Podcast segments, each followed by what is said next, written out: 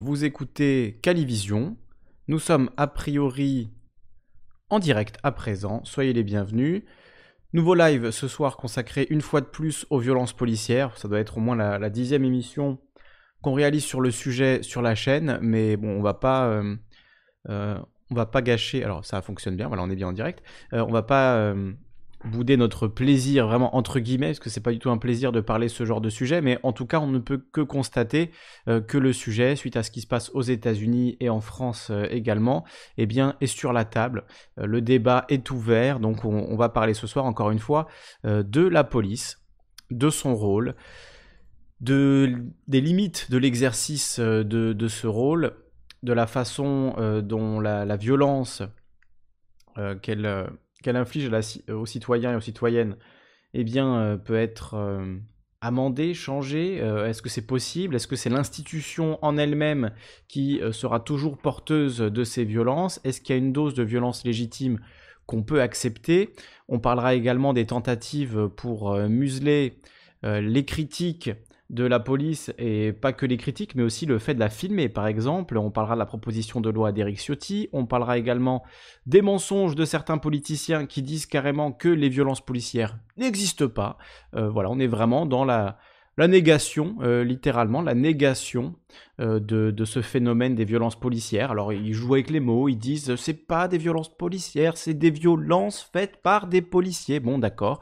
Donc, on va en parler, on va regarder tout ça de près évidemment, dans cette émission, on va prendre le temps de regarder tout ça, d'en discuter et surtout de vous donner un point de vue euh, avec euh, des sources, des arguments et tout ce qui s'ensuit. On va saluer ceux qui étaient là et qui euh, nous attendaient. Zioclo, Moles6910, Shinuzuki, Jonas B, David Urio, Kael qui est là, Nasnas, qui nous dit bonsoir, je découvre votre chaîne, je la trouve très intéressante. Comment faire pour y participer? Eh bien, je vais vous donner le Discord sur lequel vous pouvez intervenir totalement gratuitement, bien évidemment. Comme tous les lundis, c'est la radio libre, donc vous pourrez intervenir en direct. Euh, dans une deuxième partie d'émission, je vais d'abord vous présenter quelques, quelques sujets. Donc je vous mets là le Discord. Shinuzuki qui nous dit Maleku c'est kill. D'accord. Je sais pas ce que ça veut dire, désolé. Euh, des, des, empoignades, musclées, soi-disant. Quand à un mort, c'est vraiment plus une empoignade. Oui, c'est un peu plus que musclé. C'est vrai qu'on entend beaucoup ça. Euh, euh, il est décédé après une arrestation musclée. Ça, c'est vraiment du, euh, comment on dit, de l'euphémisme, quoi. Hein. Une arrestation musclée. Oui, le type est mort, donc c'est un peu plus que musclé quand même. je crois que le terme de musclé est utilisé vraiment un peu n'importe comment. Donc on va, on va le voir, hein, puisqu'on va vous lire, je vais vous lire plein d'articles. Donc vous allez pouvoir voir ça. Le canard réfractaire qui nous rejoint également, La Roche-au-Loup, TJM Bernard. Il y a du monde. Il y a du monde ce soir. Ça fait plaisir. Donc, euh, on va commencer cette émission ensemble. Quelqu'un a déjà donné le Discord, c'est sympa. Je vais vous le, mettre de mon côté également. On va commencer dans quelques, instants avant un petit peu de musique, comme d'habitude, si ça peut bien fonctionner de mon côté. Profitez-en pour vous installer confortablement, comme d'habitude, et surtout, euh, voilà, bien vous asseoir parce que ce soir, euh, je vais vous montrer des images assez difficiles. À mon avis, comme le live de la semaine dernière, celui sur les violences euh, aux États-Unis, sur les émeutes, les manifestations, euh, etc., il y a de grandes chances que le live soit interdit au moins de 18 ans. Donc, bon, tant qu'à faire, profitons-en pour, montrer ces, images qui sont évidemment excessivement dérangeantes, extrêmement graves, extrêmement perturbantes puisque euh, ce sont donc euh, des, gens qui ont normalement le pouvoir de violence légitime et qui l'utilisent de manière totalement légitime et pour certains totalement illégitime. Et pour certains ça n'existe même pas. Donc voilà on va, on va prendre le temps de parler de tout ça. Donc installez-vous confortablement. On commence dans quelques instants. Vous écoutez Calivision et nous sommes en direct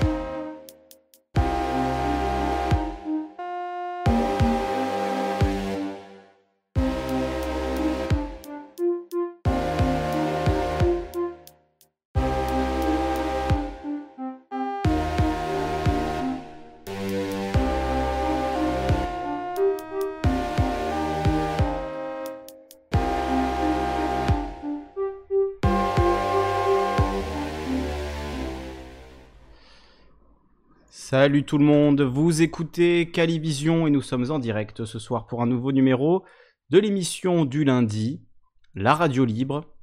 Comme chaque lundi, on va parler des sujets d'actualité. Et ce soir, c'est un sujet, il se trouve qu'on l'a déjà beaucoup traité sur cette antenne, euh, mais je trouve ça très bien que les médias euh, s'en saisissent enfin. Ça fait des années, des dizaines d'années même, que cette euh, thématique eh est, discutée dans les milieux militants.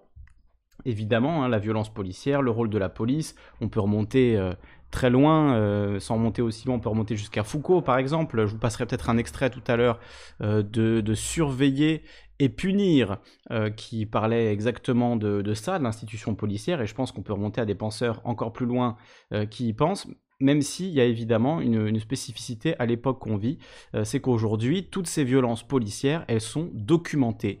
Il y en a des films, des images. Euh, donc ça fait très bizarre d'entendre quelqu'un comme Christian Jacob, on va commencer par ça, nous dire que bon, non, il n'y en a pas, c'est un mensonge, ça n'existe pas.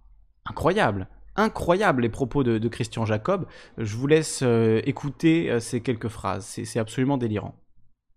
C'est donc Christian Jacob qui s'exprime au micro d'Europe 1. Je vous remets le volume. Si ça veut bien fonctionner. Très bien, ça ne fonctionne pas. Je vais vous trouver une autre ressource. Euh, on a la France Info, je pense que ça devrait marcher. Donc euh, Christian Jacob, invité euh, de CNews et d'Europe 1, qui a dit au calme, il n'y a pas de violence policière en France. Alors est-ce qu'on a l'audio là? Est-ce qu'on a l'audio? Ça c'est la même. Mais la vidéo ne marche pas. Ah. Jacob, effectivement, des rassemblements hier euh, pour dénoncer hein, ces, violences commises euh, par des, forces de l'ordre. Alors ces rassemblements qui étaient interdits en raison de, la crise sanitaire, mais qui ont quand même eu lieu euh, et qui sont globalement déroulés dans, le calme. Est-ce que vous comprenez la colère, l'émotion de ces manifestants? D'abord, en France, la police, elle, elle rassure, elle ne fait pas peur, elle rassure.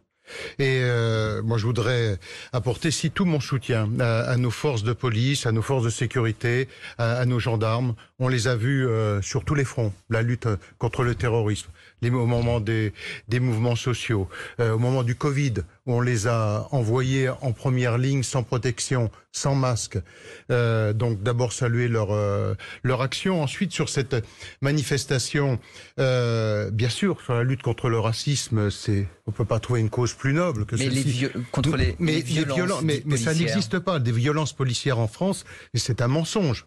Ça n'existe pas. Alors on a vu des violences de manifestants, mais jamais de violences policières en, France. Et du racisme dans la police, même si c'est pas toute la police, ça n'existe pas. Il y a du, racisme euh, en France, comme dans beaucoup d'autres pays, comme dans tous les pays. Et il faut lutter contre le, le, racisme et le, sanctionner. Mais on n'a pas une police raciste en France, ça n'existe pas. Euh, moi, je suis fier de notre de, de notre police et j'étais profondément choqué par les, les, les slogans qu'on a pu qu'on a pu entendre. On a entendu euh, la police qui a été traitée de, euh, de, raciste. On a vu d'ailleurs par ces prétendus manifestants antiracistes euh, s'en prendre à des policiers noirs, les traiter de vendus, s'en prendre à des policiers d'origine maghrébine, dire qu'ils jouaient les Arabes de service. Ces prétendus manifestants antiracistes tenir cela. Et ce qui m'a peut-être encore le, plus choqué, enfin qui est le plus choquant, c'est face à ces insultes à l'égard de notre police, le silence assourdissant du président de la République et du Premier ministre. Ils étaient où, nos deux têtes de l'exécutif? Où est-ce qu'ils étaient? Au moment où la, police nationale est humiliée et, et insultée de cette manière, on n'entend rien. Ils doivent prendre la parole, le Premier ministre et le chef de l'État, pour vous, Christian Jacob Mais c'est pas ils doivent, c'est qu'ils auraient dû. Mais, comment on peut laisser notre police nationale se faire insulter de cette manière et pas un mot du président de la République, pas un mot du Premier ministre? C'est ça la, réalité aujourd'hui. Alors, on va euh,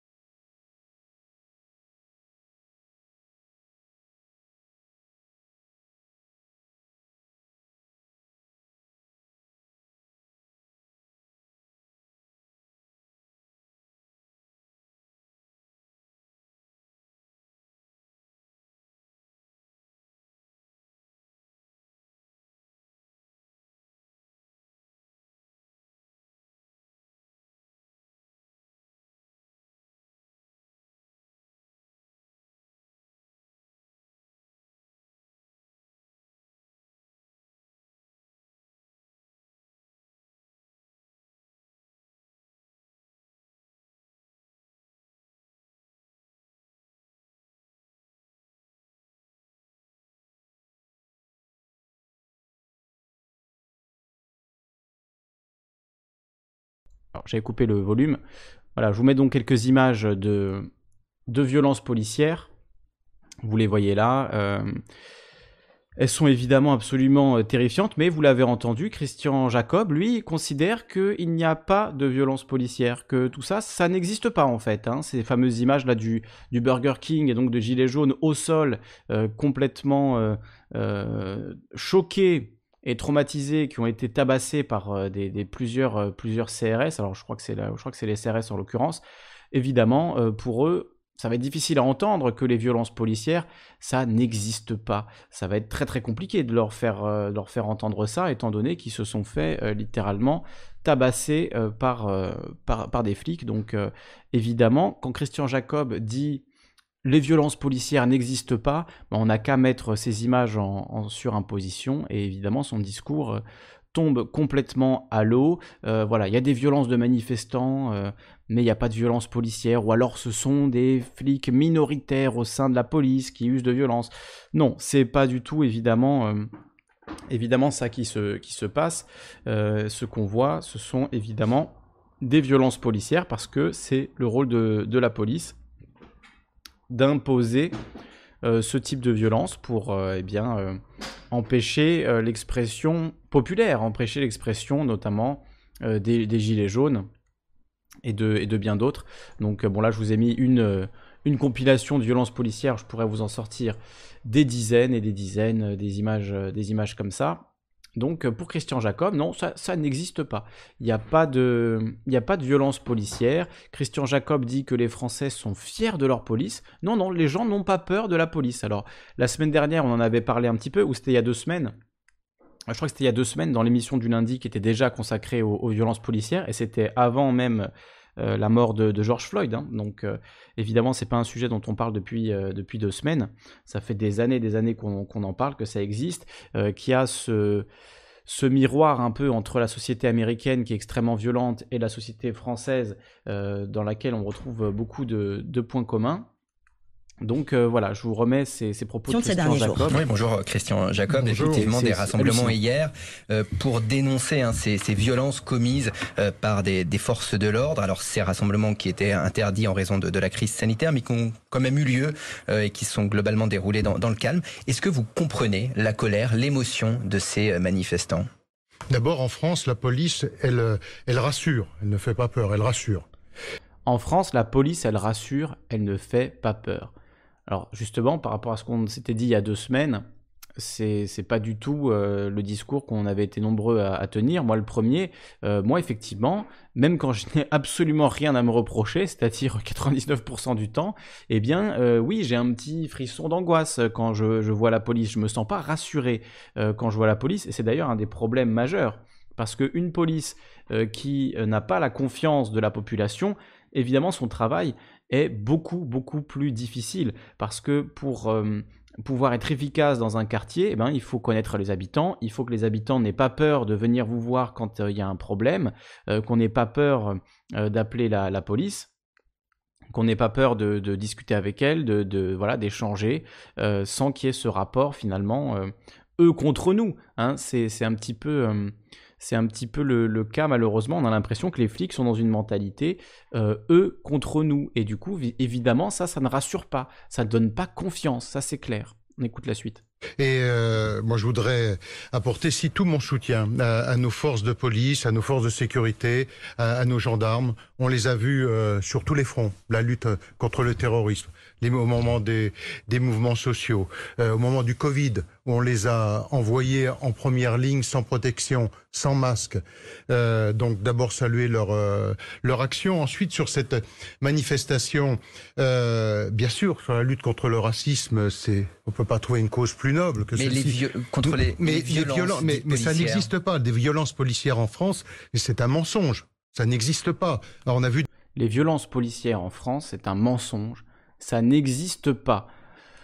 Voilà, je sais pas ce que vous avez besoin de, plus. On, va partir sur cette, sur cette base-là. Donc les violences policières en France, ça n'existe pas.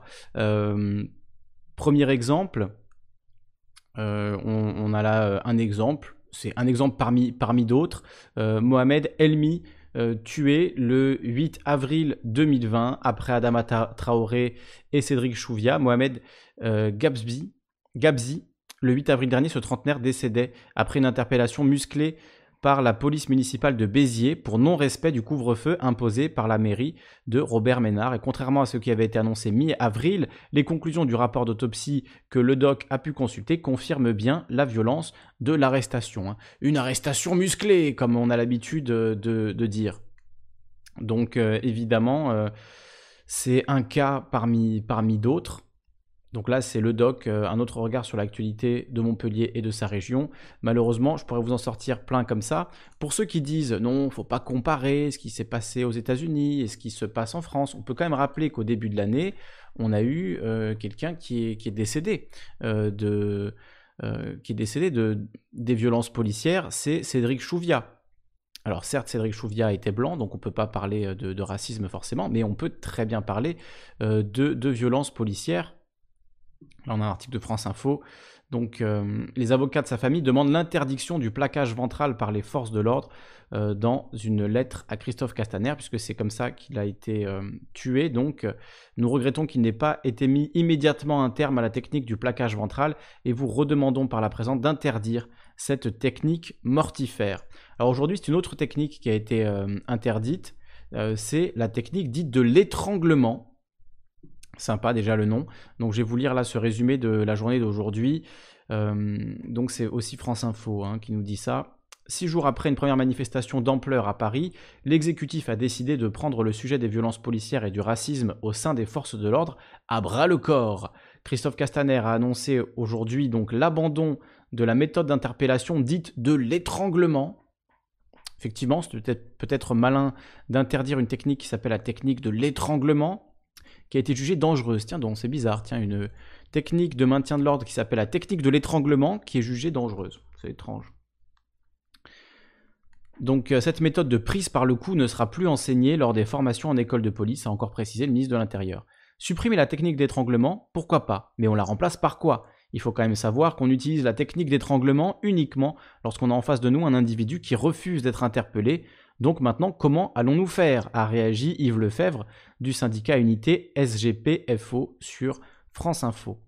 Sur le reste de l'allocution de Christophe Castaner, le secrétaire général d'Unité CGPFO, police, a dit avoir apprécié le fait qu'ils disent que trop de policiers subissent des violences, des menaces, des provocations, au même, et même au sein de leur vie privée. En revanche, si un policier raciste doit, lorsque les soupçons sont avérés, être suspendu et sanctionné, il faut aussi que la justice puisse sanctionner ceux qui nous insultent et nous molestent quotidiennement, a estimé Yves Lefebvre. Donc on est vraiment encore une fois dans cette opposition, c'est-à-dire euh, qu'on a d'un côté euh, les policiers qui disent oh là mais quand on, nous on nous insulte on n'a pas le droit de se défendre etc bon il y a quand même des morts qui prouvent que malheureusement euh, ça a été le ça a été le cas. Et de l'autre côté les citoyens qui à force d'être violentés par la police lors de manifestations pacifistes notamment eh bien, on commence à en avoir un petit peu marre et commence effectivement à craindre euh, la police. D'ailleurs, euh, le fait d'envoyer comme ça en masse des policiers dans tous les mouvements sociaux, euh, est-ce que le but n'est pas de décourager les gens de manifester et donc de leur interdire d'une certaine manière d'exercer un droit constitutionnel? Est-ce que ça, c'est pas déjà un, problème, un problème massif? Je vois que le chat est en forme ce soir. Vraiment, vous êtes, vous brillez par votre intelligence. C'est quand même grandiose. Donc bon, je continue la, lecture. Aucun raciste n'a sa place dans la police, martèle Christophe Castaner. Le ministre de l'Intérieur a déclaré vouloir une tolérance zéro contre le racisme chez les forces de l'ordre. Il a notamment annoncé avoir demandé aux directions de la gendarmerie et de la police nationale qu'une suspension soit systématiquement envisagée, c'est ça le mot important, envisagée pour chaque soupçon avéré d'acte ou de propos racistes. Alors, qu'est-ce que c'est un soupçon avéré? Ça, chacun déterminera ce que c'est.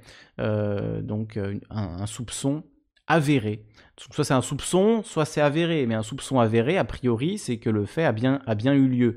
Donc, en fait, ce qui nous dit Christophe Castaner, c'est que jusqu'à présent, euh, quand il y avait des propos racistes dans la, dans la police, une suspension n'était même pas envisagée systématiquement. Puisque maintenant, voilà, la marche que, que prend Christophe Castaner, c'est d'envisager systématiquement le renvoi ou la suspension, en tout cas, euh, quand il y a un soupçon avéré euh, d'actes ou de propos racistes. Donc, euh, effectivement, c'est assez, étonnant comme, comme phrase. Surtout que bon, le racisme dans la police, j'ai là plusieurs éléments qui montrent qu'il est bel et bien réel.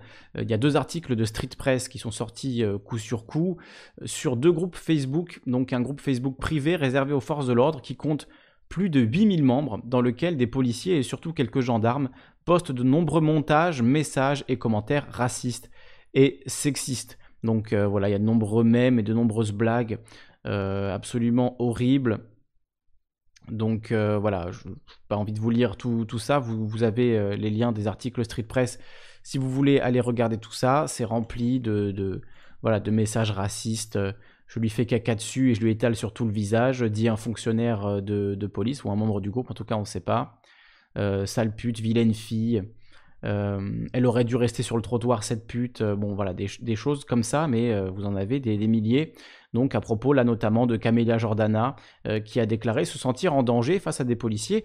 Quand on voit les commentaires des, des, policiers sur ce groupe Facebook, on peut comprendre, on peut comprendre, voilà pourquoi est-ce que certains se sentent euh, inquiets face à la police? Voilà, là notamment des commentaires racistes sur les manifestants euh, qui sont venus euh, donc manifester devant le TGI de Paris pour rendre hommage à Adama Traoré, donc c'est noir de monde, c'est noir de merde, répond un autre, enfin voilà, des blagues racistes, en veux-tu, en voilà. Et suite à cet article, ils en ont publié un deuxième sur un autre groupe FDO 22 Uni, un deuxième groupe Facebook où des milliers de policiers échangent des messages racistes. Euh, donc racisme encore et toujours, euh, voilà des messages par rapport euh, à Gabriel, un jeune de 14 ans passé à tabac lors d'une interpellation à Bondy. donc on a des commentaires du genre et dire que dans certains pays, main coupée ou prison à vie pour un simple vol. Alors étrangement, je pense que ce genre de personnes sont aussi celles euh, qui vont critiquer vertement euh, les, pays où ce genre de lois sont en cours, mais pourtant ils semblent les appeler de leur vœu en même temps. Donc ça c'est toujours euh, intéressant ce type, ce type de, d'hypocrisie, d'hypocrisie absolue. Fatima nous dit mais oui Lisandre, il y a plein de racistes au sein de la police et LDG, FD, FDO, je sais pas ce que LDG. Je ne connais pas le, euh, je ne sais pas ce que ça veut dire exactement. Euh, Jonas B nous dit le racisme est une institution dans la police nationale et l'armée française. C'est dans leur ADN. Faites un peu d'histoire juste depuis Papon. Oui, on peut remonter même, euh, même avant ça.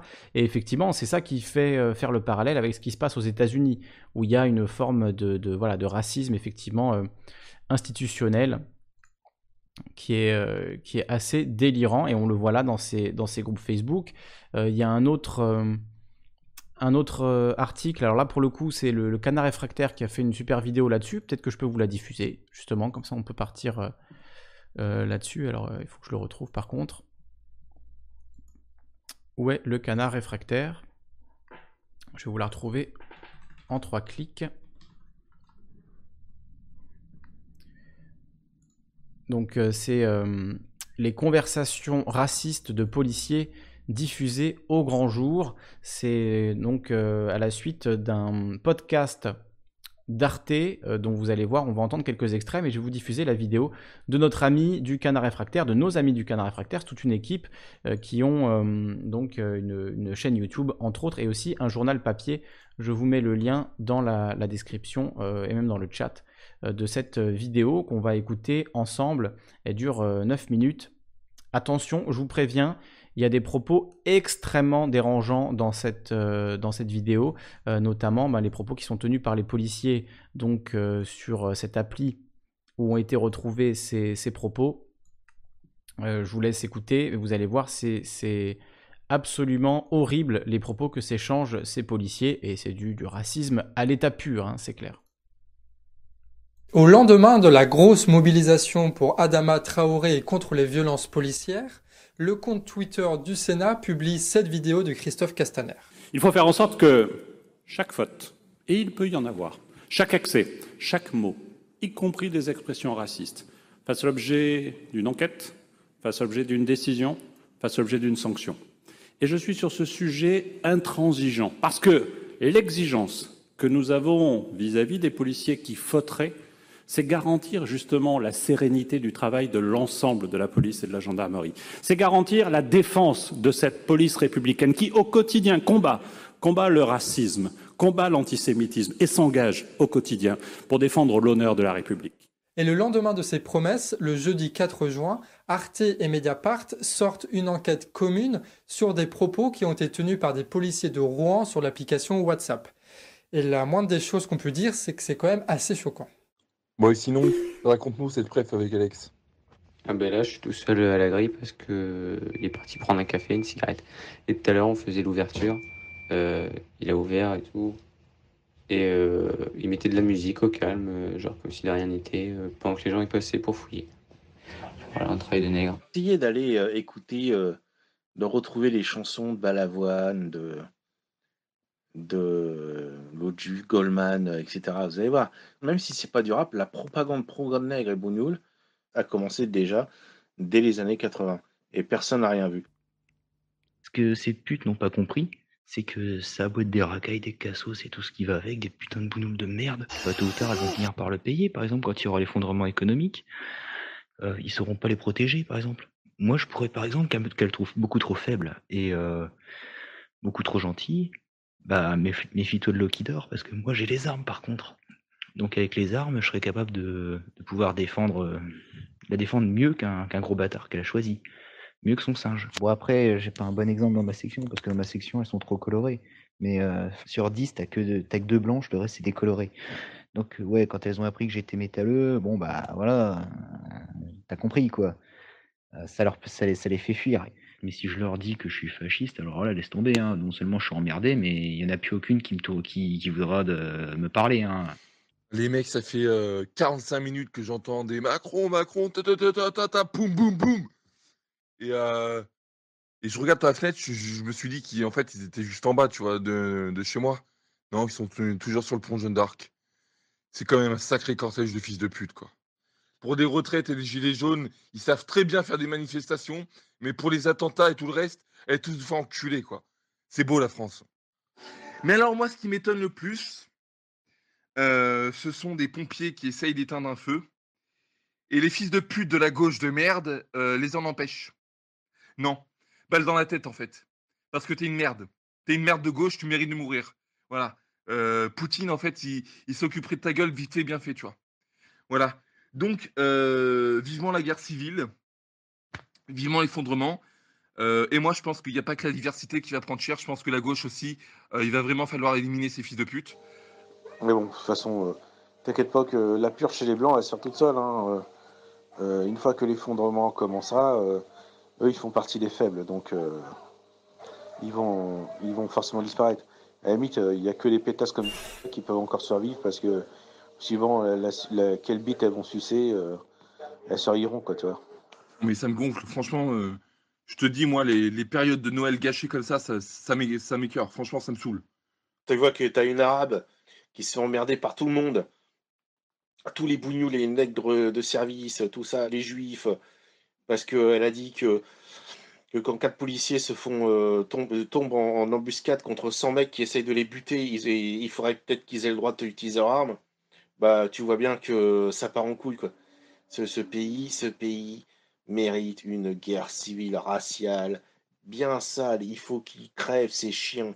Il reste quelques années avant l'effondrement. De toute façon, la guerre raciale est inévitable. Hein. Euh, ça, c'est clair et net. Hein. C'est juste une question de temps. Bon, bah, sinon, ça y est, je viens d'effectuer le paiement pour mon fusil d'assaut. Alors, euh, bah, je crois que si je me souviens bien de ce que m'avait expliqué, euh, il n'y a plus qu'à attendre qui me demande d'envoyer les papiers, c'est ça? Et c'est comme ça pendant 30 interminables minutes. Alors que penser de tout cela? Déjà qu'il ne s'agit pas d'un cas particulier. Ça fait un bail qu'on connaît l'existence de ces réseaux fascistes dans la police. C'est juste que là, on les entend dans leur intimité et sans filtre. Alors bien sûr, on ne peut pas généraliser ça à toute la police, mais ça montre tout de même qu'il y a une certaine forme de récurrence des propos racistes dans cette institution. D'ailleurs, il y a une autre enquête récente qui le montre, cette fois de Street Press, qui nous parle d'un groupe Facebook qu'ils ont infiltré, un groupe Facebook de policiers. Je vous invite à jeter un coup d'œil là-dessus parce que le groupe est rempli de policiers qui tiennent des propos racistes et avec des photomontages assez dégueulasses. Et ce qu'il faut savoir, c'est les extraits que vous venez d'entendre, ils viennent d'un enregistrement qui est accompagné d'un récit, celui d'Alex qui est policier depuis 20 ans et qui fait partie de la même brigade des personnes qui ont été enregistrées. Et c'est d'ailleurs lui un des principaux sujets des propos racistes de ces personnes. Quand Alex a découvert ces enregistrements, il a décidé de porter plainte preuve à la pluie. Un article est d'ailleurs paru début janvier sur Paris-Normandie qui relatait déjà cette histoire. Et malgré la plainte, les policiers que vous venez d'entendre sont encore en poste aujourd'hui. Ils ont effacé la grande partie de leurs messages et leur téléphone n'a pas été saisi, ce qui leur laisse largement le temps de préparer leur défense. En 5 mois, le policier qui a dénoncé ces pratiques n'a toujours pas été entendu par l'IGPN. Des sources policières parlent d'un conseil de discipline, mais rien de concret pour le moment. Et c'est d'ailleurs pour ça que les enregistrements ont été publiés. C'est pour foutre la pression sur la justice, pour les forcer à condamner et à sanctionner les policiers qui ont tenu de tels propos. Et si c'est possible que des policiers fascistes infiltrent la police, c'est par contre impardonnable que ces policiers-là, une fois qu'on sait qu'ils sont fascistes, il n'y ait aucune sanction qui soit prise contre eux. Et ça ne serait-ce d'ailleurs que pour protéger l'honneur des autres flics. Ce qu'Alex précise bien dans son récit, c'est qu'il ne s'agit pas ici de salir toute la police, mais de dénoncer le racisme qui est bel et bien présent. Cela permet de mettre en perspective que de nombreuses violences policières ont bien des causes racistes. On pense notamment à Adama Traoré, bien sûr, mais aussi à de nombreux autres cas invisibles, comme Robellion en a fait la liste, ou alors à tous ces autres que la grande manifestation de mardi a permis de sortir de l'oubli. Aujourd'hui, quand on se bat pour George Floyd des États-Unis, qui est notre frère, on se bat pour Adama, on se bat pour Ibrahim Abba, on se bat pour Gay Camara, on se bat pour Gay, on se bat pour Angelo Guerrero. La liste est trop longue.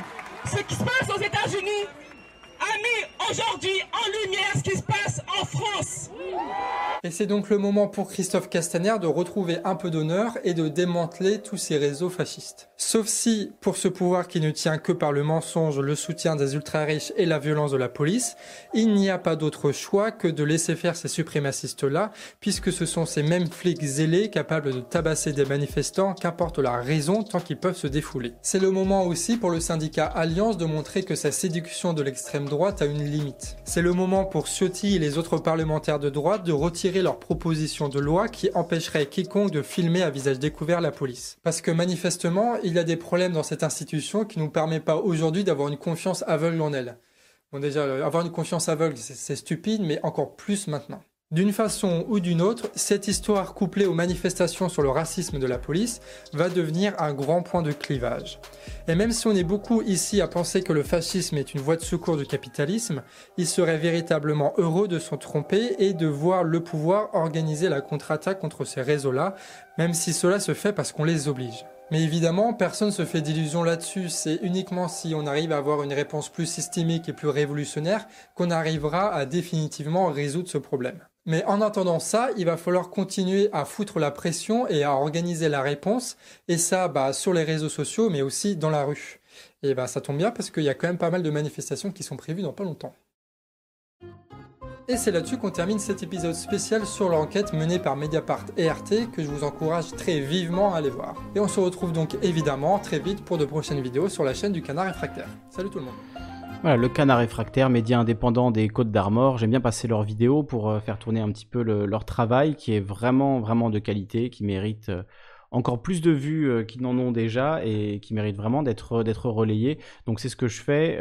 ils ont mis, je crois là, le reportage d'Arte, le podcast d'Arte. Donc vous avez entendu 10 minutes d'extrait, ça dure 30 minutes en tout et c'est absolument insoutenable. Et effectivement, on reconnaît bien dans les propos de ces policiers euh, bien une forme de, euh, de rhétorique de l'extrême droite d'Internet même. Hein. Ça fait penser un petit peu à ce qu'on pouvait lire il y a quelques temps sur euh, le blabla 1825 ou sur les, les réseaux crypto-fachos ou carrément fachos sur Twitter. Enfin voilà, vraiment ce même type de, rhétorique, les mêmes insultes, les mêmes évidemment insultes raciales, voilà, les, les même façon d'exprimer cette envie d'une guerre civile raciale, enfin qui est l'horreur absolue, hein, qui, qui serait pour euh, n'importe quel pays euh, un enfer absolu, ben ces gens-là, euh, ces, flics-là, appellent tout ça de leur vœu. Donc c'est évidemment ça fait évidemment très peur et ça montre bien qu'il y a un gros problème de racisme dans la police. Alors évidemment, voilà, j'en vois certains même là sur le chat qui disent oui, mais il y a des noirs dans la police, ils sont pas tous racistes, etc. C'est d'ailleurs ce qui était dit par euh, par Johan du Canard Réfractaire, hein, et personne ne dit le contraire. Il y a évidemment des gens qui ne sont pas racistes dans la police, mais si la tendance de masse elle se situe plutôt du côté du racisme, ça veut dire que les antiracistes, eh ben, euh, soit ils ferment leur gueule, soit ils dégagent, comme on dit euh, vulgairement. Et c'est peut-être ça le problème principal, c'est que euh, les, policiers euh, racistes euh, semblent être bien plus dans la culture de la police nationale que ceux qui vont défendre voilà l'antiracisme, on va dire, pour faire court, qui eux vont être, on l'imagine, hein, vu les propos là qui sont tenus sur les, sur les différents réseaux policiers, on l'imagine que quelqu'un qui dirait arrêtez les gars, vous allez un peu loin, etc., ben, il se ferait rabrouer, enfin il n'est pas dans le sens du vent il n'est pas dans la doxa de l'institution.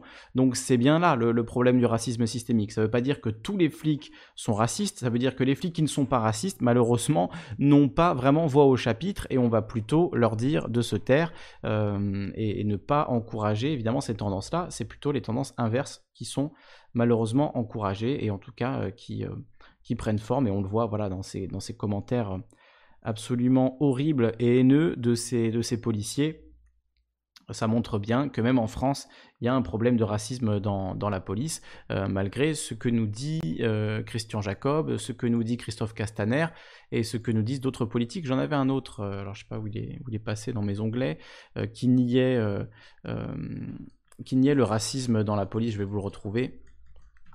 J'ai retrouvé cet extrait. là, je pense que c'est quand même, quand même difficile de, de, le, de le dire. Euh, on a Ciotti, tiens, on va, on va, en parler de Ciotti, donc je vais vous mettre cet extrait. Petit extrait de BFM. On écoute, si ça veut bien fonctionner. Dire euh, que la police est raciste aujourd'hui, je le dis, est une contre-vérité qui euh, ne repose que sur une approche idéologique. Bien, et moi, alors... je conteste cette vision et je demande d'ailleurs, parce que j'ai entendu hier M. Mélenchon a demandé à ce que le président de la République s'exprime. Euh, manifestement, M. Macron a écouté M. Mélenchon puisque il y a un propos qui est rapporté par vos confrères où il demande au ministre de l'Intérieur euh, de... Qui sera là demain matin euh, à votre place et qui va s'exprimer sur la je question. je demande aussi au président de la République, comme au ministre de l'Intérieur, de dénoncer ce procès collectif qui est fait à la police. Ne confondons pas des actes individuels qui naturellement sont condamnables, qui doivent être condamnés avec Vous avez vu ces groupes de, policiers qui discutent, ces groupes de policiers qui discutent sur les réseaux sociaux. Et, la justice, est-ce que la justice, oui, la, justice a été saisie. Est-ce que ces policiers doivent être révoqués, oui ou non? ben, C'est l'enquête judiciaire qui le dira. si les propos sont avérés, ben, est-ce que les policiers doivent être révoqués? Bien sûr. Dire donc voilà, pour Eric Ciotti qui pense qu'il n'y a pas de racisme dans la police euh, au point euh, même de déposer une loi. En fait, la, police est tellement peu raciste et, pose tellement peu de problèmes qu'il y a besoin de faire une, une loi euh, pour interdire la diffusion d'images de policiers. Non, enfin, j'en rigole parce que c'est absolument, absolument délirant.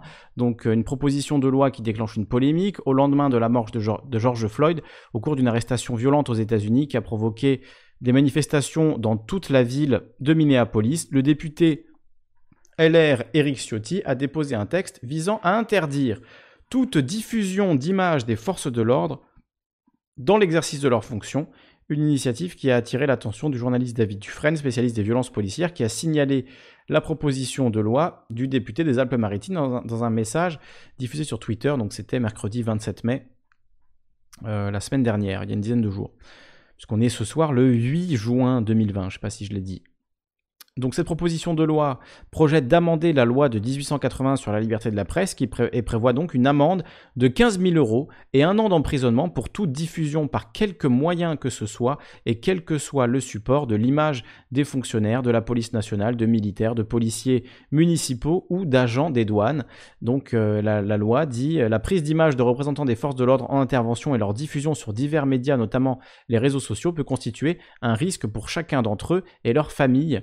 Euh, peut-on lire sur le document. L'objectif est de protéger les policiers, martèle également Alliance Police Nationale, un des syndicats à l'origine de cette proposition de loi. Donc protéger les policiers, alors que nous réclamons depuis des semaines aux législateurs de punir ceux qui filment nos collègues sur le terrain et diffusent ces images sur les réseaux sociaux. Donc euh, il faut protéger les policiers, mais qui protège euh, les gens, qui protègent les citoyennes et les citoyens, qui protègent les manifestants, qui protègent les gens qui rentrent du travail, qui n'ont rien à se reprocher et qui se prennent une balayette et un plaquage ventral euh, parce qu'ils ont la mauvaise couleur de peau ou qu'ils ont eu le malheur de, répondre à, un policier, euh, qui protègent les gens de la police si on a même l'interdiction de les filmer. c'est quand même c'est voilà, c'est quand même hallucinant d'en arriver là et ça montre bien c'est ça qui est, complètement ironique. On, est, vraiment dans, je veux pas faire la, référence à chaque fois, mais c'est 1984, quoi. C'est la négation de ce qui existe. Vous avez un policier qui tabasse des manifestants, et la réponse de, certains de nos politiques, pas tous heureusement, de certains d'entre eux, c'est en tout cas de dire non, non, ça n'existe pas. Il n'y a pas de violence policière. Il y a des comportements individuels de policiers qui peut-être, c'est à la justice d'en juger, ont été violents, mais non, hein, c'est pas de la violence policière. Euh, vous avez rêvé, vous avez une hallucination collective. En fait, toutes ces vidéos, ces milliers euh, de, clips euh, qu'on peut retrouver sur Twitter, sur YouTube, sur Facebook, que tout le monde a vu, de personnes qui se font tirer des balles en caoutchouc dans la tête, alors que le principe normalement c'est de les faire rebondir sur le sol pour évacuer, de ces gens qui se prennent des gaz lacrymaux dans la tête. On, sait aussi qu'il y a une personne qui est morte suite à un jet de tir lacrymogène chez elle. Donc qui protège cette, cette femme qui est morte, euh, cette femme âgée qui est morte? Alors évidemment, elle n'est pas morte de cette prise grenade dans la tête, elle est morte parce qu'elle avait un cœur fragile. Hein. Ça, c'est toujours les mêmes, les mêmes excuses. On l'a eu pour Adama Traoré, on l'a eu pour Cédric Chouviat, on l'a eu pour George Floyd. C'est toujours des conditions euh, précédentes et pas l'intervention de la police qui a causé la mort. Donc euh, voilà, on peut faire confiance à la justice là-dessus. Et si en plus on n'a pas le droit de, filmer les policiers, vous imaginez bien la difficulté que ça va être de faire connaître les exemples de violences policières. Euh, par exemple, dans les images que je vous ai montrées tout à l'heure du Burger King, où on voit des policiers qui tabassent des, manifestants dans un Burger King, euh, c'est quoi qui vous choque le plus? C'est quoi qui vous pose problème? C'est qu'il y a une personne qui filme ces violences ou c'est que ces violences aient lieu? C'est bien, bien là qu'il y, a une inversion euh, totale des, valeurs, qu'on est vraiment dans, oui, une espèce de d'inversion totale, de, projection en miroir, c'est-à-dire le problème, euh, c'est pas les policiers qui tabassent des gens, c'est qu'on les filme et que ça tourne sur les réseaux sociaux, alors qu'en plus la plupart du temps, euh, les policiers sont pas reconnaissables individuellement, c'est justement ce qui donne l'impression que c'est l'institution euh, qui est violente. Et quand en plus on veut nous interdire de filmer et de diffuser les images des, des policiers qui commettraient des exactions, eh bien on va nous condamner à un an de prison, 15 000 euros d'amende. Donc euh, évidemment, ça montre bien qu'il y a euh, quelque chose de pourri, pour citer euh, Shakespeare, au royaume de la police, pour le paraphraser plutôt. c'est complètement hors de propos, c'est même à, l'inverse de tout, mais il y a une raison pour ça, et c'est ça, que j'ai envie de, de, parler ce soir. Donc vous avez vu que dans le titre de, la vidéo sur la miniature, j'ai mis euh, Tout le monde déteste la police, point d'interrogation, parce que visiblement, là, avec euh, Eric Ciotti, Christophe Castaner, Christian Jacob, on a là des, gens qui visiblement euh, aiment la police, ne la détestent pas. Pour quelle raison? Peut-être parce que justement, cette police est euh, la dernière, le dernier rempart qu'il reste entre eux et la foule en colère.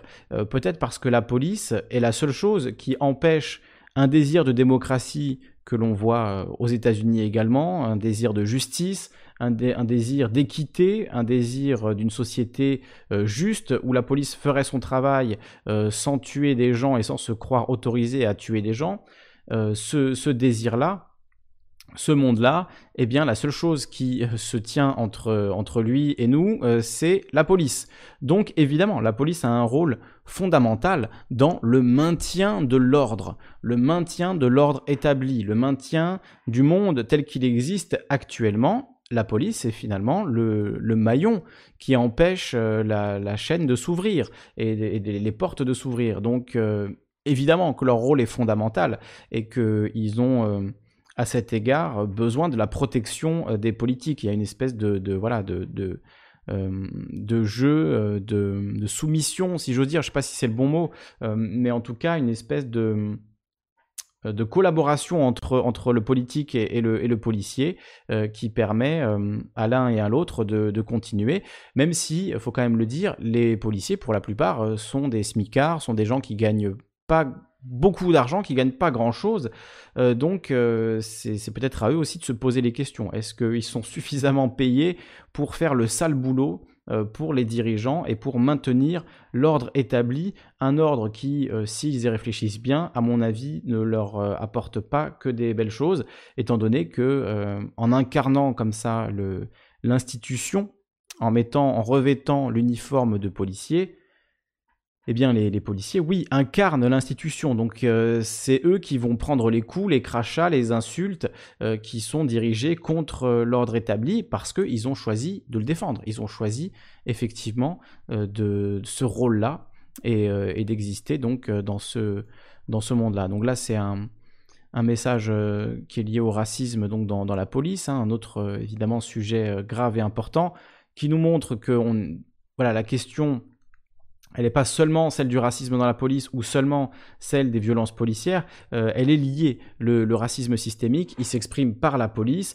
le maintien de l'ordre social tel qu'il existe et euh, l'interdiction aux gens d'exercer leurs droits constitutionnels de manifestation, c'est bien la police qui, qui, les empêche, euh, qui les en empêche, pardon. Donc évidemment, évidemment que tout ça est lié et euh, il ne faudrait pas opposer l'un à l'autre comme je vois certains le faire ou dire oui la question raciale c'est là pour nous diviser. Non, au contraire. Au contraire, en fait, prendre conscience qu'il y a des concitoyens français euh, et américains et dans le monde entier qui sont victimes euh, d'une triple injustice de par le racisme, la pauvreté et la violence policière qui vient se, se surajouter, évidemment, prendre conscience de ça, c'est justement très bon pour l'union. Euh, le, but, c'est de, s'unir. Donc si on ne prend pas en compte euh, les, euh, les problèmes de nos concitoyens, de nos alliés objectifs, évidemment qu'on n'avancera pas. Donc j'aimerais retourner l'argument un peu de ceux qui disent ça, oui, les manifestations aux États-Unis, c'est pour nous diviser, le problème racial, c'est un faux problème, etc. Non, c'est vraiment, je ne pense pas du tout ça.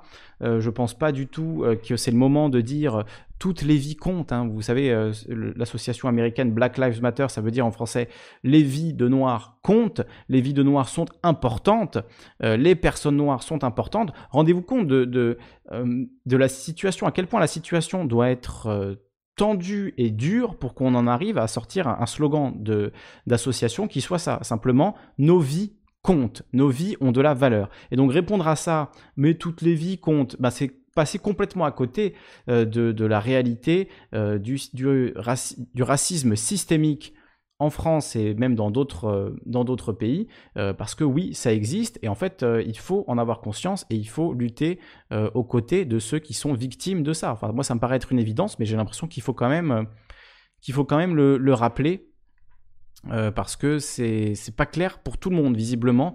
Il y en a beaucoup qui sont encore dans une dans une, bah, voilà une preuve en fait du racisme systémique. Hein. Quand euh, quand vous voyez la mort de, George Floyd et que, vous, et que certains répondent, je dis vous, mais c'est pas pas vous spécifiquement, mais certains en tout cas, vous vous reconnaîtrez, qui disent euh, ou si ça avait été un blanc, ça n'aurait pas fait polémique ou je ne sais quoi.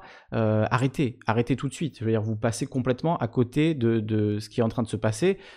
tout le monde doit être uni contre les violences policières et tout le monde doit être uni contre le racisme. Enfin, pour moi, y a, la question se pose, euh, ne se pose même pas. Euh, alors je vois qu'il y a des gros débats là dans le voilà. On a Calista qui nous dit Black Lives Matter financé par Soros. Alors oui c'est vrai, euh, George Soros a, financé une partie de, Black Lives Matter sans doute parce que ça allait dans son sens vis -vis euh, vis-à-vis du Parti démocrate américain, qui euh, n'est pas le dernier hein, dans le racisme systémique, le Parti démocrate, donc c'est là aussi assez, hypocrite. Euh, mais il y a évidemment un, jeu politique qui se joue autour de Black Lives Matter, et George Soros a essayé de, de financer ça, mais euh, c'est pas parce que George Soros a financé une partie de Black Lives Matter et certaines activités et autres euh, qu'il n'y a pas de racisme systémique aux États-Unis, que ces manifestations ne sont pas justifiées, que tout ça n'a pas lieu d'être. Tu vois, c'est pas un argument en fait de dire euh, ils sont financés par George Soros.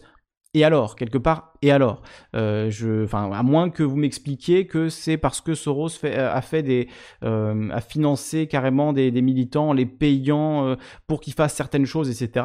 ce qui est loin d'être prouvé. même si je dois avouer que j'ai pas regardé forcément d'ultra près, tout simplement parce que pour moi, en fait, ça ne change rien. Ça ne change rien au fond du problème, qui est que ce racisme existe, qu'il est indéniable et que oui, la police a un, un rapport très très difficile et très violent avec euh, les minorités euh, en France comme aux États-Unis. Et c'est bien ça que je veux que je veux passer comme message ce soir, s'il doit y en avoir un, c'est qu'on peut faire le parallèle entre la France et les États-Unis. Évidemment, c'est pas un parallèle parfait et tout n'est pas exactement euh, pareil aux États-Unis et en France. Il y a plein de différences sur lesquelles on pourra revenir si vous voulez, mais il y a quand même un fond de, réalité dans, donc dans le, les problèmes qu'on connaît en France de violence policière et les problèmes qu'ils connaissent en ce moment aux États-Unis. D'ailleurs, je voyais pas mal de, euh, ben de, YouTubers, de gens qui font des, vidéos, etc. Je vous mettrai un lien euh, d'une vidéo d'un avocat qui s'appelle Legal Eagle, l'aigle légal, qui est un avocat qui fait des analyses un petit peu de euh, la, justice américaine, des, des gros dossiers de la justice américaine, etc. Il était carrément en larmes, vraiment, il pleurait en voyant les images de policiers qui avaient si j'ose dire, simplement, entre guillemets, euh, gazer des manifestants devant la Maison Blanche, des images que on voit avec les Gilets jaunes tous les samedis euh, depuis euh, presque deux ans maintenant, ça fait un an et demi, qu'on voit ça tous les samedis, que ça continue, qu'on a vu ça contre les infirmières, qu'on a vu ça contre Nuit debout, qu'on a vu ça contre tout un tas de, mouvements sociaux. La seule réponse, c'est le gaz, les coups de tonfa, les canons à eau, etc. donc on le voit en France depuis très longtemps. Aux États-Unis, on dirait qu'ils ouvrent les yeux sur cette réalité-là en ce moment. Donc, euh, oui, ça prouve bien qu'il y a des points communs entre ce qui se passe en ce moment aux États-Unis et ce qui se passe en France depuis euh, des années euh, maintenant. Et donc, donc pour moi, ça a du sens de faire la comparaison et le, parallèle. Après, vous en pensez ce que vous voulez. Je vois Fatima qui dit tout à fait, et même qu'ils sont payés par Soros, les antifas, c'est des perdus de la société. Bon, c'est, encore une fois, j'aimerais comprendre pourquoi est-ce que vous avez besoin à chaque fois de ramener cette question de, Soros.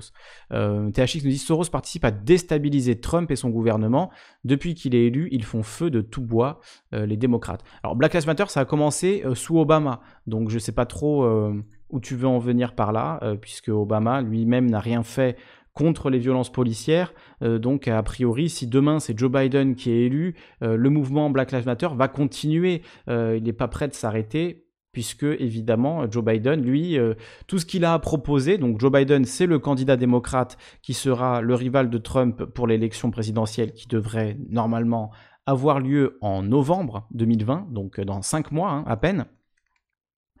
Et donc Joe Biden, lui, il a dit récemment lors d'une conférence de presse ou d'un meeting, euh, bah, la police, qui devrait faire, c'est plutôt, au lieu de leur tirer dans le cœur ou dans la tête, il devrait leur tirer dans la jambe. Donc euh, voilà, ce qui a fait dire à certains commentateurs, euh, voilà un bon slogan de campagne, le Parti démocrate, on vous tire simplement dans la jambe et pas dans le cœur. Donc c'est ça le, message de campagne de Joe Biden, c'est génial, c'est brillant, il y a du talent hein, derrière les, gens qui s'occupent de la communication de, Joe Biden, il y a vraiment euh, du, talent, du génie. Donc effectivement, euh, entre Trump et Biden, la différence, euh, elle est pas incroyable au niveau du fond. Peut-être au niveau de la forme, il y a quand même des différences. Joe Biden est plus un, candidat à l'ancienne, un politicard à l'ancienne, tandis que Trump, lui, a un style qui est totalement inédit, très vulgaire, très, voilà, très, spécial. mais sur le fond, ils ont tous les deux été accusés de, de viol, hein, au passage à de nombreuses reprises. Euh, euh, Joe Biden, on sait, euh, aime bien mettre les mains où il faut pas avec les, petites filles. Trump, comme Bill Clinton, était ami de Jeffrey Epstein, a été accusé de viol à de nombreuses reprises également. Donc, bon, c'est ni Joe Biden ni Donald Trump qui vont changer quoi que ce soit. Le problème, il est bien plus... bien plus profond. donc, donc évidemment, pour moi, c'est pas une question démocrate contre républicain. Je ne vois pas du tout la, question comme ça. C'est un problème systémique. Ça veut dire qu'il est au-delà des partis. Euh, c'est un problème biparti, si on peut dire, euh, puisque euh, que ce soit Bill Clinton à l'époque, il a voté une loi qui a envoyé des centaines de milliers de Noirs américains en prison avec des peines de prison absolument massives, notamment pour des, des quantités de drogue ridicules, des prisons de, peines de prison allant à plusieurs dizaines d'années, même la perpétuité. c'est les fameux trois strikes. Donc au bout de, la troisième faute, du troisième crime ou délit, vous êtes envoyé en prison à vie, sans possibilité de remise de peine. Ça, c'est Bill Clinton. Hein, c'est un démocrate qui a voté cette loi-là. Donc non, c'est c'est euh, pour moi ça n'a aucun sens en fait de voir ça. Voilà là je vois THX qui dit même si Black Lives Matter existait déjà sous Obama les Black Lives Matter œuvraient déjà contre les patriotes. Euh, mais c'est en fait euh, arrêter de voir les le, de voir le monde en, deux camps qui seraient parfaitement opposés. Ça n'a aucun sens. Il y a plein de, de, de, républicains qui sont absolument outrés de ce qui s'est passé pour George Floyd. Alors ils sont contre les émeutes évidemment. Ça c'est encore un autre un autre aspect de la discussion, on en a beaucoup parlé mardi dernier, euh, ces émeutes, elles interviennent quand même dans un cadre euh, où les 25% d'Américains les plus pauvres n'ont plus de travail, n'ont plus de sécurité sociale, n'auront bientôt euh, plus de n'auront bientôt plus de revenus, donc plus de maisons. donc il y, a quand même une, une partie significative des pauvres américains, je crois que c'est 20-25%, qui sont dans des conditions de vie extrêmes. Donc euh, évidemment que, les, émeutes, elles ont aussi, il y a aussi ce contexte économique là derrière. Euh, et ça, euh, c'est lié évidemment à la crise du coronavirus. et c'est un problème dont héritera Joe Biden s'il est élu et que Donald Trump aura beaucoup de, problèmes à régler à moins de mettre en place un salaire universel et des grandes réformes sociales, ce qui semble pas trop trop être le cas. Même si pour être honnête, l'administration Trump semble plus proche de mettre en place un revenu universel que, que Joe Biden ou que les démocrates. Bon, c'est encore un autre un autre débat. Mais effectivement, il y a un contexte euh, euh, social et économique aux États-Unis qui est absolument désastreux. Donc euh, c'est un peu la, cocotte minute, quoi. C'est le racisme systémique, les peines de prison énormes, la guerre contre la drogue qui met principalement en prison des Noirs et des, Latinos, une forme d'injustice, de, renvoi à l'esclavage. Hein. on en parlait dans l'émission de mardi dernier, mais l'amendement de la Constitution américaine qui a aboli l'esclavage, il est précisé, euh, c'est les petites lignes, il fallait bien regarder, euh, que l'esclavage peut être rétabli si la personne est condamnée à une peine de prison. Eh bien, qu'à cela ne tienne, on va mettre en prison euh, les Noirs pour des, pour des délits mineurs, comme possession de drogue ou des choses comme ça. Euh, et euh, il y a aussi d'ailleurs un, délit dans certains États, c'est bloquer le trafic pédestre, ce qui veut dire en fait rester sur le trottoir. Voilà. donc pour ça, vous pouvez être amené en prison et littéralement esclavagisé. Donc si vous croyez que la communauté noire aux États-Unis, ça leur fait plaisir que des millions, on parle de millions de personnes, des millions d'hommes noirs, se retrouvent en prison à travailler pour euh, une poignée de centimes pour le gouvernement américain, si vous croyez que ça, ça leur rappelle pas euh, le bon temps de l'esclavagisme, euh, et que du coup ça les met très en colère, ce qu'on peut comprendre évidemment, ce qu'on comprend très bien, bah, vous ne comprenez rien à tout ça. Euh, si vous êtes dans une vision euh, patriote contre Black Lives Matter, c'est à mon avis, vous passez complètement à côté euh, de, la réalité sociale en ce moment aux États-Unis. C'est une cocotte minute qui est en train d'exploser et qui risque de faire valser les deux parties, puisque les manifestants ne sont pas particulièrement pro Joe Biden.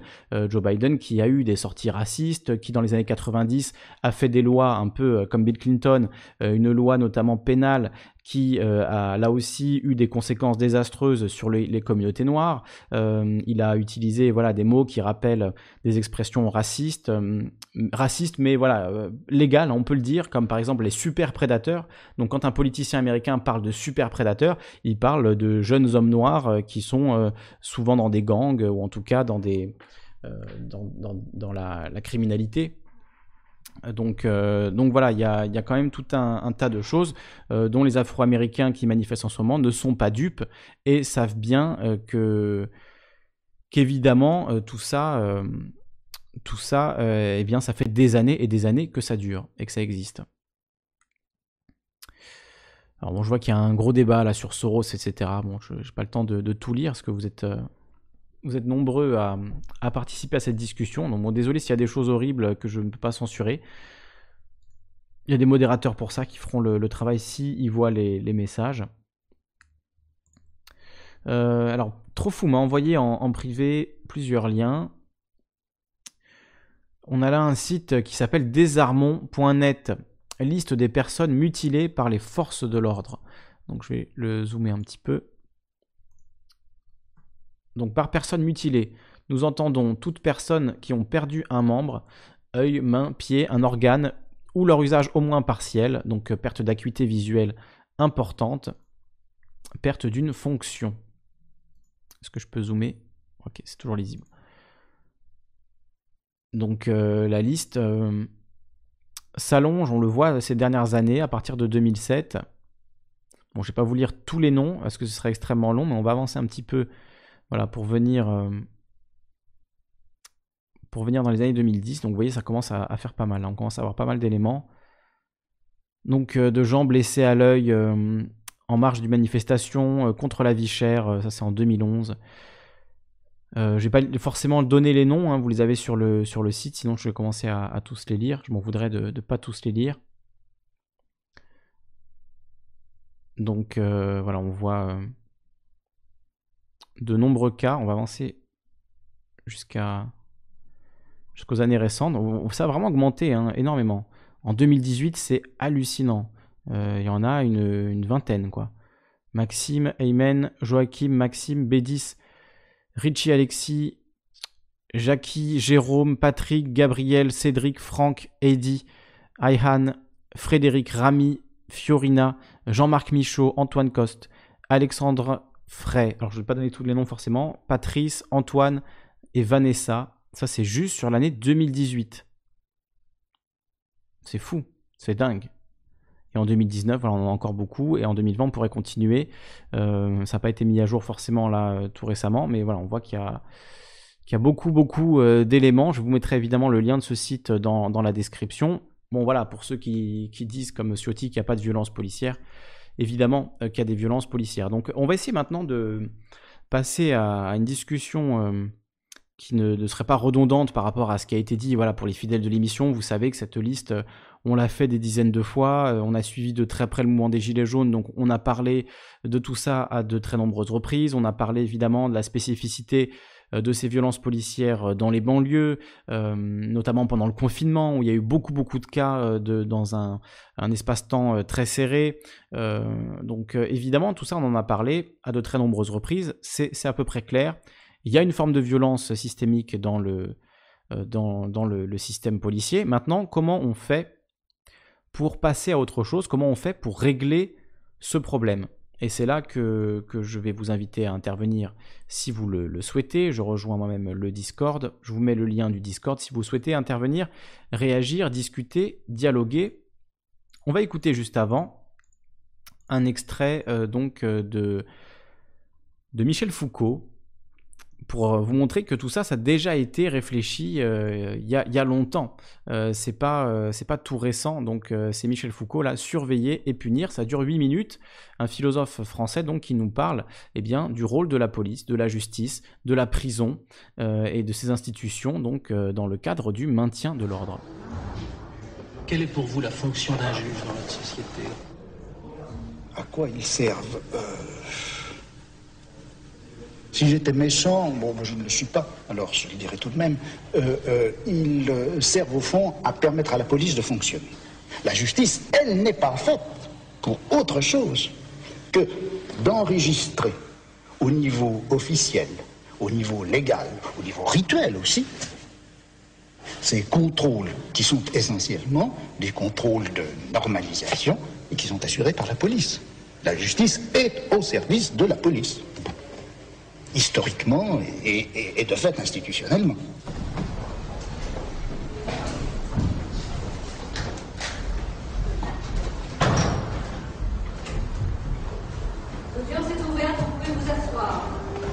Alors au fond, quand le juge demande à l'accusé de se reconnaître coupable, d'accepter sa faute, littéralement de s'humilier devant lui, au fond, le juge, on a l'impression qu'il veut effectivement euh, piétiner l'accusé. Moi, je dirais, c'est tout le contraire. Il lui demande un formidable service. Il demande à l'accusé de lui dire au fond ceci. Eh bien oui, monsieur le juge, ce n'est pas tellement vous qui jugez, c'est la société tout entière, c'est cette société à laquelle j'appartiens, et par conséquent, si je réclame ma peine, c'est donc moi qui me punis moi-même, et ce n'est pas vous. Je vous innocente, vous, juge. Eh bien, c'est cela que le juge veut obtenir, c'est ce discours qu'il veut obtenir, ce discours qu'il innocente lui-même, que le juge veut obtenir. quand il demande à l'accusé de montrer qu'il acceptera effectivement ces punitions.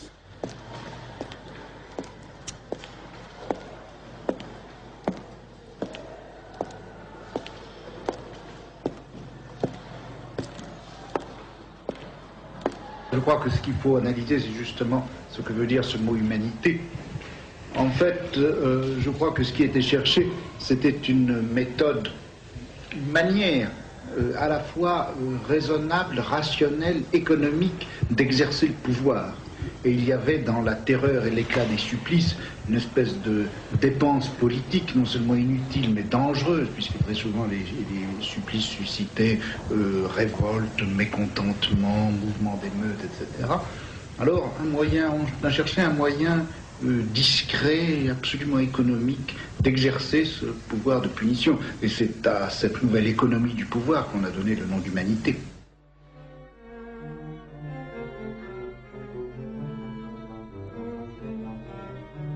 Ce que j'ai voulu faire, c'est de montrer combien finalement cette euh, adéquation, pour nous si claire et simple, de la peine avec la privation de liberté, est en réalité quelque chose de récent. Quelque chose de récent, c'est une invention, c'est une invention technique qui a été, euh, bon, dont les origines bien sûr sont lointaines, mais qui a vraiment été intégrée à l'intérieur du système pénal et qui a fait partie de la rationalité pénale à partir de la fin du XVIIIe siècle. Et j'ai essayé d'interroger les raisons pour lesquelles la prison était ainsi devenue une sorte d'évidence dans notre système pénal. Le panopticon de Bentham est la figure architecturale de cette composition. On en connaît le principe. À la périphérie, un bâtiment en anneau, au centre, une tour. Celle-ci est percée de larges fenêtres qui ouvrent sur la face intérieure de l'anneau. Le bâtiment périphérique est divisé en cellules, dont chacune traverse toute l'épaisseur du bâtiment. Elles ont deux fenêtres, l'une vers l'intérieur correspondant aux fenêtres de la tour, l'autre donnant sur l'extérieur, permet à la lumière de traverser la cellule de part en part. Il suffit alors de placer un surveillant dans la tour centrale et dans chaque cellule d'enfermer un fou, un malade, un condamné, un ouvrier ou un écolier. Le panoptique est une machine à dissocier le couple voir être vu.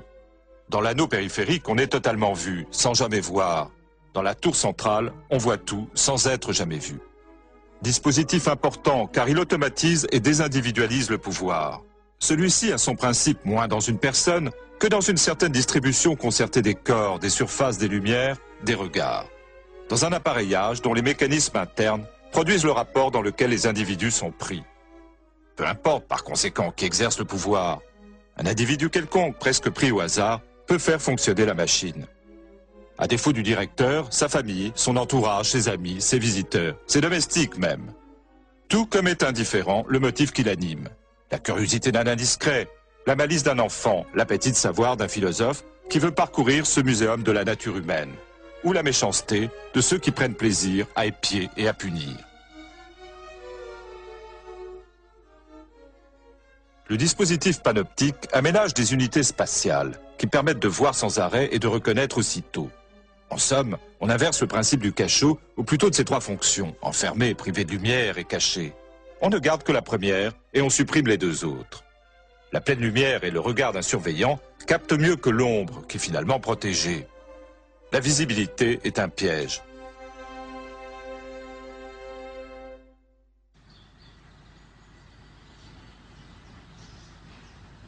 Alors, l'idée qu'il faille absolument donner aux gens qui exercent le pouvoir un instrument, en quelque sorte, optique, pour que ce sur quoi ils exercent le pouvoir et en même temps les effets de ce pouvoir leur soient visibles, ça, c'est une préoccupation fondamentale.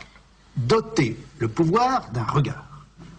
Donner par conséquent, imposer à ceux sur quoi s'exerce le pouvoir, ou ceux sur qui s'exerce le pouvoir, donner une visibilité intégrale, exhaustive. Alors vous avez cette idée d'une communauté de visibilité, et vous avez cette autre idée d'un appareil technique permettant aux uns de voir les autres.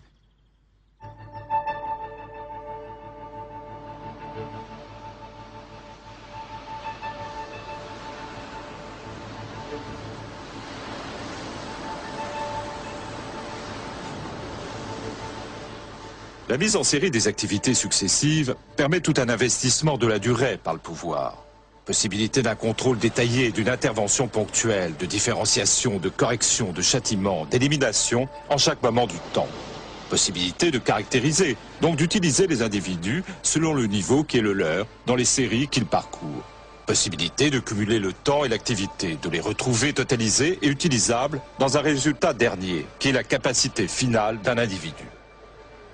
On rabasse la dispersion temporelle pour en faire un profit et on garde la maîtrise d'une durée qui échappe.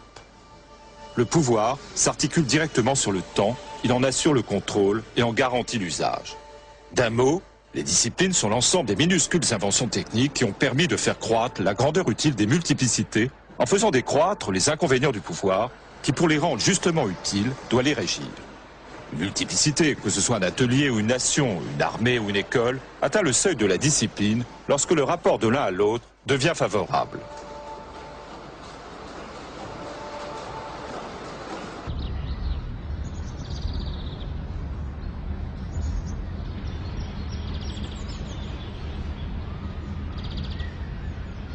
La manière dont s'exerce le pouvoir dans les sociétés modernes, c'est que les gens n'y ont pas, bien sûr, n'y ont plus exactement un statut de naissance. Ils bénéficient simplement de fait des avantages qu'ils peuvent avoir à leur naissance, ils n'ont pas de statut de naissance. En revanche, ils sont perpétuellement euh, mis en fiche et classés les uns par rapport aux autres. J'avais pris cet exemple qui me paraissait très typique. C'était un règlement qui vaut pour l'école militaire qui avait été fondée en, France en 1753 et où les jeunes... Euh, futurs officiers euh, sont traités avec une espèce, on ne peut pas dire exactement de dureté, mais de méticulosité qui est très très frappante. Ils sont perpétuellement surveillés euh, dans leurs chambres, dans les dortoirs, dans les lavabos, dans les cours de récréation.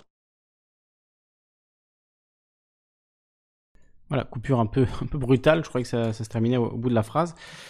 Donc euh, pourquoi je vous fais écouter cet extrait de Foucault, Surveiller et punir, pour bien vous montrer que la façon dont la police existe euh, à l'heure actuelle, euh, c'est une construction. Euh, ça n'a pas toujours été comme ça, ça a été pensé, ça a été réfléchi. Foucault alors l'analyse d'un point de vue critique évidemment, hein, c'est pas lui qui a conceptualisé tout, ça, enfin c'est lui qui, qui, a conceptualisé ça, mais c'est pas lui qui l'a implémenté, pour être bien clair. par contre, ce qu'il prouve par, par son travail, c'est qu'on peut évidemment voir comment ça a été construit, donc le déconstruire et construire autre chose à la place. Et ça va être l'enjeu de la discussion et du débat ce soir euh, avec cet article-là euh, du journal Le Temps. Décès de George Floyd, de George Floyd aux États-Unis, la police de Minneapolis va être démantelée. La ville du Minnesota veut reconstruire un nouveau modèle de sécurité publique. Elle a aussi l'intention de transférer les fonds alloués au budget de la police vers des projets s'appuyant sur la population. La police de Minneapolis démantelée. Les autorités de cette ville américaine ont annoncé une mesure choc deux semaines après la mort. Excusez-moi. Deux semaines après la mort d'un homme noir lors de son interpellation par un policier blanc.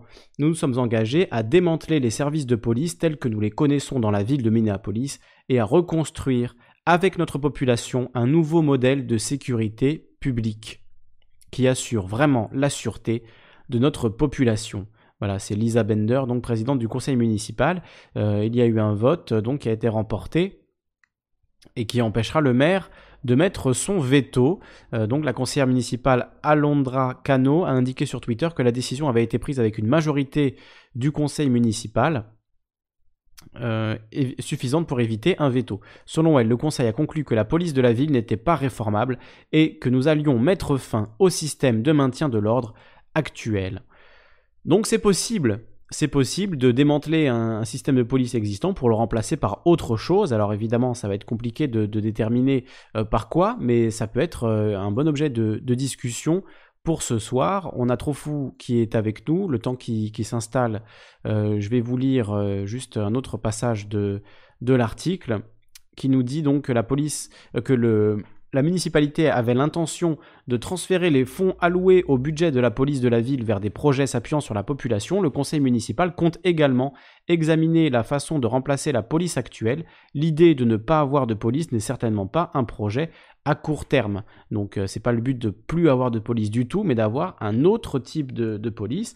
Et euh, aux États-Unis, on sait qu'il y a de nombreuses personnes qui ont des problèmes mentaux qui ont été tuées par la police, ce qui est absolument euh, horrible. Et donc euh, peut-être avoir euh, une équipe qui accompagne éventuellement les forces de l'ordre ou même qui se rend sur certains cas avec notamment des, gens qui ont des difficultés psychologiques, donc y aller avec une préparation à une intervention de type psychologique, de type euh, de, rassurer quelqu'un qui est en train de faire une crise de démence ou de, panique, euh, ça c'est des, euh, des, choses que la police ne sait pas gérer. les policiers américains sortent leurs flingues et posent des questions après, comme, on le sait bien, comme on l'a trop vu.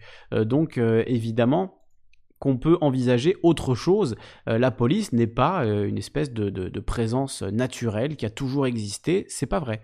c'est pas vrai. Donc, qu'est-ce qu'on peut créer de nouveau pour remplacer euh, donc euh, la, police telle qu'elle existe actuellement avec tous ces problèmes. Euh, qu'est-ce qu'on peut faire pour avoir finalement une police ou une forme de, police en laquelle on aurait confiance, en laquelle on n'aurait pas peur de, se confier, de, leur parler de nos problèmes pour qu'ils puissent nous aider. C'est pas vraiment le cas, j'ai l'impression actuellement, à part évidemment si vous avez un énorme problème. Euh, la police, euh, comme je le disais, il y a beaucoup, beaucoup de gens, alors c'est peut-être pas la, totalité ou même la majorité des gens, mais il y a beaucoup de gens qui en ont peur. Alors, à juste, euh, à juste raison ou pas à juste raison, ça c'est pas à moi de le dire. moi en tout cas, je sais que c'est quelque chose qui peut me, qui peut me traverser. et évidemment, et évidemment, cette ce constat que plein de gens ont peur de, la police, euh, c'est voilà, c'est totalement, euh, totalement problématique et même, euh, même très grave. J'avais pas mis le, bon lien là. Alors on va écouter Trofou s'il est avec nous. Trofou, est-ce que tu es là? Est-ce que tu veux participer à la discussion? Salut à toi Trofou, sois bienvenu. Oui, oui, bah je, tu sais bien que c'est, ce sont des questions qui m'intéressent et puis c'est ce qui est drôle. Non, c'est pas drôle, c'est la dernière fois que je suis passé, on en, avait un petit peu parlé de, tu vois, de ce, ce racisme structurel, ce racisme euh, bah, institutionnel. Et ça fait trois émissions d'affilée qu'on en parle, euh, et la première d'ailleurs n'était, enfin, était un peu à contre-courant de l'actualité, mais euh, malheureusement, enfin malheureusement ou heureusement, je sais pas, parce que peut-être que c'est ce qui permettra de faire changer les choses à terme. Mais en tout cas, on se retrouve aujourd'hui à, reparler de ça, et tous les médias en parlent, et la France entière en parle. Mmh enfin, enfin. Oui, enfin, moi j'ai envie de dire enfin, hein, malheureusement. malheureusement, hein, pour, les pires raisons, c'est évident. Mais comme euh, comme c'est des problèmes, euh, enfin, George Floyd aurait pu mourir comme euh, tant d'autres sont morts avant lui, sans provoquer un tel un tel remue-ménage et un tel débat mondial. Moi, la dernière fois que j'étais, qu'on en avait discuté, il y avait un, je me souviens plus des pseudos. Hein, j'ai une petite mémoire sur les pseudos. Mais on avait parlé un peu de, de Ziad Bouna, je ne sais pas si tu te souviens, et quelqu'un qui me disait. je crois que c'était avec Zioclo, entre autres. mais c'était pas Zioclo qui, euh, c'était quelqu'un d'autre. Euh, qui, qui, qui, expliquait que c'était pas normal que des gamins soient sur un scooter euh, à l'âge de 8, 9 ans, 12 ans, je veux dire, et, que... et moi, c'est ce qui me dérange aujourd'hui, tu vois.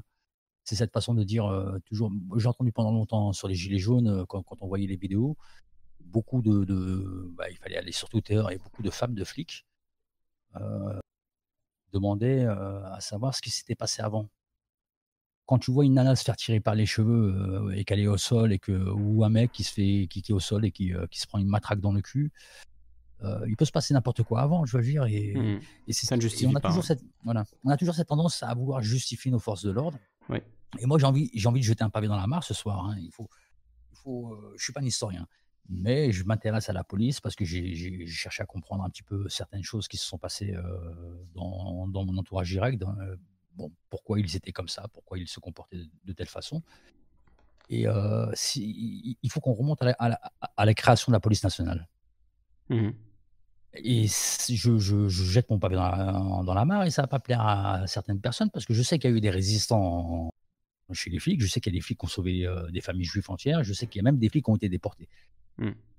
Sauf les, que les flics restent des humains, hein, c'est-à-dire ils sont capables du pire comme du meilleur. Hein, tu vois, c'est je, je les mets pas dans une catégorie hmm. à part. Hein, c'est bien sûr. La, discussion elle est plutôt de qu'est-ce qu'ils incarnent, quel est leur rôle, à quoi on les emploie, euh, et, effectivement quelles sont les euh, comment dire les traditions culturelles au sein de ces institutions euh, pluricentenaires, puisque tu vas remonter à, l'origine de la police nationale. Donc c'est quoi la Révolution française C'est cette période-là, c'est ça?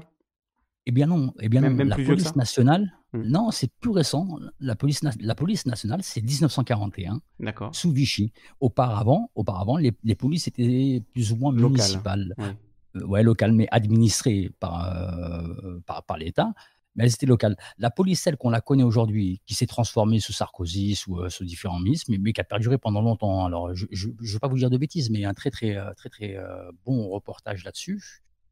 J'avais vu, je vous donne juste son nom, Dabin Korn. Alors, je vais l'écorcher. Hein. B-R-Z-O-Z-1. qui avait fait un, alors je, pense qu'il était passé sur Arte et qui, qui expliquait que on, cette police nationale, comme on la connaît, a été créée sous l'occupation en 1941 et qu'on a trié sur le volet des gens. Et bizarrement, c'était des gens qui avaient des tendances plus ou moins antisémites. Euh, notamment cette phrase des, nazis qui, disent quand ils arrivent dans, dans en France, euh, la police française a un esprit de coopération étonnamment bon. Donc, tu vois, je ne veux pas dire que tous les flics sont des nazis ou des fascistes, je dis qu'il y a cet esprit dans, l'institution, dans la création de l'institution, il y a déjà cet, esprit qui est marqué par euh, euh, non, plus, un pacte républicain, mais un pacte de, division. Quand tu entends, quand tu entends tous ces abrutis, pour pas dire autre chose, sur, euh, sur la vidéo de Johan euh, du canard euh, réfractaire, c'est juste à vomir, quoi. C'est pas supportable d'entendre des fonctionnaires que nous payons parler comme ça d'autres citoyens. C'est pas pas normal que des gens qui sont censés maintenir la paix et l'ordre puissent appeler à une guerre civile. Le mec il dit ouais moi je serai armé poteau. Mais tu vois, on en est où tu dire, et, et, bien sûr, on, va me dire, ouais, mais c'est qu'une minorité. Et je veux bien que ce soit qu'une minorité. Euh, je veux bien que ce soit qu'une minorité qui, euh, qui, qui, qui, a matraqué les gilets jaunes. Mais tous les silencieux, ils sont où? Ils font quoi? Voilà, c'est bon. Voilà, les témoignages qu'on a, qu'on a entendus, c'est plutôt que, que la culture, on va dire, au sein de la police, c'est ce type de propos, et que si tu penses pas comme ça, vaut mieux faire profil bas et pas trop en discuter, sinon tu vas être euh, mal vu par les collègues. Quoi. Donc c'est plutôt ça le problème. C'est pas que c'est c'est pas que c'est une minorité qui euh, dans un coin tient des propos racistes. Ça, je pense que dans n'importe quel métier, tu peux en trouver des gens qui sont racistes. Euh, n'importe quelle communauté, n'importe quel groupe, il y a des propos racistes, des, des choses comme ça, malheureusement. Euh, mais là, on a l'impression que c'est quand même quelque chose de systématisé, d'institutionnalisé et qui et qui attire en fait euh, l'institution attire à elle des gens qui ont ce genre de pensée. Pas tous heureusement, mais une, une partie significative, assez nombreuse pour que ce soit un problème aujourd'hui le, problème, c'est toujours ça. C'est-à-dire que c'est la, la, question de, la, la, brebis galeuse. La brebis galeuse, c'est soit, soit on la, euh, soit on, l'évince, soit on s'occupe de son cas, soit la brebis, galeuse va transformer tout, euh, le, toute l'institution en, une saloperie. Tu comprends? Je, te rejoins absolument. C'est-à-dire que euh, quand on décore, quand on décore des commissaires ont été pris à, taper sur la tête de certaines personnes, on en voit bien un signe. Euh, quand, quand, tu as Jacob qui vient te dire que, les violences policières n'existent pas, je comprends Jacob, il est dans son rôle. Hein, c'est lui qui veut incarner le parti de l'ordre euh, pour dire que Macron euh, gère mal l'ordre. Je ne sais pas ce qu'il lui faut. Je veux dire, quand, quand Ciotti le fait, quand Cassanier le, le dit, quand Macron dit qu'il n'aime pas qu'on parle de violences policières, je ne sais pas de quoi ils ont. Enfin, tu vois, ils sont en train eux-mêmes de créer un climat euh, qui va continuer à, engendrer de la détestation pour la police. Je sais pas, en 2015, on était tous euh, à applaudir les flics. Euh, on était tous contents de, voir ce, gendarme donner sa vie pour libérer des otages. Et ben, qu'est-ce qui s'est passé euh, en 2018 et, tout, le monde déteste la police, quoi. Sans point d'interrogation. Beaucoup de gens détestent la police sans point d'interrogation. C'est malheureux, hein, parce que le principe, il serait parce que encore une fois aussi bon je vais encore faire un petit peu d'histoire mais mais, mais mais, le terme police ça vient de politéa politéa c'est c'est euh, l'art de gouverner euh, les affaires communes. Ils sont là pour ça quoi. Et là où je partage euh, pas la vie de Foucault la cité il n'y a pas une, une, racine commune avec la cité police police poli, po, politéa ça vient de, de police de, ça, ça, vient de, de politique peuple ouais mais, mais, mais ça a été ah. par le par le par le, par le temps politique et police, en effet, il y, y, a le. le c'est P-O-L-I-S. Policité. Police, effectivement. qui veut dire cité dans l'étymologie latine civitas, donc une cité-État, une police, P-O-L-I-S. Voilà. Et pendant, et pendant longtemps en France, le mot police a été utilisé pour les affaires du gouvernement. Hmm. Euh, on le considère. Comme euh, en anglais, on a policy, policy qui veut dire euh, une mesure politique. Quoi. C'est ça, voilà. Et eh bien, en, français, dans, le vieux français, avant Vichy, mais même la, police, c'est Colbert qui l'a créé. Hein, c'est la, forme de la police municipale, c'est Colbert, donc ça remonte à très très loin. Mais c'est là où tu as raison, c'est oui, c'est gouverner les affaires de la cité. Et normalement, eux sont censés euh, alors à défaut d'être des républicains, sont censés être au service. Et c'est là où je rejoins pas Foucault. Alors je ne veux pas le critiquer parce que pour moi c'est une sommité intellectuelle et, je lui arrive pas à la cheville. Mais je pense pas que, ou en tout cas aujourd'hui, alors peut-être qu'à l'époque où il parlait c'était vrai, mais, aujourd'hui j'ai plutôt l'impression que, que ce soit plutôt les flics qui soient euh, au service non pas de la, de la cité, non pas de citoyens, mais de l'État. Et d'un État qui, euh, qui euh, frôle, ouais, non, il frôle même pas, il est en plein dans un autoritarisme, ils, ne savent plus comment répondre, euh, ils sont dans une panade totale, et la, seule chose à laquelle ils tiennent, ou avec laquelle ils tiennent, ce sont les, ce sont les flics.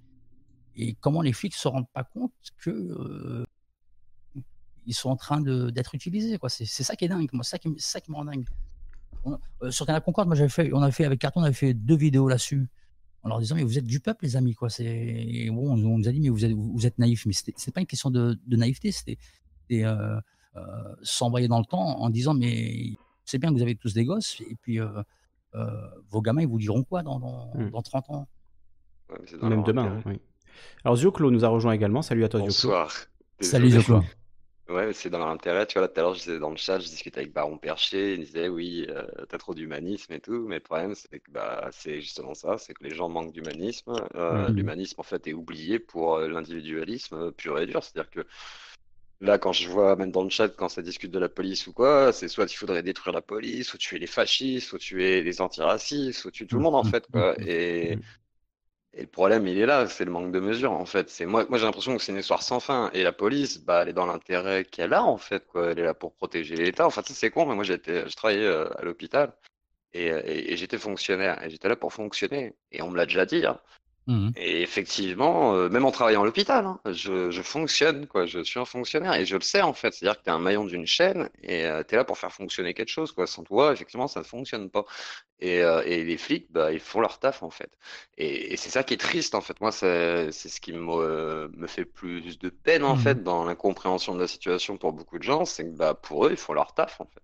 Et leur idéologie correspond à leur travail.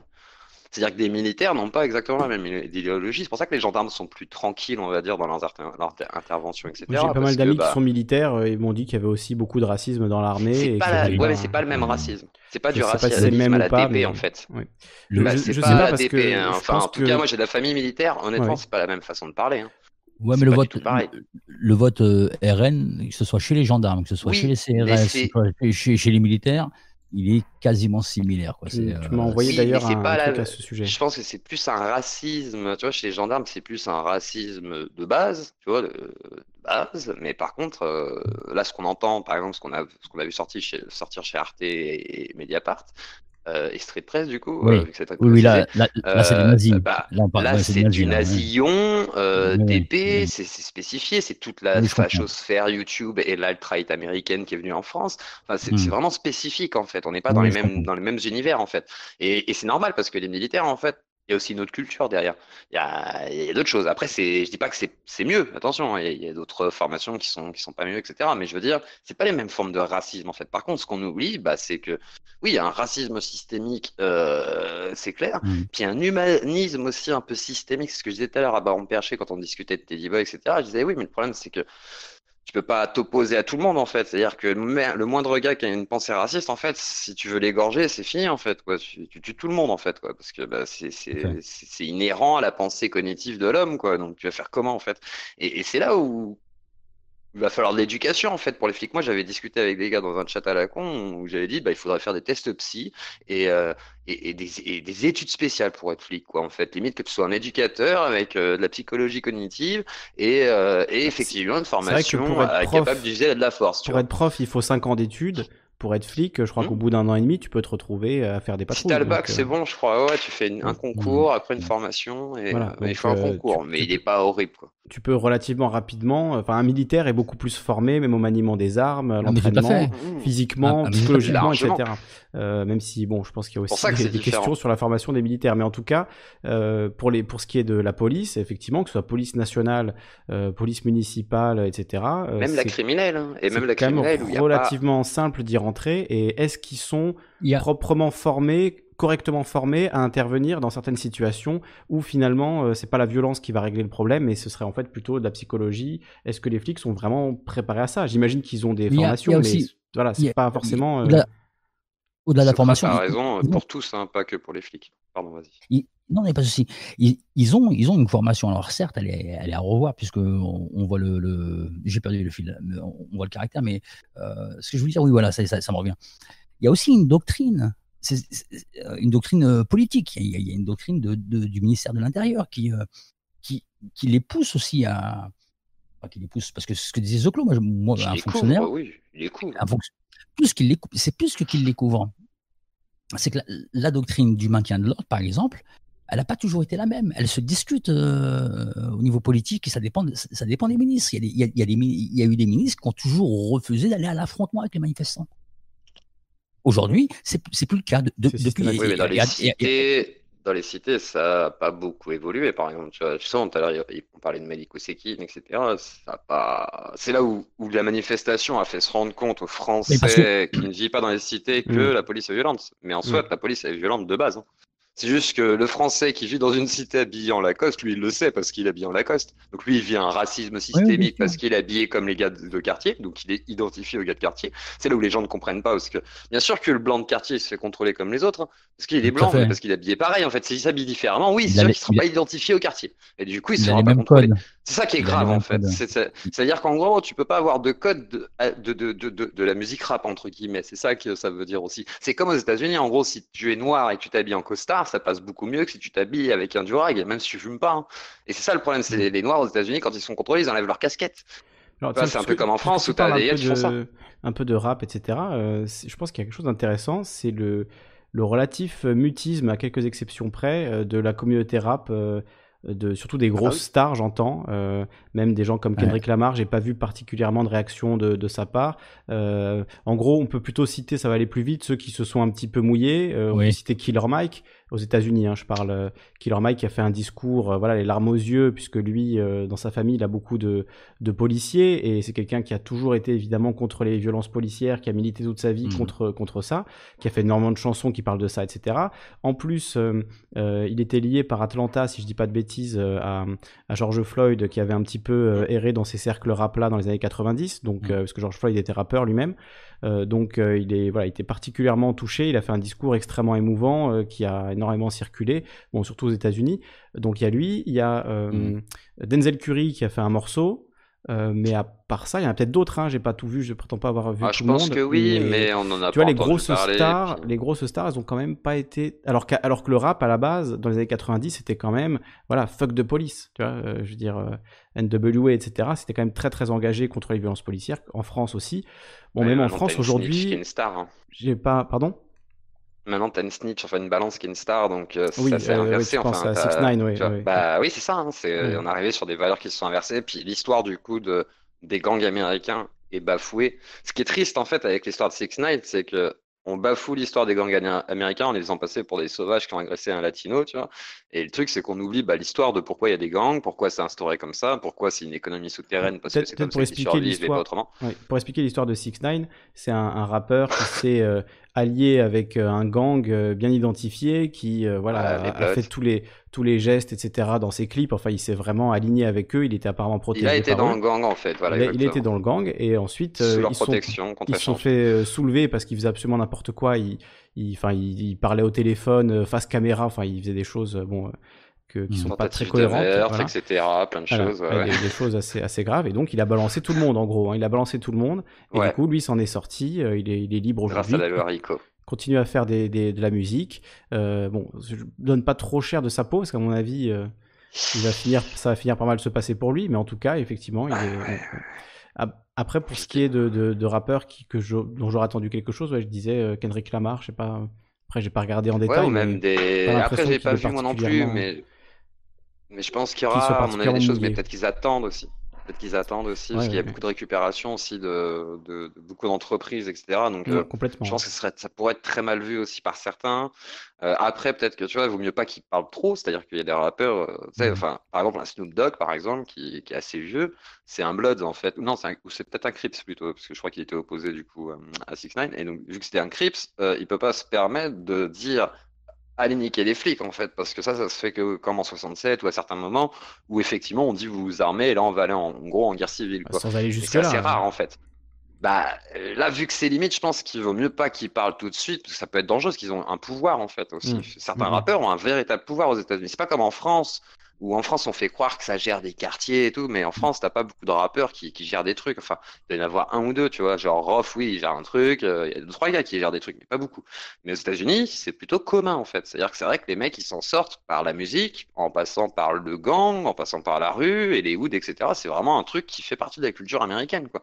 Et puis aussi un truc qui, qui a existé aux États-Unis, c'est que à l'époque ils ont essayé de faire un Black Wall Street et ça a été empêché dans les années 60 par les Américains. Donc il y a eu qui s'en est mêlé, il y a l'État américain qui s'en est mêlé. En nuit, ça, ça a été géré, quoi. un Black Wall Street, euh, c'est-à-dire un, Wall Street. Euh, en fait, c'est-à-dire qu'ils ont essayé de créer euh, une sorte de, mini-État, mmh. voilà, où ils ont réussi à, à, collectiviser leurs ressources, enfin leur paye, etc. ils ont réussi à faire un mini, un mini système autonome, entre guillemets, où ils auraient pu bah, faire un système noir, quoi, en fait, tout mmh. simplement, en pleine période de ségrégation. Et ils ont, ils ont totalement cessé ça. Et c'est vrai que du coup, bah, tu as, as, un monde américain noir qui, qui s'est effondré totalement, dans le sens où bah, ils n'ont aucune opportunité, quoi, à part certains certaines rares exceptions, tu vois. Et, et, et souvent, bah, ce qu'on oublie, c'est que ces rares exceptions rejettent totalement en fait bah, ce qu'on appelle hood en fait quoi c'est comme les rebeux en fait qui seraient sortis de quartier qui seraient comme moi par exemple très francisés et, qui vont me dire ouais les, les arabes du quartier de toute façon c'est tous des cons et tout moi je me comporte pas comme eux et, c'est ultra méprisant et, c'est ultra dangereux en fait comme discours et c'est vrai qu'on on se rend peut-être pas assez compte des, des nuances qu'il y a et en plus de ça c'est-à-dire que même entre nous quoi c'est-à-dire qu'on arrive à être raciste entre nous etc donc c'est c'est les situations sont vachement variables et, quand on parle de la police pareil quoi c'est ouais formation de psy moi je pense d'éducateur réellement et de ouais je sais pas il faudrait un truc comme ça quoi enfin malheureusement parce que il faudrait pas qu'elle obéisse à qu'à l'État en fait il faudrait qu'elle obéisse euh, peut-être aux populations enfin je sais pas c'est compliqué à mon avis, moi, à mon avis, moi, je, je clôt, hein, ça, ça, va peut-être vous paraître con ce que je veux dire, mais moi, ça me paraît euh,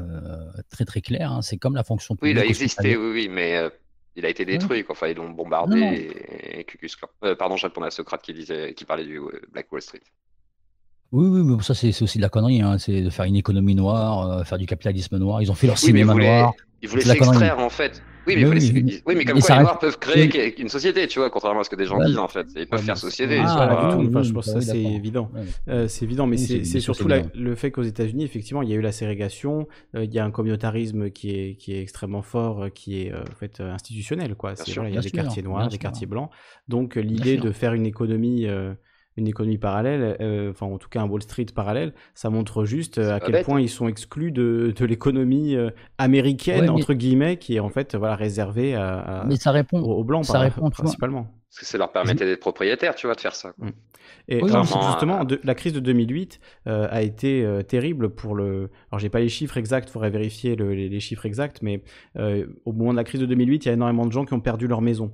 Euh, pour être euh, très concret. Voilà, on parle de la crise financière à Wall Street, etc. Mais concrètement, ça s'est fini par énormément de gens qui ont été virés de chez eux, qui se retrouvés à la rue, mmh. et donc euh, énormément de Noirs qui étaient, qui avaient accédé à la propriété grâce à ces prêts qui avaient été poussés donc par les organismes de crédit, enfin les les fameux subprimes, euh, eh bien, il y avait beaucoup de, Noirs qui avaient accédé à la propriété et la, crise de 2008 a, détruit la classe propriétaire noire aux États-Unis. Ça, c'est clair.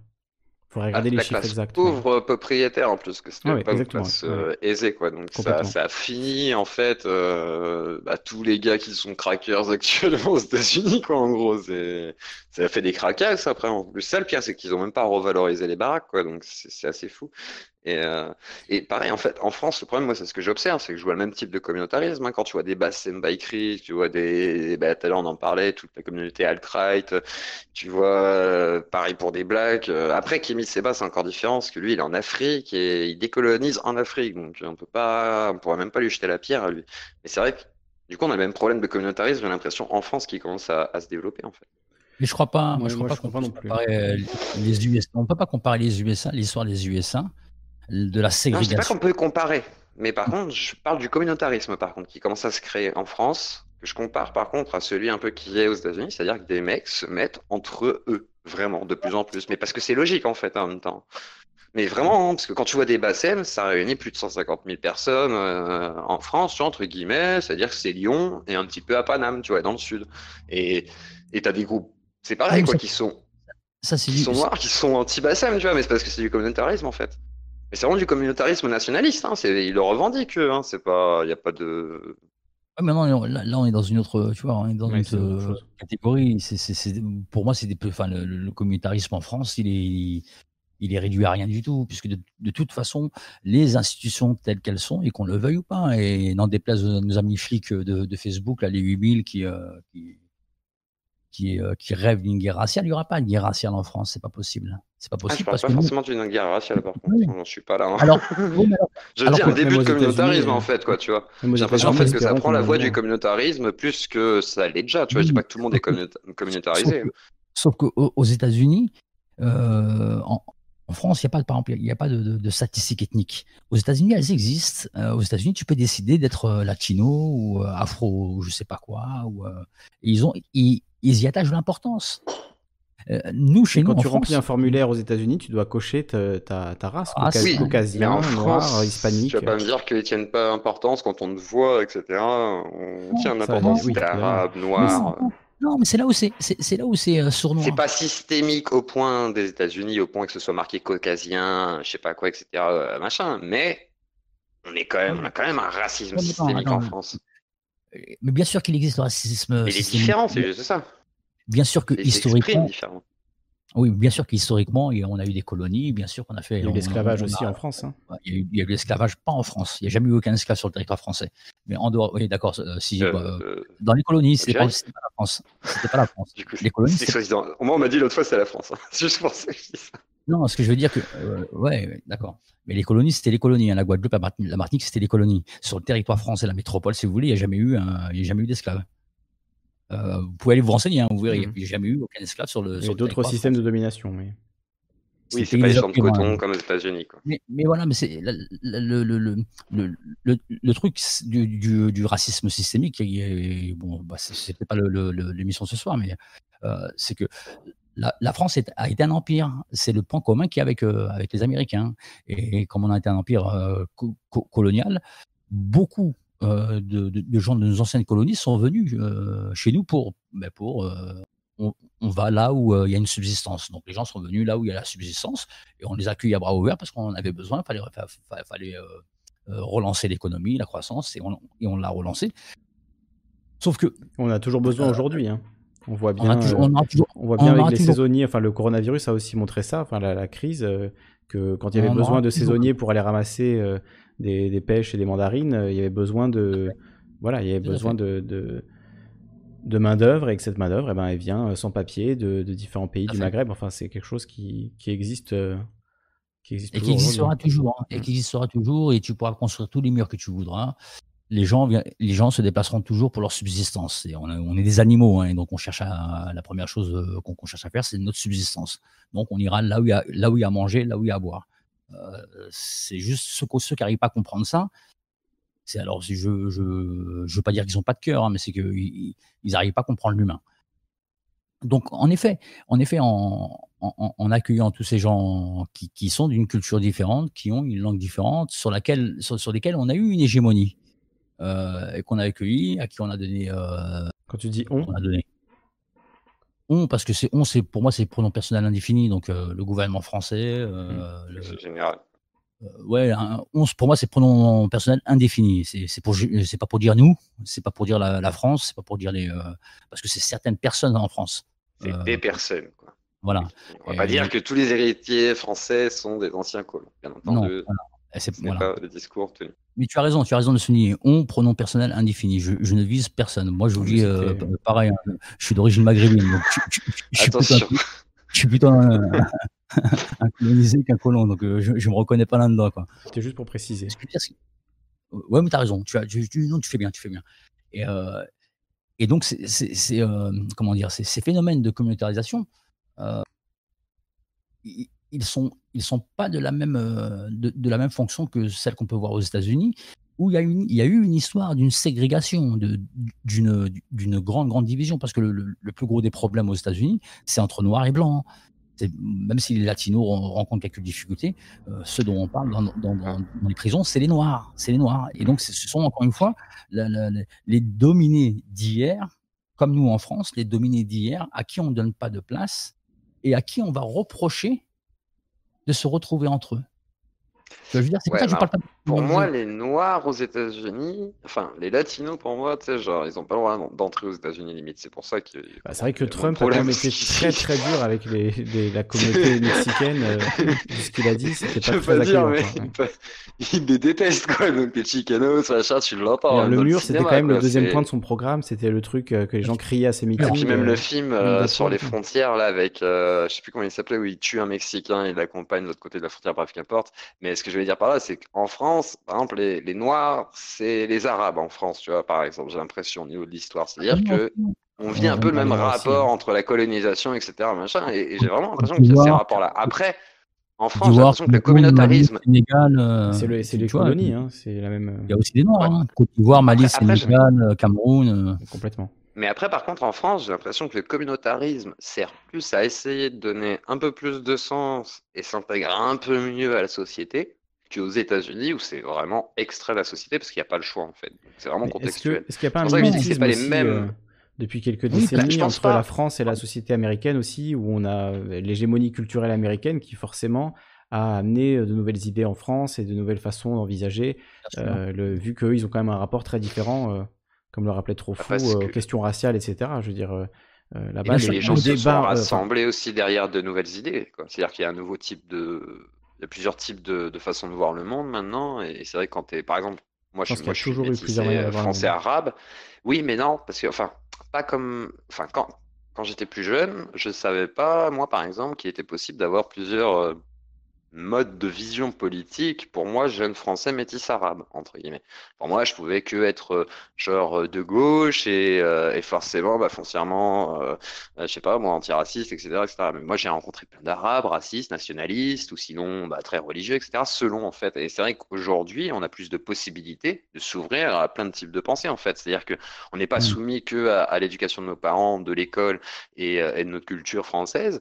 On est, on est ouvert à plein, plein de choses. C'est pour ça qu'aujourd'hui, je c'est plus varié, plus complexe. Et, justement, ça, ça, amène à des, à des oppositions. C'est pour ça que je disais l'autre fois aussi que c'est beaucoup d'individualités qui créent des communautarismes. En fait, c'est-à-dire qu'un jour, on aura des communautés, des, communautés de 10 personnes, en fait, qui commencent à exister, en fait. C'est-à-dire que tu as des gens qui revendiquent euh, leur individualité, en fait, là-dedans. Et, et c'est là où, moi, après, ça commence à me perturber un petit peu. C'est-à-dire que même si ton individualité compte, malgré tout, il est bon de vivre ensemble. Donc, Comment, comment ajuster le truc en fait. Et hmm. après, voilà, c'est pour ça que j'entends le communautarisme français, que je trouve plus humaniste euh, que celui des États-Unis, qui est vachement ségrégationniste aussi. quoi. C'est-à-dire que, bah, par exemple, le, Black Lives Matter, ça a été beaucoup critiqué en disant, bah, pourquoi pas dire All Life Matters? Parce que, bah oui, euh, je veux dire, il y a les Chicanos, il y a les Blancs, il y a, y a les Chinois, etc. il n'y a pas de raison en fait. quand il y a une spécificité d'un problème, tu ne, tu ne dis pas euh, que ce problème n'existe pas en rappelant juste que, tu vois, il y a d'autres ces raisonnements-là, ces raisonnements-là sont idiots. Pourquoi Pourquoi, pourquoi, bah, Je comprends pas pourquoi c'est idiot en fait. Si, tu te casses la jambe, très, clairement, si tu te casses la jambe et que euh, trop fou débarque et dit, euh, voilà, moi je suis en train de dire attention, euh, Zoclo s'est cassé la jambe, appeler un médecin, etc. Et trop fou débarque et dit, mais moi mes jambes, pourquoi personne s'occupe de mes jambes? Elle pourrait se casser. C'est voilà, c'est en fait. Non, mais euh, sauf que que, en, l'occurrence, le problème n'est pas n'est pas les jambes de trop fou, c'est ta jambe qui est cassée, tu vois. C'est et toi, tu si tu débarques en disant, ben, et moi mes jambes, pourquoi on s'en occupe Oui, pas? mais- Quel est- euh, On Et alors, mes jambes, D'accord, mais si on s'occupe de ma jambe et qu'on fait croire que toutes les autres jambes vont être occupées, moi je vais croire que ça a fonctionné, mais ça sert à rien, ça se trouve, parce qu'on va laisser peut-être d'autres jambes cassées, mais pas celles qui seraient correspondantes à la mienne, tu vois ce que je veux dire? Ça Enfin, je sais pas si correspond, tu vois ce que je veux à, dire en ça fait. correspond à la situation actuelle et au final, ça, ça va bien au-delà de ça même. Enfin, ça dépasse. On voit bien que ça dépasse euh, même cette question. C'est peut-être pas le, le- le bon exemple. Ça, euh, je je- l'entends que ça dépasse la question, mais j'ai l'impression que c'est qu'il y a une récupération de ça. C'est pour ça que je, je pose la question en fait. Après, vas-y, vas-y, trop fou. Ceux qui te disent, ceux qui te disent, ils ont raison de le dire, mais pourquoi pas dire euh, juste. Bah, ça, je l'ai entendu, mais même moi, je le pense en fait. C'est-à-dire que moi, je me pose à chaque fois la question, mais comme quand j'entends des rebeux dire Ah, on est opprimé dans le quartier, tu vois, bah, c'est tout le quartier qui est opprimé en fait. Et, et, et c'est là où je me dis, et qui est opprimé par plein de, plein de choses en fait, par plein de choses qui, sont contextuelles, c'est compli- compliqué avec toi. hein. Désolé, excuse-moi. Hmm. Chloé. Je suis ultra nuancé en fait, ça le problème. Et je me dis, bah, j'entends qu'il y a un problème parce que par exemple, tous les Chicanos, tous les Chinois, etc., qui sont aux États-Unis, bah, je pense que eux, ils ont le même problème en fait, quasiment euh, à l'identique. Et, et du coup, bah, c'est vrai que c'est focalisé. Après, j'entends que aux États-Unis, pour les blacks, ce soit vachement plus euh, prononcé. Par exemple, là, tu vois, en, Fran- en France, on parle d'Adama. Euh, Il y a très très peu de manifestations des rebeux, par exemple. Et ça, je et c'est bizarre en fait, quoi. C'est-à-dire que je ne comprends pas en fait. C'est c'est juste ça que je veux dire. C'est, c'est, je dis pas que c'est, il faut pas le faire comme ça. C'est juste que je ne comprends pas en fait. C'est- Encore une fois, encore une fois, Zoclo, encore une fois, la différence qu'il y a entre la France, il faut pas faire de parallèle entre la France et, les États-Unis. Il y, a, il y a du communautarisme en France, il est, il est clair, mais il est, il est, il est laissé, euh, si tu veux, à la limite, il est, il n'a pas été organisé. Alors qu'aux États-Unis, il a été organisé, ce communautarisme, il a été organisé dans une ségrégation, dans une injustice. Parce que qui, entend ségrégation, euh, ségréguer, pour moi, c'est euh, péjoratif, mais en réalité, le, le- terme de, ségrégation, c'est une séparation. Sauf que cette séparation, elle se faisait aux dépens des Noirs, des États-Unis, des Noirs qu'on a amenés ici pour cultiver des champs de coton. Donc, on ne parle pas de blancs ou on ne parle pas de chinois ou on ne parle pas de- de- d'asiatiques ou on ne parle pas de latinos. Ce qui les concerne dans, leur âme, c'est comme pour un musulman aujourd'hui qui, viendrait, qui viendrait euh, manifester contre euh, l'islamophobie. Parce que euh, son sujet n'est pas le monde entier. Il est ce qu'il ressent lui au plus profond. Moi, je suis marxiste de, de, de, pensée philosophique. Donc, je pense qu'il n'y a, que deux classes. Il y, a, les dominants et les dominés. Et que parmi les dominants et les dominés, il y a des noirs, il y a des blancs. Donc, je ne pense pas comme ça. Mais je- je- j'entends très bien le, le, le, le- Et je peux choquer les gens. hein, J'entends très bien le combat de Rokhaya Diallo, par exemple, qui se dit il faut qu'on se retrouve entre nous pour, pour, pour discuter, pour définir qui nous devons être. Parce que ce racisme-là, ce racisme-là, il est mondial. Les, les, les- alors, je ne vais pas faire le, le- tomber dans la Ah oui. Les Noirs dans le monde ont plus majoritairement subi que, que, que fait souffrir le, Même le reste Chine, on a vu des exemples les de- Arabes les mettent en esclavage, les Chinois, voilà. On a vu des exemples en Chine de, de personnes noires qui étaient carrément exclues de restaurants, euh, là en 2020, euh, parce qu'elles étaient noires. Enfin bon, c'est absolument, euh, absolument délirant. Oui, bien sûr, bien sûr. Et mais ouais, c'est enfin, Il y a la une catastrophe. de, Mais- de la cause noire euh, me paraît euh, absolument indiscutable en fait, et donc euh, dire oui, mais il y a d'autres problèmes. Ben, là, en l'occurrence, on parle de, ce- de ce problème qui existe, qui est spécifique, qui est lié à une histoire euh, mondiale, qui concerne en fait tous les pays occidentaux euh, et évidemment, euh, voilà, tous les descendants de, de tout ça. C'est pas une Et donc, il y a une nécessité, il y a une nécessité de se rassembler entre eux, de discuter, et puis à la limite, là, peut peut-être concevoir autre chose sur les rapports de domination. Mais alors, Mais s'ils le, font, le, le pas, ben, et, et s'ils le font, bah oui, parce que moi, moi j'entends le, le- Alors, on peut me dire Soros, pas Soros, j'en ai rien. Enfin, franchement, même si Soros- même s'il s'avère que Soros euh, finance ces gens-là, franchement, ils ont raison. Pour moi, ils ont raison de dire euh, la vie d'un noir compte. Pourquoi? Parce que c'est le sujet. On ne parle pas de la vie du blanc ou de, de, de la vie. On parle de la vie du noir aux États-Unis qui subit un racisme systémique qui peut, lui, en- qui peut entraîner jusqu'à sa propre mort ou l'enfermement en prison pour pas grand-chose. Voilà de quoi on parle. Alors ce soir, on parlait à la base du Ah rôle oui, de la police. Alors, je vais recentrer un peu le débat. On parlait du rôle de la police et de comment redéfinir le rôle de, de la police dans bah, le cadre de voilà ces injustices structurelles. Et euh, pour revenir peut-être sur le sur la police, Mm. alors j'ai pas vraiment les références historiques euh, précises, mais hum, il me semble que c'est Henri Guillemin qui en parle dans euh, Oui. peut-être ses conférences sur la Révolution française, mais du fait que bah, notamment la, la compagnie républicaine de sécurité, alors je vais regarder quand même Wikipédia pour pas dire de, de trop grosses bêtises. Euh, il me semble que c'est plus tard. Les C'est CRS, c'est plus plus tard, tard. ouais. Mais je-. Je voulais. Euh... Républicaine. Mais ah oui, c'est le nom, hein, c'est le nom des Oui, non, je sais, mais quand tu les vois comment ils sont, tu m'étonnes qu'ils sont sécurisés. Non, et puis les, les ils ont été créés le 8 décembre 44. Ouais. Voilà, à la sortie de la guerre. Et donc, c'est une création limite que certains, au début de la police, jugeaient comme étant euh, la police des, des communistes, la police du peuple, des CRS. Le pire, c'est qu'à la base, c'est que quand ils rentrent dedans, c'est des mecs sympas, mais quand ils en ressortent, ils sont cassés. Quoi ça devient des sortes de rugbyman un peu. enfin, moi, j'ai un pote qui a été CRS qui en est sorti, et lui, il en est ressorti avec une pseudo-médaille. Il leur a dit d'aller se faire foutre parce qu'ils lui ont donné une médaille, parce qu'il s'est fait défoncer la gueule après son travail en plus. Donc, comme quoi, c'est pas évident non plus d'être flic, hein, et puis voilà, mais. Mais c'est vrai que tu te dis, euh, la mentalité qu'il y a dedans, c'est vraiment n'importe quoi. Mmh. Enfin, c'est vraiment très destructeur. Alors pour, venir, pour revenir au sujet, tu vois, vous avez abordé la question de la formation et en effet, c'est une des premières questions qui, euh, est abordée. Mais, euh, mais au-delà de ça, moi, c'était là-dessus quand, je suis venu, euh, j'ai commencé avec Vichy. C'est juste pour expliquer dans, quel état d'esprit cette, cette, police a été créée et je leur balance pas la pierre. Hein. Si elle est encore là, elle est encore là. Et puis bon, ben, moi à la limite, je suis pas quelqu'un qui pense qu'il faut qu'il faille pas de police, mais si on doit redéfinir le rôle de la police en réalité, et je voulais encore faire une fois le parallèle avec euh, la service, euh, les services euh, publics hospitaliers, c'est qu'on leur demande à ces gens-là, alors je, vais les défendre un petit peu, c'est qu'on leur demande de faire plus avec moins de moyens et que les critères aujourd'hui depuis Sarkozy, c'est de la rentabilité, c'est faire du mmh. chiffre. Faire du chiffre pour avoir de l'avancement, faire du chiffre pour, pour pouvoir partir plus tôt en retraite, faire du chiffre pour, pour être bien vu, parce que si tu refuses de faire du chiffre, tu es mal vu et tu n'auras pas d'avancement. Et si tu demandes une mutation, tu ne l'auras pas. donc à partir de là, moi pour moi c'est tout le service. La politique du chiffre, donc de, faire de la rentabilité, de faire le plus d'amendes possible et en fait d'aller provoquer presque des, des, délits pour pouvoir les, les sanctionner ensuite. Et donc c'est une logique. Déjà, ça c'est vrai que pour la confiance, forcément, si la police, sa logique c'est de faire du chiffre et donc de trouver tous les moyens de te piéger pour tu vois, c'est pas, euh, c'est pas la même chose que si le rôle de la police, c'est juste de s'assurer intelligemment que les choses vont bien et, et faire ça avec humanité, tu vois. Si, si le but, c'est de faire le plus de chiffres possible, forcément, ça va instaurer un rapport de, oui, d'anxiété déjà. Quand tu rencontres la police, tu te dis qu'est-ce qu'ils vont me trouver, qu'est-ce qu'ils vont euh, chercher à me, à me reprocher s'ils doivent faire leur, leur tarif du soir, quoi moi, je mets le parallèle avec l'hôpital parce que c'est la même chose. On leur mmh. demande à ce que les, actes de soins soient rentables. Mais c'est juste de l'aberration, c'est juste de la folie, c'est du service public. tu vois, je veux dire, c'est, mmh. il faut, quand, on pense à la police, il faut repenser à tout le service public, à, toutes ces gares qu'on ferme parce qu'il n'y a pas assez de monde. Euh, ces... devrait, puis devrait être deux fois plus responsable en cas de délit, c'est-à-dire que quoi qu'il fasse comme délit, vu qu'ils sont représentants de l'ordre, ils devraient être punis doublement en fait. C'est des circonstances aggravantes. Qu'importe ce qu'ils font en fait, voilà exactement. Mm. Qu'importe ce qu'ils font en fait, et qu'importe qu'ils soient en civil ou pas, hein, parce que tu es dépositaire de l'autorité, bah, à partir de ce moment-là, euh, tu, tu, tu, dois, tu te dois d'être responsable. Moi je pense, je dirais, vous risquez le double de peine de prison que n'importe que, que, qui sur n'importe quel délit. Déjà ça te calme. Mm.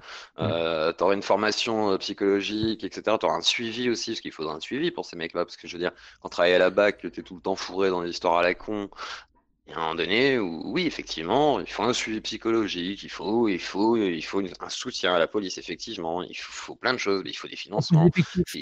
il faut plus d'effectifs. Mais, mais en même temps, il faudrait aussi faire plein de choses pour les quartiers. C'est là où c'est compliqué, en fait. Il faudrait faire plein de choses pour plein de monde, en fait. Parce que si tu donnes des moyens à la police, que tu donnes des effectifs et tout, c'est bien. Mais dans ce cas, tu leur demandes que faire du chiffre, ça ne changerait rien, tu vois. Et, pour ça et même, et pour la mentalité aussi, comment tu changes la mentalité, tu vois. Globalement, ça, c'est plus, plus difficile. C'est pour ça que je parlais de doctrine, parce que quand, tu entends Jacob, euh, ce qu'il est en train de dire sur les violences policières, il n'en croit pas un seul mot. Ah, Sauf qu'il Non, mais il le sait, oui, mais c'est volontaire. Ils te disent en plus que les, les, idéologues parlent de, de violences policières. Dans la tête. C'est dingue. Le but, c'est de te faire rentrer dans la tête qu'il n'y a pas de violence. Parce que pour ceux qui acceptent, parce que moi, j'ai entendu ça dans plein de bouches, mais alors, c'est affolant. Hein, même là, il y a eu un coup on, en parlait. Ils avaient tous les mêmes éléments de langage euh, récemment, là, pour dire. Puis même chez Dayan, les gens ils justifient qu'il n'y a pas de violence, il n'y a que des délinquants, en gros. Oui, c'est ça. Ça. Non, mais là, c'est vraiment... Tout à l'heure, j'entends, je l'ai lu tout à l'heure euh, pour Adama, le multirécidiviste. Mais oui, alors. En fait, c'est. Et, puis même, c'est pas ça, c'est qu'il y en a qui sont pas multirécidivistes. Alors, et dans ce cas, tu dis quoi pour eux, quoi Parce qu'ils sont morts, en fait? Chouya, tu vois, il est, il est en train de livrer à manger, euh, il meurt. C'est normal, en fait, quoi. Et en plus, il est blanc, tu vois, pour les nationalistes, je veux dire, c'est comment vous le justifiez, ça, en fait? Et du coup, c'est juste parce qu'il habite dans un quartier qu'il identifie à ça. C'est ça que je veux enfin... Même si non, mais c'est là où les gens se rendent pas compte qu'il y a un racisme lié au quartier, en fait. C'est-à-dire que le quartier est vu comme une source potentielle de danger qu'il faut neutraliser absolument en fait. Que les gens ne connaissent pas, parce que les gens ne connaissent pas, parce que les gens. Parce que pour eux, ce sont des parasites. Moi, j'ai vu dans le chat un gars qui disait euh, Oui, oui, moi je pensais comme ça, euh, mais euh, depuis le mouvement des Gilets jaunes, j'ai compris que les flics, oui, ils étaient dangereux. Mais voilà, parce que les gens ne connaissent pas, tu vois, dire, quand tu. Et par contre, ils te justifieront. Regarde, ces gens-là qui vont te dire ils sont dangereux quand il y a les Gilets jaunes, ils vont te dire Oui, mais celui qui s'est pris la portière, il a qu'à pas faire tout ça, et puis mmh. ils vont te trouver des justifications, en fait. Ça qui est fou. C'est-à-dire qu'ils vont te dire Faut pas qu'ils tapent sur des blancs parce que c'est les Gilets jaunes. Mais Zoclo, quand et par contre quand tu discutes avec les gens, de la moto, il méritait de perdre sa jambe, quoi. C'est en gros, c'est exactement le genre de justification. Encore, il a, il a pas de coupé, tu vois, donc il a de la chance, tu vois. En fait, limite c'est ça, quoi. Ça, malheureusement, on, y est à chaque fois, alors qu'évidemment, euh, dans, dans, on justifie dans, tout le temps dans la aucun la cas, euh, le- la vie de quelqu'un ou euh, voilà son euh, son viol dans le cas de l'affaire Théo, enfin sur Théo, il y a des gens qui sont complètement euh, à raconter absolument n'importe quoi sur euh, sur ce pauvre garçon comme si ça justifiait en fait ce qu'il avait subi, Euh, même si c'était euh, le plus grand baron de la drogue de ce que vous voulez, il méritait pas en fait que ça lui arrive. Donc c'est c'est juste de ce point de vue-là, ça n'a aucun sens. Et surtout, bon, en l'occurrence, il, il y il était innocent. Donc euh, Il y a même ce, ce- cet, cet Et argument. c'est mêmes en fait. Ah, Excuse-moi. Il y a même cet argument de dire euh, Ouais, mais ils sont là tous les week-ends avec les Gilets jaunes, ils en ont plein le cul. Mais qui changent de boulot Qui changent de boulot Oui. quoi. Si- pose le casque. S'ils n'arrivent pas à être professionnels, qui changent de boulot ou qui, oui, ou, ou- Putain, ou qui se pose prennent un le casque, répète. merde, qui, qui Mhm. fasse un acte politique au lieu de se plaindre euh, de l'IRDP et de voilà, qui, qui soit politiquement engagé en fait à un moment donné. C'est s'ils veulent, euh, s'ils veulent vraiment se plaindre les policiers, à un moment donné, ils sont capables de faire des manifestations les flics quand ils veulent. En ouais. fait, ils l'ont déjà ça, fait France, il y a il y un certain temps. flics, ouais. Mm. Euh, et qui se foutent pas de la gueule du monde en fait quoi et ils étaient soutenus par les Français en fait c'est à dire qu'à un moment donné ils savent qu'ils peuvent être soutenus après moment donné il faut qu'ils fassent les bons choix aussi il faut qu'ils arrêtent euh, aussi de se borner. Et c'est pas toute la police qu'on vise. Moi j'ai connu de la stup la stup c'était les plus droits que j'ai connus. Par contre dans la crime il y avait des connards. Par contre dans la BAC il y a beaucoup de connards. Et dans les CRS il y a quand même une sacrée chier de connards. Et ça vous les avez croisés vous dans les vous vous les croisez vous dans le- dans, dans, dans les manifs hein, les CRS moi je les ai croisés la BAC très régulièrement. Et quand la BAC t'agresse des aveugles qui jouent du djembé foutent à poil une meuf parce qu'ils veulent t'interpeller et qui te mettent des coups de tonfa tu sais même pas pourquoi en fait. Euh, tu te dis mais c'est quoi ça? Et le problème c'est que les mecs ils sont dans un délire en fait. C'est-à-dire que aujourd'hui, c'est normal. C'est-à-dire qu'à l'époque, quand on les filmait dans des documentaires à la télé, ils avaient ce comportement-là extrêmement violent. Et ça a été même chopé, euh, la fameuse histoire euh, qu'on a vue avec Usul, etc., parce que ça a été pris dans Striptease. Mais il y en avait même d'autres documentaires où tu voyais des violences policières extrêmement brutales, mais ça, ça passe, quoi. Et, le problème, c'est que, en plus, les policiers ne se rendent pas compte que leur comportement in- induit une violence, en fait. Et ce qui est fou, c'est qu'ils ils s'imaginent en toute sécurité, ils se plaignent d'avoir des vengeances en plus des quartiers, etc., machin. Mais ce qu'ils se rendent pas compte, c'est que leur violence engendre forcément à un moment donné des, des réactions. Oui, Et les réactions, à un moment donné, ne sont pas disproportionnées, elles sont juste des réactions, en fait. Et ce qu'ils ne s'en rendent pas compte, c'est qu'un jour, c'est c'est exactement l'exemple de, de toutes les émeutes qu'on a eues à Paris, qu'il y a aux États-Unis, etc. C'est-à-dire qu'un jour, il peut y avoir un tout petit effet. Mais là, par contre, la réaction, elle peut se, elle peut se porter soit sur une personne ou soit sur une totalité, en fait. Et c'est là où c'est dangereux, en fait. C'est que la police joue un rôle extrêmement important entre la population, euh, l'État qui veut se protéger justement de la population et, et tout ce qui représente en fait euh, la vie sociale, c'est-à-dire les magasins, les machins, les banques, toutes ces conneries, machin. Et ben le jour où la police déconne un peu trop, elle peut foutre le feu entre les deux en fait. C'est ça le problème de la police aussi, c'est qu'elle a le un rôle rôle du très maintien important. en de fait. l'ordre, c'est de maintenir l'ordre social tel qu'il Oui, est. et puis- Donc tout ce qui le menace, euh, le but de la police, c'est c'est de s'en Et débarrasser. la police menace cet ordre en fait euh, établi, façon de parler. On a, et qui n'était pas forcément et- menacé avant. Et FA qui souhaitent euh, participer, je pense, Oui, je puisqu'ils sont montés sur, sûr, le, bien sûr. sur le Discord. Donc on, on va les écouter. Je crois que FA a son micro allumé, donc on va commencer par lui et euh, dans un second temps. Allô? FA, est-ce que tu es là? Bonsoir. Oui, allô? FA. On t'entend. On t'entend. Moi, je- moi, j'entends. Moi, j'entends. François bonjour. On t'entend. C'est François Sino qui est avec nous. Bienvenue, François. Bienvenue. Ah Beaucoup de problèmes Euh, ouais, non, du coup, je voulais- ouais, ouais, c'est pas évident, c'est pas évident. C'est pas évident. Euh, du coup, euh, Du coup, FA. ouais, je voulais intervenir sur le fait que réformer la police, mais en fait, euh, ouais, il y a des individualités, on va dire, mais c'est un petit peu comme la presse, quoi. Si tu dis réformer la presse, la presse, elle est un peu pilotée. Alors, on leur dit pas fais ci, fais ça, mais ils sentent bien que s'ils font ça, ça va pas, et que s'ils font ci, bah putain, bah ils... ah bon, on m'ouvre des portes, euh, on me laisse, euh, j'ai- enfin, le, ma carrière euh, s'ouvre. Et la police, c'est un peu pareil. Mmh. il faut choisir entre la vertu et la carrière, quoi. Non, mais c'est pas ça. Pour les gilets ouais, mais pour la police, c'est un peu différent. C'est juste l'exemple que je voulais dire. C'est pas on leur dit précisément fais ça. Mais on, les mecs qui voient qu'il y a des axes de dégagement, ils y vont, quoi. Mmh. Genre, l'autre, ils mettent des LBD dans la tête, il y a personne qui va en prison. Bon, bah, il y a un moment, les mecs, ils sont fous nerveux de. Tout à fait. Et donc, il n'y a pas vraiment. Nous, toi, tu vas lui dire, bah, ce serait bien qu'il change Robert qui a mis un coup de LBD, mais Robert, euh, en fait, c'est plus que rien. faut regarder à l'échelle au-dessus, quoi. C'est comme si Robert, il a eu la Légion d'honneur euh, à Noël dernier, donc. Euh. Oui, en plus, mais si tu veux. Robert représente l'autorité et lui, il montre l'exemple. Mais lui, Robert, tu vas pas aller discuter de, de sa construction politique. bon, bref, Robert était content de mettre une bastos parce qu'il est vénère. Ça fait, il est pas payé. tout, tout, le monde l'insulte. Euh, mais si en, amont, si, en amont il y a de la formation, si en amont il y a de la formation qui. Mais ils n'ont pas envie. Mais, toi, mais si, il y, a des formations. Tu, tu, tu, rentres pas dans la police comme ça. Il y a, il y a quand même un peu de sport. non, mais euh, il y a des formations, oui. Mais après, une fois par an. Oui, mais quand, il, non, mais quand il te laisse faire ce que tu veux au gilet jaune, c'est que l'État il a décidé que la formation, tu la prends, tu l'enterres 10 cm en dessous, et le mec il fait ce qu'il veut pour piloter, euh, pour piloter euh, plus l'éthique, je pense qu'ils enterrent que la formation. L'État a décidé de se désengager de tout service public. La police, c'est un service public.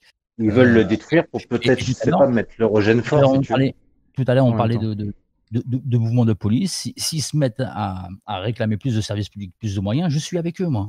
Même si, même si j'ai beaucoup d'aigreur vis-à-vis d'eux, mais je, je les soutiendrai. Ils ont besoin de moyens en ce moment parce qu'on leur commande quand même pas mal de LBD, de, de drones et de toute une. il y a quand même beaucoup d'investissements qui sont faits dans le. C'est des millions, des millions d'heures sup qui ne sont pas réglés. C'est 52. Oui, tu parles en, termes de. 52 suicides. De salaire, 52 suicides.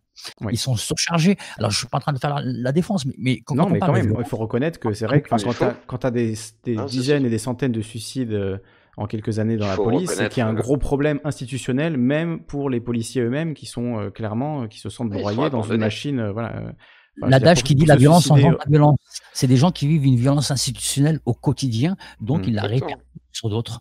Et ça, c'est la même violence que les quartiers, vivent la même violence. Je sais pas si c'est la même, mais en tout cas, c'est une forme de violence assez extrême. Si ça te pousse à te suicider, c'est clair que c'est voilà, c'est le en fait, ils vivent à chaque fois la violence à laquelle ils se confrontent. C'est-à-dire s'il y a un meurtre, etc., des viols et tout, bah, ils tombent face aux violeurs, ils tombent face aux meurtriers, ils doivent arrêter les gens, ils tombent face à la justice qui ne condamne pas forcément comme il faut. Voilà. C'est-à-dire que soit elle est trop laxiste, soit elle l'est pas du tout, et, soit elle l'est, mais on ne sait pas pourquoi. Enfin, c'est Mmh On a une justice qui, qui, est vraiment à plusieurs vitesses et pas à deux vitesses, quoi. C'est, il y a 10 000 vitesses, quoi. Enfin, je, je ne comprends pas la justice actuelle. C'est même pas, ouais, je sais pas, pyramidal ou. Non, je sais, rien. Avec la maçonnerie, euh, bah, y avait un, non, non, ça rentre pas à la maçonnerie parce qu'en fait, de la chat, déjà, ça marche bien. Moi, je suis passé au tribunal trois fois dans ma vie, une fois avec une avocate, deux fois sans. Et, euh, et pas pour rien, parce qu'une fois, une avocate, qu'est-ce qu'elle fait? Elle, te fait ton plaider coupable, mais les plaider coupable, c'est. Euh, enfin, c'est genre, elle va te dire, oui, il est pas responsable parce que sa vie fait que. Bon, bah, moi, mmh. j'ai présenté deux façons de faire différentes, ça a marché. Effectivement, je pense qu'un bon avocat, il fait une autre façon. C'est-à-dire qu'il montre que non, il va faire ça en fait. Et, voilà les démarches qu'il a déjà fait euh, entre temps, au moment où il s'est fait arrêter, au moment où vous les présentez à vous, monsieur. Et moi, c'est ce que j'ai fait. En gros, j'ai amené des papiers, j'ai montré des trucs, et ceux qui portaient plainte contre moi m'ont défendu au tribunal, tu vois. Donc, à un moment donné, où effectivement, le rôle des avocats aussi, etc., c'est-à-dire comment bah effectivement, ça dépend qui tu défends, pourquoi, comment, comment tu es élevé, etc. Et malheureusement, tout le monde n'a pas les mêmes codes pour s'en sortir dans le monde. C'est-à-dire que malheureusement, c'est as des codes qui t'aident plus facilement à passer que d'autres. C'est ce que j'expliquais l'autre fois dans l'émission de Kelly. C'est-à-dire que si tu te fais contrôler par les flics, bah moi j'ai moins peur parce que même si j'ai du shit sur moi, j'ai pas peur parce que je sais comment je dois me comporter en fait. Mais il y en a qui ne savent pas comment se comporter. Et c'est compliqué en fait parce que même comment se comporter en fait. C'est-à-dire qu'il y a des choses que tu ne peux pas dire, il y a des comportements que tu ne dois pas avoir, il y a des choses que tu peux faire qui sont de l'arrogance, mais que tu peux te permettre avec les policiers où ils ne pourront rien faire, par exemple. Il y a plein de choses en fait qui sont qui sont qui sont des codes en fait. Et, c'est ça qui est compliqué parce qu'il y a plein plein plein de codes et qui amènent jusqu'à un certain niveau. Et quand on parle de pyramidal, dans ce cas-là, c'est que des, des, codes sociaux en fait. C'est ce qu'on parlait, c'est des mythes de l'échelle sociale, c'est de l'échelle d'éducation, c'est c'est plein de choses. Comment tu parles le code des flics, mais quand tu parles le code de la justice avec euh, bah, une juge en face de toi qui elle ne pense pas du tout comme un flic, quoi. C'est pas du tout les mêmes personnes. Donc, mmh. euh, c'est voilà, c'est un flic s'il contrôle un juge, il va avoir peur, tu vois. Donc là, on, part sur la réforme de la justice également. FA. Et après, on écoutera Fleury parce qu'il n'a pas encore parlé. ça, va ensemble, mais la justice, elle est, elle est viciée à un niveau. Euh, en fait, elle est viciée à haute échelle. Donc, c'est-à-dire le, les grands de ce monde, enfin les grands de ce monde, les hommes de bien, comme, comme dirait Guillemin, euh, ils se font serrer pour des trucs, euh, des massacres à des millions. L'autre, il prend euh, peut-être un bracelet à tout casser, il a le droit de rester dans son pub quatre étages dans le 16e. Il peut inviter qui il veut, et ça dure deux mois, quoi. Hmm. Et les gens regardent ça et disent c'est pas possible. Après, t'as le flic de banlieue. Qui... Il y, a, il y a le mec de banlieue qui fait un pauvre truc. bon bah le flic qui lui court derrière, il vient de commencer sa carrière, il sert un mec qui a vendu un kill, il se passe rien. Euh, il fait ça pendant dix ans et il se passe rien. Une fois, il y a, une fois de temps en temps, il y a un serrage, le tiers sort, il lui parle mal. Il vrille, mais ça, c'est de l'histoire locale. Parce que euh, la justice, elle devrait être juste. Euh, tout le monde se calmerait, quoi. si les gars, ils se faisaient serrer pour un kilo. Justement, je reviens sur une discussion qu'on a eue la semaine dernière, mais là précisément. Ce maximum, moi je souhaite pas, tu vois. Mais, du coup, ça fait réfléchir. Enfin, ce dont tu parles là, c'est que le rôle principal de la police aujourd'hui, surtout quand on parle de la police par rapport aux banlieues, c'est de réguler entre guillemets euh, le, le, trafic de drogue, puisque voilà, les drogues sont, sont les drogues illégales ouais, sont, bon, sont bon, vendues c'est quoi, les maintien de la paix sociale. Le maintien, on m'a raconté voilà. ça. Le Ouais. de la paix C'est-à-dire qu'en gros, on sociale, n'arrête pas, tout- les gros trafiquants, mais on va faire en sorte que les gars ne puissent pas aller oui. raqueter en gros euh, les écoles et braquer des mamies. Après, en c'est gros, pas il faut y ait de- du trafic, mais pas trop. Bah, Tu c'est pas pas. Alors, pas, pas en même temps, mais c'est pas trop dans l'intérêt des trafiquants en général que justement la police euh, vienne toutes les 5 minutes parce Voilà. qu'il y a eu des raquettes, des choses comme ça. Donc, euh, j'imagine que Mais du coup, voilà, le maire il peut y avoir une entente quoi à ce niveau-là. C'est pour ça qu'il y a une Mhm. régulation voilà, entre le trafic et le nombre de toxicos. Faut pas qu'ils soient tous euh, au même endroit. C'est assez rigolo en fait de voir comment ça mais fonctionne effectivement entre le quartier et la police et les, les trafiquants. C'est un une c'est une guéguerre rigolote qui envoie quand même pas mal de gens en prison euh, chaque année. Et bon, mal, quoi qu'on en dise, il y a quand même des gens qui vont en prison et qui font de, de lourdes peines pour trafic de drogue. Ça, et c'est- à la mort parfois, hein, jusqu'à la mort et parfois. jusqu'à la hein. mort parfois pour euh, des voilà des du trafic de, de drogue. Non, mais là, on Donc, parle euh, de la drogue, mais pour les histoires de viol, vous avez bien vu les histoires euh, de pédophilie, les mecs, ils prennent rien, quoi. Alors c'est vrai que c'est un problème là, on- rapport à, à la C'est toujours justice. pareil, ça dépend qui. Ça dépend qui, c'est ça dépend. encore Si Ouais, mais on a quand même euh, quelques en affaires, euh, intrafamilial, euh, tu vas prendre plus qu'un politicien peut-être. Non, mais encore une C'est fois, c'est surtout ça. en- encore une fois, il, il- Ouais, il est plus simple. Il, il- c'est- il y, a, il y a des, si vous voulez, moi je vais pas, encore une fois, je vais me faire la défenseur de la justice et des juges et des. euh, Mais vous avez des, vous, vous avez des juges qui ont, qui ont- qui ont des, des- des dizaines de milliers de dossiers sur leur bureau. Véritablement, Ah oui, véritablement. Ah Et, si tu calcules, si tu calcules le temps qui va passer, le temps qui va passer euh, sur, 30 euh, sur, par jour. sur une affaire, eh ben il est plus simple.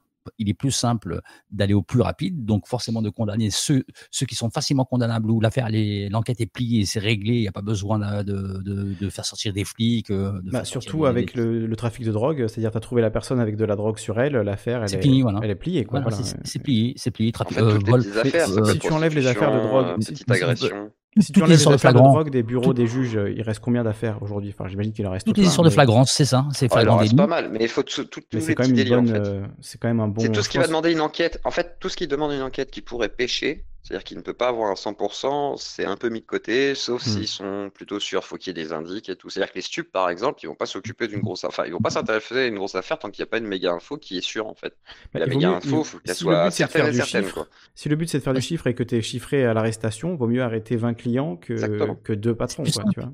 Et s'il faut un gros coup, faut pas que ce soit juste un kilo en fait. C'est pas intéressant. C'est ce Moi, qu'on j'ai déjà discuté avec les stupes, c'est ce qu'ils m'ont dit, quoi. Un kilo, c'est pas intéressant. c'est- Et ça se négocie. Les, les gars de l'octrice, là, qui s'est fait péter quand, quand ils faisaient des négociations avec des petits, avec des petits trucs, bon, bah après, eux, ils payaient des gars, c'est des trucs qui se font rarement normalement, mais eux, ils payaient carrément leurs indices. Et c'est vrai que, voilà, quoi, t'es très mal payé pour des tout petits trucs. Par contre, si c'est des gros trucs, bah, c'est à partir de 15-25 kilos, quoi, en fait, c'est normal. Parce qu'il faut que, ce- ce- enfin, oui, le il faut but- que ça représente, en fait, une enquête qui soit suffisamment longue, mais justifiée pour euh, l'intérêt que ça a, quoi. Là, on est dans la manière dont ça fonctionne aujourd'hui, mais euh, toujours est-il que pour que toutes ces enquêtes aient, aient un sens, c'est bien parce que on considère que un jour peut-être ça arrêtera euh, le, le fait que les gens se droguent, euh, que la police s'occupe du trafic de cannabis, tu vois. Alors qu'il n'a jamais été Ah non, aussi important, qu'il n'y a jamais eu autant de moyens, que les peines n'ont jamais été aussi lourdes, mais qu'il n'y a jamais eu plus de fumeurs qu'aujourd'hui au final de, de cannabis, par exemple. Enfin, c'est la drogue la plus consommée en France. Ah. Des millions de personnes Ils en touchent pas aux consomment. investisseurs, ils connaissent tout le système, donc euh, ils C'est savent des- que c'est quand ils même des centaines de milliers de des centaines de milliers d'affaires par an, hein, juste le shit, le voilà, enfin même la coke, etc. Les drogues de consommation euh, relativement courantes, on va dire, c'est euh, des, des, des dizaines et des dizaines de milliers d'affaires par an qui pourraient en fait être, traités par la médecine plutôt que par la justice et la police. Bien, sûr. Et puis ça, ce serait déjà un grand changement de, fonctionnement. Quoi. J'habite à côté, j'habite à côté de Bourg-en-Bresse euh, toujours, et j'habite à Bourg-en-Bresse. Il y a une grande famille de trafiquants là-bas, qui, est une, famille qui, qui, va à Amsterdam, parce que c'est d'Algérien, donc ils ont aussi de la famille Amsterdam et tout. Ils ont plein de maisons partout en Europe. Et les gars, quand il était en prison, ils continuaient son trafic. Parce qu'en gros, ils l'ont fait tomber une fois, histoire de, parce que c'est la tête pensante d'un réseau qui est tellement grand que dans tous les cas, jamais le réseau il s'arrête en fait. Et les flics le savent enfin à un moment donné. C'est, ils le savent pertinemment. Mais jamais les réseaux ils s'arrêtent quoi. Parce que c'est pas dans l'intérêt, parce que enfin, c'est très dangereux aussi pour les États, c'est compliqué parce que je pense qu'il y a, enfin, on, on sait pour certaines affaires qu'il y a eu des politiciens, que ce soit Europe Écologie Les Verts ou, d'autres euh, groupements politiques, qui se sont fait arrêter parce que bah, ils, ils finançaient en fait des trafics de drogue. Donc c'est c'est compliqué le trafic de drogue, en fait, par exemple, euh, la prostitution, ouais, ouais, avec des hélicoptères qui allaient en Corse, après qui droppaient en France et tout, c'est un truc de fou. Et il y, avait, bah plusieurs partis politiques qui étaient concernés. Et, et ce que je veux dire par là, c'est que pour plein, plein, plein, plein de choses, en fait, c'est-à-dire qu'à chaque fois, il y a des mecs qui sont mouillés, peut-être au plus haut de l'État ou au plus haut d'échelle sociale, ou, enfin, la police lyonnaise, moi, je sais qu'il y a plein de cocaïnomanes qui font, qui sont dans le milieu de la nuit, etc., qui, qui connaissent des très, très gros dealers et qui les arrêteront pas, qui vont arrêter à chaque fois les petits parce que, bah, c'est plus simple, parce qu'ils sont remplacer parce que c'est voilà quoi c'est comme les ouvriers ça se remplace dans la rue on s'en fout quoi. Je veux dire un trafiquant de drogue il s'en fout du quartier lui le plus intéressant c'est surtout bah faut que ça tourne quoi. Donc euh, c'est voilà c'est comme la prostitution c'est comme pas plein de choses donc euh, c'est du capitalisme sûr qu'on bah, c'est le problème du capitalisme, c'est du pur capitalisme je pense pas c'est pas un problème de franc-maçon, tu vois, c'est un problème du d'une globalisation des choses, de ouais, d'un même pas non régulé, je pense que c'est régulé, mais sauf qu'en France, on n'a pas les couilles de légaliser, donc on laisse faire comme ça. c'est comme la prostitution, on dit ouais, t'as pas le droit de racoler, mais bon. Non, mais regarde, ce que, tu disais sur le financement des partis. Il faut que les prostituées tu disais sur le financement des partis. tu payes tes impôts en tant que pute, voilà, et, surtout, le client prend moins que la prostituée, tu vois, genre c'est. Bref, c'est complètement con. C'est complètement débile. Oui, FA. Non, je disais. Hein, parce qu'à chaque fois, Joclo reprend la parole, mais on, on, a, peu côté Fleury. Ce que tu disais sur le financement des partis, là, ça peut, ça peut expliquer que les trafics ils, continuent à tourner. Tu vas à Porte de Bagnolet, Porte de Bagnolet à Gallieni, là. Je sais pas, mais il y a des fois, il y a 200 mecs qui attendent, quoi. Mm. Et les flics qui passent en cheval. Et il y a toute la cité qui est bon. Il y a même, je crois que le chemin, il est usé de la sortie du métro jusqu'au point de vente. C'est usé. Parce qu'il n'y a pas le choix, en fait. Tu pourras jamais l'arrêter, le trafic, par contre. il faut une, c'est une soupape de sécurité, quoi. Et quand les flics y passent. Il faut le garder, les en mecs fait. Passent, c'est que si tu l'enlèves demain, c'est la révolution. Après, les, les, les, gamins, ils disent, bah, pourquoi ils nous cassent les couilles alors que ceux qui nous permettent de faire le, le truc? Donc, euh, donc la mairie, elle laisse passer. Là, c'est une soupape, une, soupape pour tout Paris, parce qu'il y a tout Paris qui vient choper là-bas, mais c'est un truc de malade. C'est le principe de l'octrice euh, qu'on a eu à Lyon. Hein. Bah, à Lyon, c'était ça. Les flics carrément les dealers et les laissaient faire euh, leur truc. Quoi. Moi, je suis pas sûr. L'argent, va remonter même plus haut que le mec qui raquette, parce que le mec qui raquette, c'est pas, c'est pas là-bas. C'est pas forcément plus haut. C'est pas forcément hein plus haut. Des fois, ça peut être que euh, juste quelques gars, ça peut être euh, juste un, un mec des stupes, ça, ça, peut être un mec pourri qui arrive à, à engrainer deux trois flics avec lui et qui font leur délire. Quoi. Enfin, ça marche. Hein. Moi, je, moi, d'avoir des flics dans la poche en tant que mafieux, c'est bien aussi. Hein. Moi, je suis pas sûr que ce soit les bons arguments, ça, la, paix sociale, le. le ah, mais c'est pas un bon argument, c'est ce qu'ils utilisent comme argument. j'ai entendu. Hein. Alors, enfin, en centre de loisirs en quartier, on m'a dit oui, bah, pour la paix sociale, on les, on les chasse pas. D'accord, ah après, après, franchement, ce que, ce que les flics peuvent raconter, c'est. Euh, pour moi, c'est pas c'est pas une enquête sociologique ou c'est pas c'est pas une enquête euh, c'est pas une c'est pas une question politique. c'est ce qu'on leur demande. C'est des impressions. Bah oui, on leur dit, on n'intervient pas pour la paix sociale. J'entends, j'entends. De la part des politiques, c'est quand même une immense, euh, une immense faiblesse de, de voir ce problème et se dire, oh là, ce, voilà, ça maintient une forme de paix sociale, alors qu'on sait très bien que c'est ultra violent, que, tu vois, c'est, enfin, c'est quand même, voilà, c'est, ça rend quand même la vie de tout le monde plus difficile, tu vois. C'est parce qu'ils veulent pas avouer la misère qu'il y a dans leur quartier. C'est-à-dire que quand tu as de l'héroïne dans des quartiers qu'ils le disent pas, et que ça se fait que dans la région, etc., par exemple, et que ça commence à être gangréné comme dans les années 80, tu vois, tu te dis, mais c'est quoi ce délire, en fait? C'est-à-dire qu'aujourd'hui, on vit une époque où il y a autant d'héroïnomanes et quasiment autant d'overdoses qu'à l'époque où euh, c'était euh, le début de l'héroïne en France, en fait. Moi, moi, je suis un ancien héroïnomane, donc euh, je connais le truc, quoi. Et... et... moi, je pense que ce sont des excuses qu'on se donne, tu vois, qu'on se donne, que se donnent les flics, que se donnent les politiques, paix sociale, pas de paix sociale. moi, je pense que c'est juste une question de moyens. Je pense qu'au sein de la police, au sein de la justice, il y a des gens de bonne foi qui sont engagés dans, dans, dans ah, un combat oui, oui, ça c'est sûr. en y croyant dur comme, dur comme fer. Et c'est peut-être aussi pour ça qu'il y a autant de suicides et autant, autant de dépression chez eux.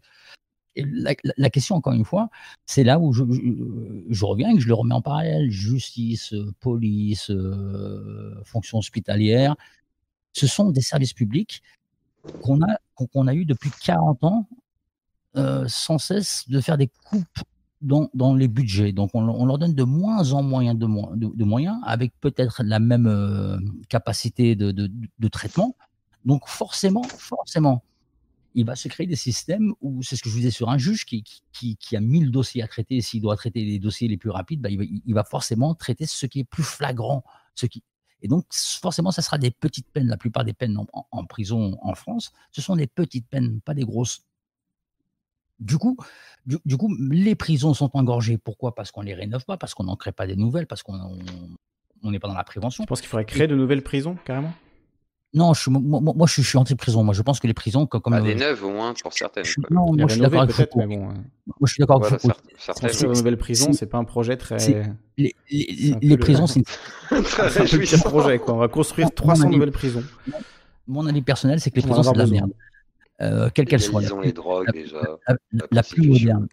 Bah, Déjà, si tu, oui, si tu légalises les drogues et la prostitution, il y a plein de gens euh, que, Déjà. tu, que tu peux gracier automatiquement. euh, Moi, voilà, tous ceux qui problème. sont. La, prosti- la prostitution, ça me pose un problème. La, la drogue, euh, à la limite, je vais dire, Ah, oh, pourquoi ouais, pourquoi pas. Pourquoi ça- La prostitution, ça requérait quand la même. drogue, hein. La, la prostitution, Non, je pense, ça requérait quand même avant euh, de s'assurer que toutes les femmes ont les conditions de vraiment Voilà, de choisir leur situation. Je pense que c'est quand du même. Voilà, exactement. Qui, qui est des Macs ou qui est pas des Macs. Mais moi, je suis pas d'accord pour qu'on vende son corps. Quoi. C'est, je suis pas d'accord pour qu'on marchandise son corps. Je suis pas. Je pense qu'il y a des choses qui sont sacrées sur Terre. Ah, tant qu'il y a de la misère, malheureusement, tu vois ce que je veux dire? Ah mais, ouais, mais voilà. Mais, Ah, mais l'État ne fera jamais un effort pour que les gens soient en dignité, tu vois. c'est- Non, non, mais c'est pour- oui, mais Moi, je suis pas Stéphane euh, Essel, mais les gens sont mais- dans un état nous d'indignité totale. là-dessus, à nous de réfléchir. Moi, je vous dis Ouais. encore, à la limite, la drogue, c'est, c'est, c'est, c'est un stupéfiant au même titre que le vin ou les clopes. Euh, mais, mais, la, mais la prostitution, même la, même la, bah, la, la nana qui a décidé de le faire, pourquoi elle le fait?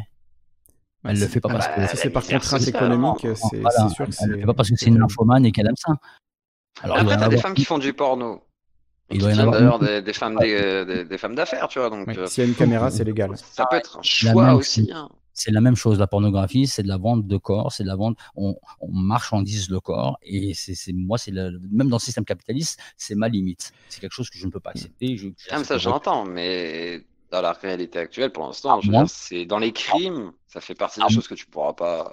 à moins que ça te procure un désir, un plaisir euh, peut-être pervers de- d'aller te prostituer, ça peut exister, je pense que ça peut exister, donc dans, dans ce cas-là, on, on, euh, on peut le réserver. Mais là, on dévie totalement, et puis je pense Alors, qu'on il y a, il y a sélection, y a sélection qui nous de dit, sélection qui nous dit euh, la drogue et la prostitution font partie du PIB de certains pays. Alors oui, c'est même une directive Ah ouais. européenne qui est, qui est passée il y a quelques années, je pense maintenant, euh, qui disait qu'effectivement euh, il fallait La Hollande, la comptabiliser. Belgique. Euh, non, même la France. Hein. En France, ils le comptent, ouais. Ils savent combien ça fait, ils le calculent. Ah, d'accord, d'accord. Et Oui, Mais prostitution ils, euh, ils peuvent pas, fi- ils peuvent pas imposer pour le trafic de drogue, mais je crois qu'ils imposent déjà bien les prostituées, par exemple. C'est ça que je veux dire. C'est à un moment donné, si tu demandes de, de payer des impôts aux prostituées, donne-leur la, donne-leur euh, la Sécu, donne-leur, euh, euh, enfin tous les droits en fait qu'un travailleur normal a, a le droit d'avoir en fait. Surtout ça en fait. C'est pas de la légalisation dans le sens où on veut qu'il y ait des prostituées. Tu vois, moi, je- moi, j'ai jamais été au pute. Par contre, c'est donner leur leurs droits en fait, tout simplement. Elles ont Oui, pas à, subir et à payer les impôts en fait. C'est bon, elles, Oui, elles en prennent assez dans oui, la gueule. le premier quoi. droit- Et pas que. le, premier droit qu'on devrait leur, euh, leur, euh, leur donner, c'est de, de- les extraire de la vente de, de- de leur propre Oui, corps. mais la réalité du monde, c'est qu'aujourd'hui, c'est, on n'en est même pas au fait que les gens peuvent s'extraire de leur situation sociale, tu vois. C'est, ça des- qui est dramatique. C'est, il faudra 200 ou 300 ans pour éviter qu'il y ait des putes dans les rues. Tu vois, c'est le plus vieux métier du monde. Je pense que ce sera encore le plus vieux, tu vois. Moi, je suis pas Je sûr pense que ce qui est important, c'est surtout de faire en sorte que les, les femmes aient des conditions de vie décentes et que ce soit un choix qui soit pas euh, qui soit pas poussé par euh, justement la précarité économique. Ça, c'est absolument terrible. Mais après, Mais euh, si une femme majeure, C'est, elle a une passion de faire du porno, voilà, exactement. si, si une femme majeure décide de, de faire ça de son corps et que c'est ce qu'elle a envie de faire, mais que c'est vraiment ce qu'elle a envie de faire, qu'elle n'est pas abusée par, par un producteur véreux ou, ou je ne sais quoi. Enfin, ça demande de mettre des conditions qui, effectivement, quand on laisse ça dans la zone d'ombre de l'illégalité, c'est beaucoup plus difficile de contrôler la manière dont ça va se passer que si c'est un peu plus régulé. Après, c'est un débat, il y a vraiment un débat là-dessus. Mais pour revenir sur le rôle de la police, sur le rôle de la police. Aujourd'hui, vous tapez dans n'importe quel agrégateur de nouvelles, voilà, drogue ou cannabis ou je ne sais quoi, on, va, on va regarder. vous avez que des affaires donc euh, là, 1000 pieds de cannabis cultivés en pleine ville à Toulouse, une demi-tonne de cannabis entre les pastèques et les aubergines, euh, donc euh, une saisie de drogue à Toulouse, suspecté de faire un trafic de cannabis, il a été dénoncé, 75 kilos d'herbe de, cannabis sur la neuf. Ça, c'est ça, c'est ce qui s'est passé dans les deux derniers jours. Hein. contrôler positif au cannabis. Bon, ça, mm. après, c'est sûr que. Il n'y a pas d'héroïne, pas de cocaïne. C'est marrant. là, je vois 10 kilos de cannabis et 1 kilo de cocaïne à Bapaume, ah, la Voie du Nord. Euh, conducteur addict au cannabis sous les verrous à Sorgue, euh, la Provence. Addict au euh, cannabis Alors oui, ça, ils ont retrouvé des traces de cannabis dans les, cultures, anciennes cultures israélites en Israël, des traces de, des traces de, résine de cannabis qui datent de voilà, 4000 ans, je crois. Je sais plus, je me sens que j'ai regardé ça l'autre jour. Putain, voilà, laissez-nous tranquilles. On voit qu'il y, a, qu'il y a énormément d'affaires et donc ça, tout ça, c'est du travail de policier. C'est des heures et des heures de travail policier. C'est remplir des rapports, mmh. c'est arrêter des gens, les mmh. interroger, les dépositions, les trucs. C'est voilà vraiment une bonne partie du travail de, de, policier. Donc euh, est-ce que, encore une fois, c'est à la police de gérer ces questions-là? Euh, Est-ce que c'est pas plutôt euh, à l'État de l'encadrer autrement et à la médecine? De s'occuper des gens qui euh, voilà c'est une priorité sociale par rapport à l'héroïne et le crack par exemple. Enfin la cocaïne tu vois. Là où tu as socialement je pense euh, il y a un exemple très concret c'est la, politique de réduction des risques euh, portugaise où ils ont décriminalisé toutes les drogues et c'est les médecins qui s'occupent de ça, ça doit de ça et... et pas celui de l'intérieur. C'est ça tout à fait. Qui, qui doit régler ce problème c'est le ministère de la santé. Et quels sont les moyens qu'on donne? Bah aucun parce que le problème c'est qu'on donne plus de moyens donc c'est là-dessus qu'il faut, qu'il faut euh, je pense, hein, qu'on réfléchisse, que ce soit pour le rôle de la police, mais pour, pour, tout, pour, pour tout le reste. encore une fois, c'est comme la question de l'argent, c'est le nerf de la guerre. C'est, c'est, euh, on, peut discuter pendant des heures et des heures sur la formation, sur euh, l'esprit civique des flics, mais s'il n'y a pas de moyens, il faut.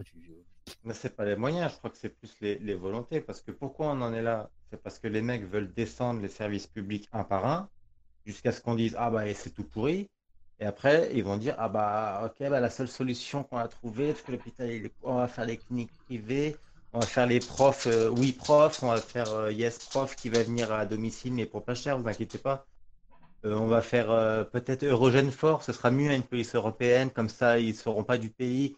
Donc ils n'auront pas de. Est-ce qu'il y a vraiment besoin Franchement, est-ce qu'il y a vraiment hein? besoin de Est-ce qu'il y a vraiment besoin de la police européenne quand on voit que la police américaine aux États-Unis et, la, et la police française non, mais est-ce qu'il y a besoin dans le sens même, même pour mieux contrôler les populations ou je ne sais quoi Est-ce que est-ce qu'il y en a vraiment besoin? Elle est bien soumise à hein, notre police. Ça.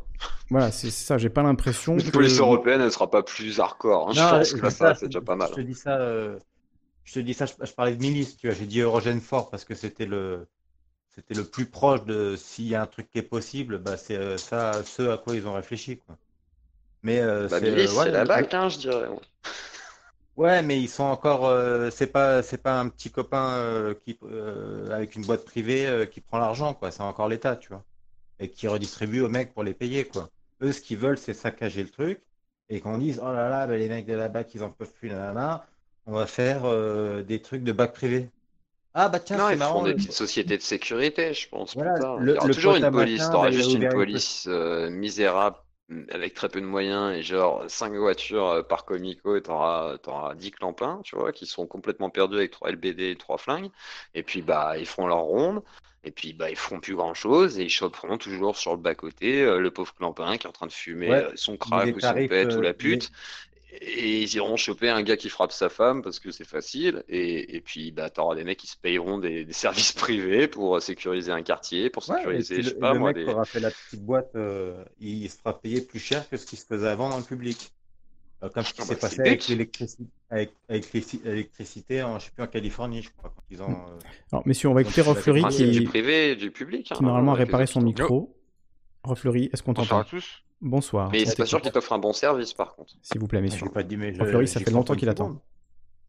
Ouais, moi je voulais euh, peut-être pour recentrer le débat, souvent je me demande en fait euh, dans la fonction publique, il y a, y a un devoir de réserve qui est, qui est en fait l'idée que les fonctionnaires qui n'ont pas de statut de représentant syndical ou qui n'ont pas une certaine notoriété dans les médias n'ont pas leur mot à dire sur le fonctionnement de, de, de, de, leur métier. Ils n'ont pas de critique à émettre sur la politique qui est faite au gouvernement ou dans l'Assemblée nationale. Et je me demande en fait si, parce que là on est en train d'avoir un, débat entre, entre sympathisants de gauche, on va dire, sur Internet. Mais c'est des choses qui existent de toute façon sur tout le territoire et ça prend des formes diverses. Hein. C'est aussi bien le, le, à la sortie du métro, parler avec un ami, lors d'un dîner de famille, parler au téléphone, quelqu'un qui habite dans une autre ville. Tout le monde a ce genre de discussion. Et pourquoi, en fait, on n'autoriserait pas les fonctionnaires, en particulier les, les, fonctionnaires anodins, les, fonctionnaires invisibles et insignifiants, de dire, de, d'être autorisés à, avec, je sais pas, imaginer un, un policier qui est policier depuis, je sais pas, 4 ans, de péter un plomb sur les réseaux sociaux avec son, avec son uniforme, avec son flingue, face cam devant son téléphone, et dit expliquer pourquoi ça fonctionne pas dans son commissariat, pourquoi il aime pas son maire, ou pourquoi il aime pas son préfet, pourquoi il aime pas les Arabes, ou je ne sais quoi. Et eh comme ben. ça, ça, donnerait une existence politique. Il y aurait un, il y aurait un début de réflexion. Donc, pensez aux fonctionnaires en général, mais à la police en particulier, en fait. Voilà, donc, Qu'est-ce qui les qu'est-ce que vous en pensez? Qu'est-ce qui les empêche Bah, de c'est la l'hôpital remon- le font? Ouais, mais c'est la, c'est dans des consti- c'est dans des conditions de tension extrême. Mais dans les hôpitaux, Alors ils le font. Faut te Ils ont pas syndiquer. peur que tu oui, mais sois... t'es Pas amené, c'est, forcément. Euh, ouais. non, moi je connais des gens qui sont pas syndiqués qui, qui ont fait des coups de gueule et Ouais, avec, les, Mais en gros, qui en gros, je, à côté, tu vois, mais qu'importe, c'est c'est le fait pense, syndicat parce que, parce que tu, tu, tu as, tu as, je tu pensais as au CRS, je pensais aux gens de la BAC, je pensais aux, aux militaires. Mais ouais, à, à tous ces pauvres qu'on insulte de nous taper dessus euh, et qu'en fait, euh, eux aussi, ils en auront la casquette, quoi. Parce Enfin, que moi je considère que le syndicat... euh, bon. Fleury, si, si tu, si, tu, si tu fais une, une cam euh, sur Facebook pour insulter ton patron, ton patron, il peut te virer le lendemain. Il peut te virer, il aura le droit et tu pourras aller au prud'homme et il aura les preuves comme quoi tu, tu as, tu as manqué de. euh, c'est quelque chose qui. Parce que ce dont, ce dont tu parles en réalité, c'est la subordination au travail. C'est le seul endroit où on est encore subordonné. Et au- aujourd'hui, tu peux pas dire n'importe quoi sur ton patron. Tu peux pas dire n'importe quoi sur. Si tu bosses dans une boîte et que tu, que tu dis euh, ta boîte elle fait de la merde, c'est, euh, on, on pourra te virer. On te laissera le dire, mais on, pour- mais on pourra te virer et au prud'homme tu gagneras pas, puisqu'on on arrivera à prouver que tu as, tu as nui à la qualité de la boîte. en- des je, parlais, je intègres parlais des, qui je parlais osent des euh, fonctionnaires. taf. Je parlais des fonctionnaires de la fonction euh, collectivité et pas de la fonction de l'État, les, parce que- les, les, les- fonctionnaires, gagnent leur- 10 000 euros par mois. hein. parce que les fonctionnaires, leur, leur- leur patron, c'est l'État. Bah Donc oui, mais ju- justement, je me demande, est-ce qu'il faudrait pas encadrer le fait qu'ils puissent exprimer quelque chose de l'ordre du politique au lieu de se taire et de ne faire que de fonctionner et euh, d'avoir euh, trois mois de retard sur leurs heures sup et six mois de retard sur leur salaire, enfin, je sais pas. malheureusement, il y a les Surtout à un moment syndicats, donné. il y a les syndicats pour ça, quoi, malheureusement. Non mais attends, euh, surtout qu'à un moment donné, où, comme dit Rofleury, moi je suis désolé, c'est il devrait y en avoir, mais comme euh, moi, moi à l'hôpital, ça j'ai déjà vu, il y en a qui se barrent, qui poussent des coups de gueule, qui dénoncent réellement, et ça fait réfléchir tout le, tout le service, tu vois, il Ouais. chier. Et, et- et heureusement qu'ils font ça. Et en fait, ils font ça pour le bénéfice des autres. C'est-à-dire qu'en gros, ils attendent pas de se suicider ou de faire un burn-out et ils se cassent. Et, ce qu'ils font, c'est ils se font que virer. ils font en sorte, s'ils sont titularisés, bah, ils se foutent dans la merde, mais ils s'en foutent, parce qu'ils en ont ras le cul en fait, et qu'ils voient qu'il y a un problème qui est systématique dans tous les, dans tous les hôpitaux en ce moment, les EHPAD, c'est les mêmes problèmes par exemple. Bon bah voilà quoi, il y a un ras-le-bol en fait. Donc bah on se barre en fait, tout simplement, parce qu'on se dit stop en fait. Bah, en fait, on dit, on, on leur a tous dit, par exemple, nous dans le dernier hôpital que j'ai quitté, on expliquait que bah, si vous voulez des incompétents, on se casse, parce qu'ils ont viré une cadre euh, compétente, ils ont viré plein de gens compétents. Bah, on a dit, vous voulez garder les incompétents, bah moi je me casse. Il y a plein de gens qui se sont barrés en fait, quoi, parce qu'à un moment donné, c'est stop. Il devrait y avoir des flics qui disent bah stop en fait, et médiatiser en fait, à un moment donné pour dire bah stop, parce que en fait les hôpitaux on en entend parler, c'est pour ça, parce que les gens prennent la parole en fait, même quand ils sont sortis en fait, parce mais que il y, a- il y a les syndicats de police, il y a la mutation, tu sais très mais bien. les syndicats, c'est des. Oui, mais les syndicats, ils se battent entre euh, ceux qui jouent les antiracistes et ceux qui sont ouvertement à cacher Mais euh, non, mais les bavures. c'est de la, de politique de, de, Eh oui, c'est de la merde. politique, les syndicats. C'est juste, leur ça- c'est ça pouvoir que je veux dire. politique, c'est de muter, c'est de muter les gens Mais il dans faut des individus. Mais il faut des individus pour parler au peuple, en fait. Moi, je pense que c'est les flics qui sont des individus qui se doivent de parler, pas les syndicats, en fait. Moi, je pense que c'est un problème, le syndicat. Les, syndicats, les syndicats de police, c'est un contresens. les syndicats de police prennent, leur. Euh, les syndicats de police sont, sont si tu veux, que, je parle pour les, pour les syndicats de police, hein, sont limite main dans la main avec le bah ministère de l'Intérieur. Limite, parce, parce que. Évidemment. Quand tu les entends parler, ça s'entend. Parce qu'ils ont un avancement. C'est des mafieux qui dirigent des miliciens, c'est tout. C'est pas vraiment des mafieux, c'est de l'ambition. c'est juste de. Voilà, ouais, c'est exactement, c'est l'opportunisme politique, j'aurais tendance à dire. L'avancement dépend aussi du ministère de l'Intérieur. Ou du président, tu vois. Dire, il y a aussi. Exactement, comme l'allemand, comme. c'est ça, pour les préfets, c'est pile pour là-dedans. Le, préfet va faire du zèle. et L'allemand, il fait exprès de, de, tenir le discours de Castaner. En gros, il fait plaisir à Castaner. Que ce soit Hollande ou. Euh, Exactement. Parce que leur avancement dépend de l'État. Et c'est là où ça va plus. C'est là où ça, c'est là où ça fonctionne plus. Tu veux dire, euh, il, faudrait que cette police, pour parler de la police, elle soit totalement décorrélée du ministère de l'Intérieur, que, que, la gestion du ministère de l'Intérieur soit, comme celui de la garde des Sceaux. Je ne sais pas si vous voyez. Euh, oui, mais c'est impossible en France. Enfin, c'est. Mais serait, pourquoi ce serait impossible? euh, Mais je sais pas, actuellement, entre guillemets. Quoi. C'est un, un, changement euh, d'institution global, en fait. très vénère. Il faut passer par un endroit où il n'y a pas de police d'abord. Il faut passer par un endroit choc pour pouvoir euh, laisser aux gens le temps de réfléchir et de comprendre les mécanismes. Mais justement, est-ce que ça va pas être intéressant de société, hein. voilà. Je sais pas si tu as vu ça tout à l'heure. Euh, la police de Minneapolis va être démantelée. Ils ont voté donc le, démantèlement de cette police et effectivement, il va y avoir une phase de, de reconstruction. Qu'est-ce qu'ils vont choisir? Bah, Parce que je, ne pensais pas à ça, euh, mais j'avoue que ça tombe euh, pile dedans, quoi. Bah mais c'est juste qu'avant de repenser les, les mécanismes policiers, il faut repenser La structure. de l'État. oui, enfin, l'essence du truc, c'est le fait qu'il y, ait une perte d'individualité, que tu mets en avant l'esprit de corps, que tu mets avant l'uniforme, euh, un prestige euh, complètement fantasmé. L'esprit de corps, c'est euh. dangereux, tu vois. L'esprit de corps. ah ouais. Parce que justement, ah, tu vois, c'est ce que tout à l'heure je l'ai écrit dans le chat. Hein. Et voilà, exactement, c'est que le groupe, tu vois, c'est ce qu'on expliquait tout à l'heure, et ce que j'ai entendu aussi avant d'arriver, c'est que tu as des gars, bah, effectivement, qui vont prendre des, initiatives, euh, mmh hein, qui amènent à la bavure, et puis personne ne fait rien autour. Et c'est ça le problème de l'esprit de, corps, parce que c'est un connard, en fait. Hein, on va dire, tu as, trois connards sur dix Ouais, mais là aussi, et puis t'as trois connards sur dix, en gros, qui, qui, qui arrivent à, à, mettre la soumission sur les sept autres, en fait, qui, eux, vont se taire pour défendre, finalement, bah, ce corps euh, policier. Et, et, ce qui est problématique, c'est que maintenant, ça se voit, en fait, tu vois, donc ça peut plus se défendre. C'est là où, où, ils se doivent de parler, en fait. Si on avait un et il y en a qui le font. Si on avait une véritable instance de, de surveillance de, totalement indépendante. Euh, il faut pas que ce soit les GPM. Et voilà, il faut pas que ce soit des flics, en fait. Mmh mais pourquoi? Parce que les GPN. Non, c'est même pas parce que ce sont des flics. Parce que les GPN dépendent aussi du ministère de l'Intérieur. Oui, c'est des flics. Oui, mais c'est pas, même pas une question que ce soit des flics. Même, même s'ils. Mais non. Mais Ils font partie du corps. Quand on, parle, quand, on parle de division de pouvoir, quand on parle de. de, de, de, il faut qu'il y ait des contre-pouvoirs. Ce ah, serait des militaires déjà? Ce serait différent. Non, pareil, Fait contrôler. Euh, bah non, parce qu'ils sont pas liés en fait. Quoi serait pareil. Eh, si c'est ton ancien pote, par exemple, le direct, bah. imagine, t'as as le commissaire, c'est ton ancien pote, et toi, t'es à l'IGPN. Oh, bah, voilà. Non, si t'écoutes pas mes arguments. Donc voilà, donc je te disais, ça revient toujours pareil, parce qu'ils sont, ils sont, il n'y a, a, que le syndicat de la magistrature sur lequel on tape beaucoup, euh, qui est totalement indépendant. Pourquoi? Parce qu'ils ne sont pas dépendants directement euh, de, de, la garde des Sceaux, parce que leur avancement n'est pas dépendant de la garde des Sceaux tu, peux me dire si c'est des militaires? Les militaires, déjà, un, premièrement, non, mais il y a une question mécanique assez simple. Hein, excuse-moi de t'interrompre, mais les syndicats de la magistrature, ils, ont un bon salaire et peuvent se protéger derrière ça. Hein. Mais moi, ils ont un bon réseau social, ils ont un bon mari ou une bonne femme, euh, tu peux les protéger. Ah. Hein. Ouais, peut-être. Mais ce que je veux dire, c'est qu'il y, a une. Comment dire Il y a une. Euh... Non, mais c'est des bourgeois, mec. Mais c'est pas une question de bourgeois. C'est des castes, là. Là, c'est oui. caste, là.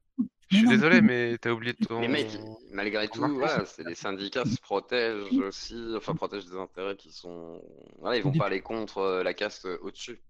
Depuis quand la police, la police, c'est pas la bourgeoisie? Ceux qui... Il y en a qui sont arrivés. Euh, non, mais c'est pas ça. C'est que la police sert à protéger en fait les bourgeois des pauvres. Tu vois, c'est aussi ça. Tu vois, donc les bourgeois se servent, façon, enfin pas les bourgeois, mais les politiciens, les hommes de pouvoir, les gens d'influence, façon de parler, se servent. Ceux qui ont intérêt au maintien du statu quo, hein, tout simplement.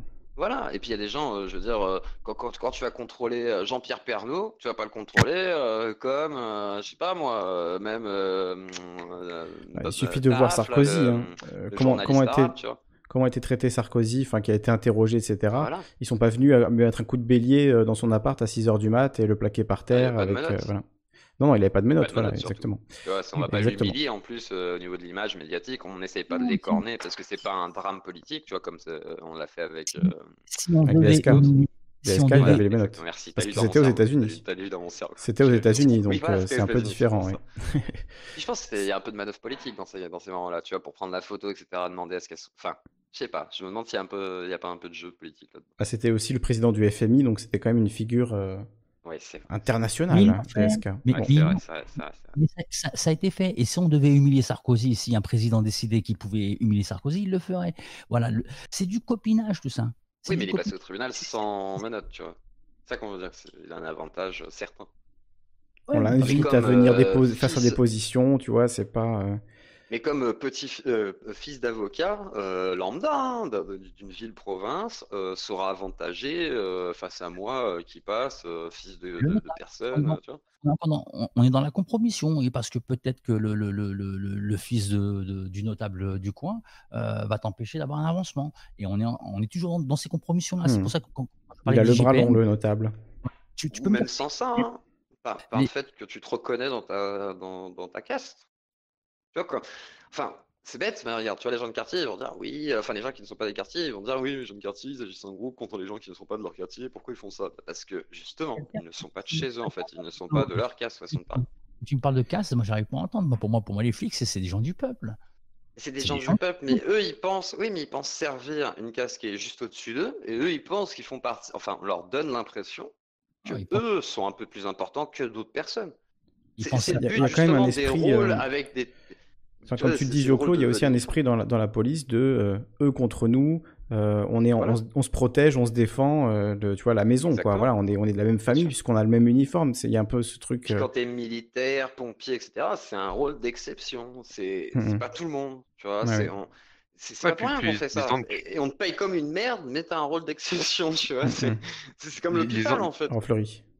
Lisandre, tu, disais que tu avais des potes militaires, mais je sais pas si tu as déjà surpris des, conversations de militaires entre eux. Dès qu'il y a un civil qui rentre, le ton change. C'est après, sauf s'il y a des amitiés qui existent déjà avant, mais est-ce que toi, tu as, déjà vu quelque chose de cet ordre-là? Après, c'est évidemment, c'est pas le cas de tous les militaires, et c'est encore moins le cas des, officiers, mais c'est quelque chose de, c'est l'esprit de Corse, ça, te ah brûle le cerveau, hein. mmh Ça te brûle le cerveau corporatisme. Il suffit d'être euh, parmi des amis qui bossent dans le même, euh, dans le même milieu pour te sentir exclu. Hein.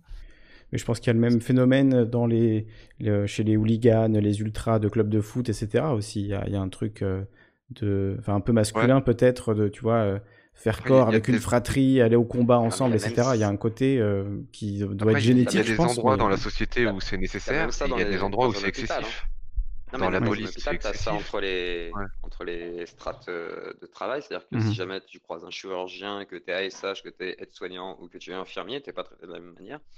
on ne se parle pas pareil. Et c'est-à-dire qu'il y a vraiment une relation de mépris entre ceux qui sont au plus bas dans l'hôpital et au plus haut. Donc j'imagine que dans la police, c'est pareil. Tu vois, entre le, la mine. Dans le cinéma, c'est pareil. Genre, tu as les ingénieurs du son qui mangent avec les ingénieurs du son.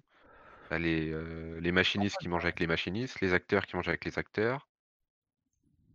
Parce que, ah, j'ai un problème de son. Ça va dépendre du genre de film aussi. du, c'est les, grosses productions. Voilà, si c'est un petit film indépendant, à mon avis, c'est peut être un peu différent.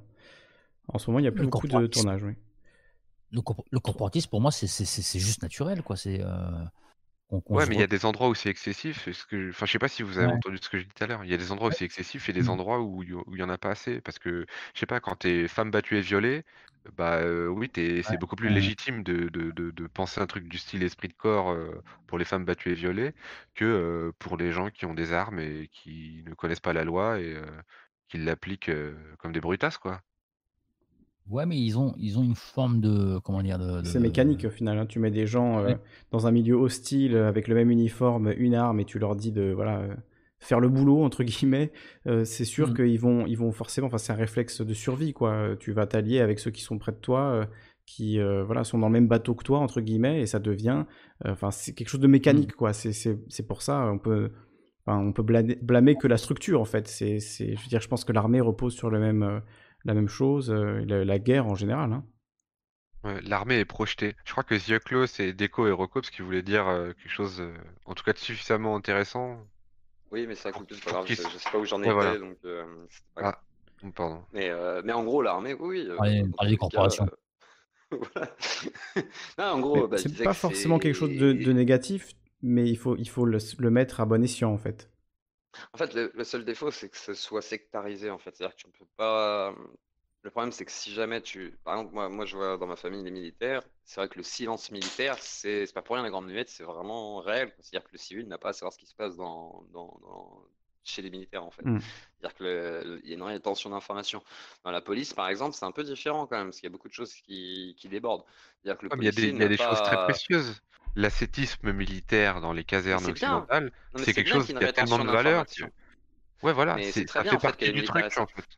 C'est pour ça que je dis après sectarisation. Pourquoi? Parce que la police, elle, elle se sectarise dans des façons. En fait, eux, ils sont la police est publique, les gendarmes ne sont pas publics, c'est pour ça qu'ils font de la rétention d'informations, ils n'ont pas trop le choix aussi, parce que leur travail est, relativement fermé, et, sur l'extérieur en plus du pays, etc. Donc ils ne peuvent pas parler de ça.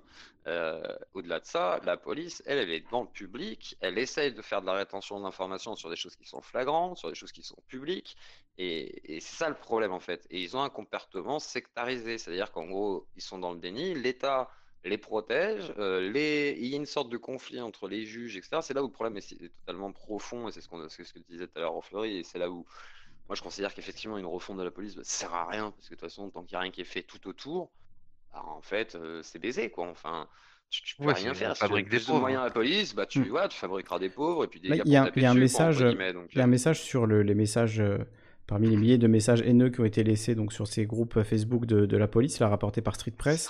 Euh, donc il y a un message qui dit euh, suite au premier article de Street Press, donc qui montrait euh, le, groupe de le, groupe des, je sais plus comment il s'appelait, le premier groupe de flics, avec plein de messages voilà racistes, etc., plein de mèmes, voilà pas très bien senti, même complètement dégueulasse. Donc il y a un commentaire qui dit La chasse aux flics a commencé. Continuez à bosser. Nous ne sommes soutenus de nulle part, ni par le peuple, ni par notre hiérarchie, et encore moins par le gouvernement.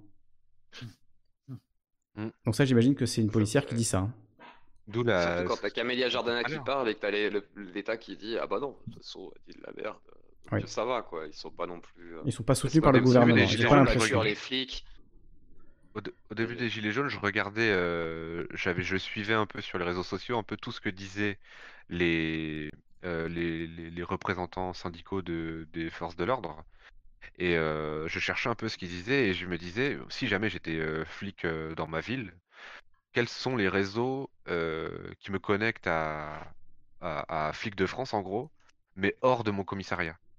Et donc, j'ai trouvé des radios syndicales, j'ai trouvé des articles, évidemment. Après, ça traîne vachement autour de F2 souche et enfin tout le caca que vous connaissez, quoi. Mmh. C'est pas Mais ça va être right. Hein. ouais, ouais, c'est ça. Mais il y a aussi. Mais ça vote à 40% pour Marine Le Pen au premier tour hein, chez la police. C'est le sondage que tu nous as donné tout à l'heure.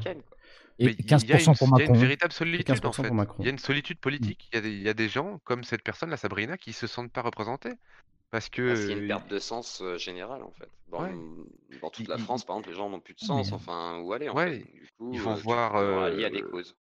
Ils vont voir les différents chefs syndicaux. En fait, c'est juste des mmh. bons flics gentils, bien polis, qui parlent bien et qui les représentent pas du tout. Parce qu'ils sont pas. ils ont acquis des, des, codes de la bourgeoisie. Ils vont. ils parlent ils parlent pas de leur métier, ils parlent juste de, de politique. ils veulent être, euh, ils veulent être bourgeois, et le problème c'est qu'ils pas, euh, sont pas, capables de parler de la réalité de la police en fait.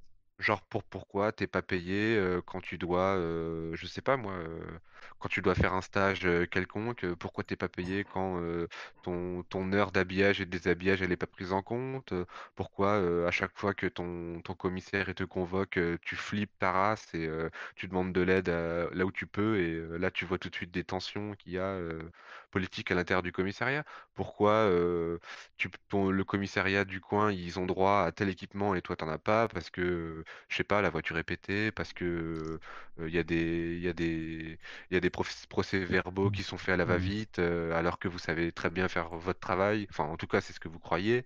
Et les, les Parisiens, les, les officiers, les préfets vous disent que vous êtes des merdes. Du coup, eux, ils vivent ça, ils disent, mais c'est n'importe quoi, tous ces représentants syndicaux. Mmh, mmh. Ils nous représentent pas, ils font de la politique politicienne et Ouais, voilà, nous, nous, on veut juste notre salaire, on veut des caisses, on veut des armes qui fonctionnent, on veut du temps de repos, Je on pense veut que leur nos faut familles soient plus un protégées. policier en réalité. Il leur faut plus. Il leur faut Ouais, j'en sais rien, je ouais. fais que, je fais que imaginer, j'en sais rien en réalité. le Moi, je connais pas de flics, là, hein. tu vois, tu vois ce qu'on voit là avec l'histoire du chat et du podcast qui est sorti sur Arte avec tout le WhatsApp qui est ressorti. Moi, ce que je vois, c'est vraiment la souffrance de la police, mais pas que la souffrance de la police. En fait, c'est la souffrance de plein de gens qui s'expriment en France. quoi. Et, et le truc, c'est que par contre, ça, effectivement, les syndicats, ils sont pas capables de le gérer, ils sont pas aptes à le gérer. C'est-à-dire que cette parole-là, par exemple, qui est une parole violente, diffi- difficile, ultra agressive, etc., bah, c'est compliqué. Qu'ils vont politiquement, tu vois, on va pas en parler. C'est ce que Et tu voulais, hein, tu disais- silence Et sur tout ça, en pourtant, fait? et, et pourtant c'est euh, une, des corporations. Pardon, juste, juste euh, cette petite parenthèse. Juste cette petite parenthèse, c'est un endroit où ça vote énormément aux élections syndicales, hein, la police. Oui, mais que ça, ça vote, c'est bien, mais c'est pas ça, c'est que je veux dire, ils sont pas représentés dans leurs paroles. Tu vois, là, ce qui Mm. a- tu vois, tout ce qui s'est passé sur, sur WhatsApp, soit on va le taire, soit on va pas en parler. Alors qu'en fait, on devrait dire oui, un problème de ça, ça, ça, ça, ça, ça, et en fait, il faut qu'on arrive à comprendre. Je veux dire, quand, quand t'as des gars qui faisaient des matchs de foot dans les quartiers et qu'on a arrêté parce qu'on a dit, oh, on joue pas au foot dans les quartiers, on doit arrêter les dealers, Sarkozy, bah, hein, je suis désolé, si les flics décident de jouer au foot avec- dans les quartiers, c'est que ça aide en fait, tu vois. Mais Et la justement, ça, c'est- communication avec la police, ça a toujours été comme ça en fait à l'époque. C'est-à-dire oui, tu voulais opérer bien dans un quartier, tu fais une police de proximité, ce qui fait que du Ça, coup les jeunes te parlent, ce qui fait que quand il y a vraiment des gros problèmes, bah, effectivement, tu as une meilleure coopération. Et du coup, tu te fais pas brûler ta caisse, et effectivement, les gamins ne se font pas massacrer comme C'est des pas cons hostile, euh, oui. sous prétexte qu'ils ont fumé un pet. Quoi. En fait, Mm. C'est- faut arrêter de déconner. Non, mais c'est clair que pour apaiser le climat, il faut que les policiers connaissent les gens avec qui ils traitent, qu'ils aient grandi avec, que, qu'ils connaissent tout le monde et qu'ils soient bien intégrés en fait. Si tu peux prendre que des gens qui sont bien intégrés et appréciés par tout le monde, qui peuvent jouer le rôle de médiateur et de et comportements, calmer les situations. parler. Les seuls, les seuls qui ont dénoncé ces comportements de, euh, harcèlement, de, voire de viol, de, voire de, comportements dégueulasses de la hiérarchie, c'est le syndicat Vigie.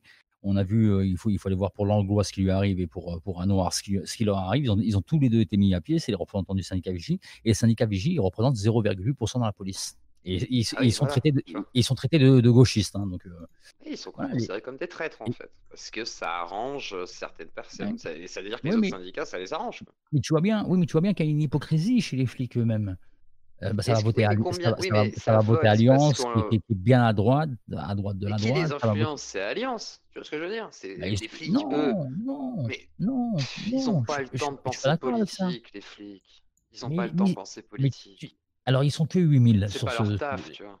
Ils sont que 8000 sur ce compte Facebook, mais tu as bien entendu qu'ils parlent, ils parlent entièrement politique, même si c'est de, de ils la sont, politique de, de- de ils bêtises. sont autant calés que moi, je suis calé en football, tu vois. Honnêtement, j'y connais rien en Oui, football. mais, Bon, bah mais, voilà, c'est- oui, ça, oui, mais c'est le discours à la Zemmour, Bah, euh, et que- du coup, à la, Alliance à la, à la, à la Tu vois, et l'autre, euh, je sais plus comment il s'appelait. Bah, la police, face, majoritairement et de droite, quoi, c'est tout. Hein, ils ont les choses Bah clairement. oui, mais et puis les et leurs et leurs représentants syndicaux sont de droite.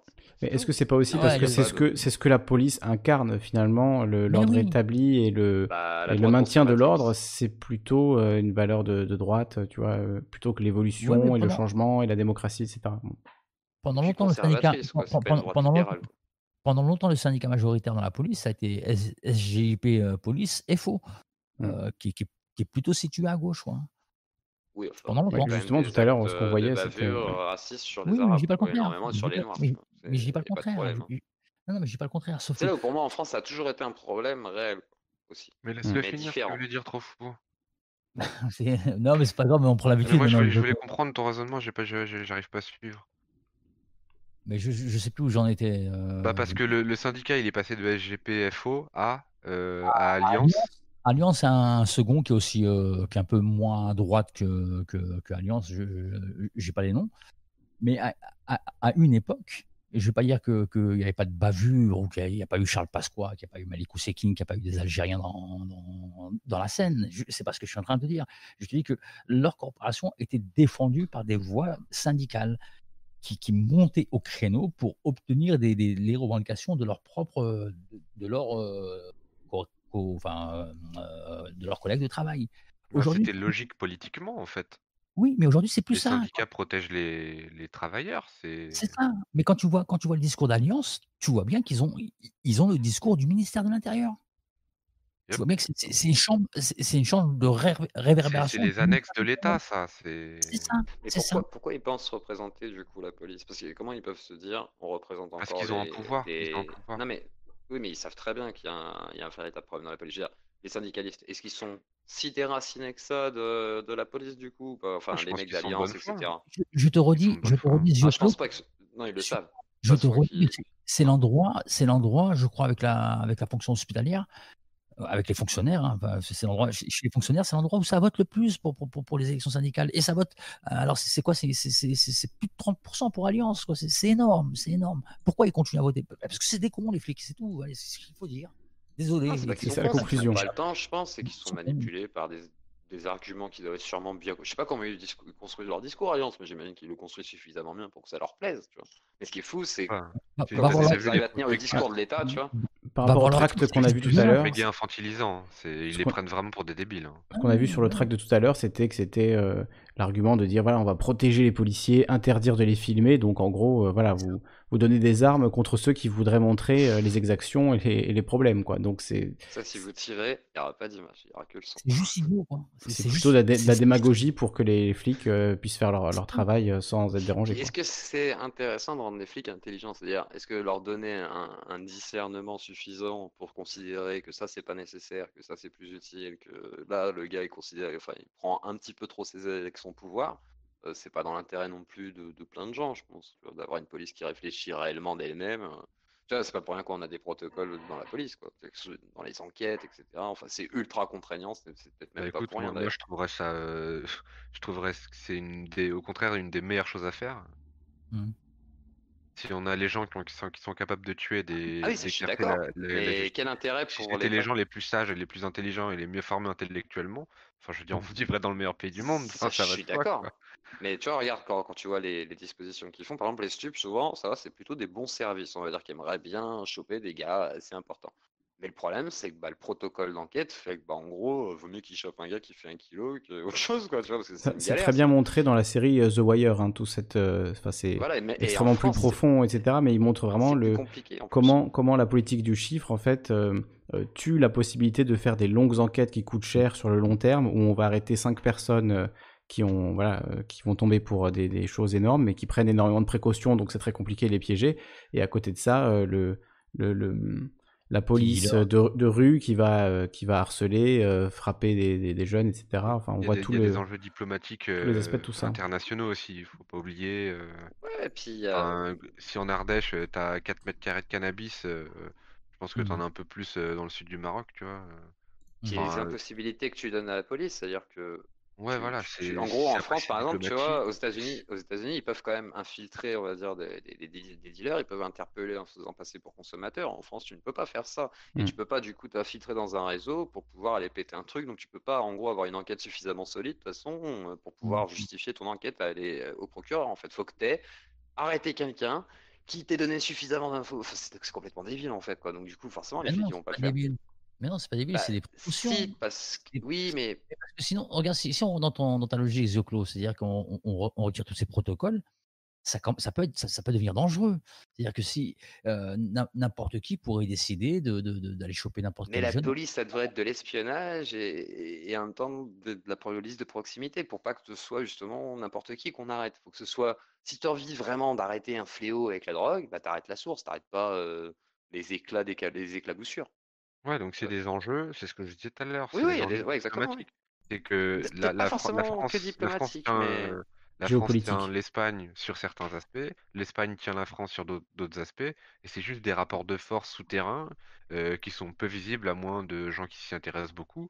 Et euh, quand tu fais monter les réseaux, et ben tu vois que euh, il y a des gens qui font très bien leur travail, qui font très bien leurs enquêtes, aussi bien au Maroc, aussi bien en Espagne, aussi bien en France. Et euh, c'est que des gens de bonne volonté. Et à la fin, c'est du clientélisme politique.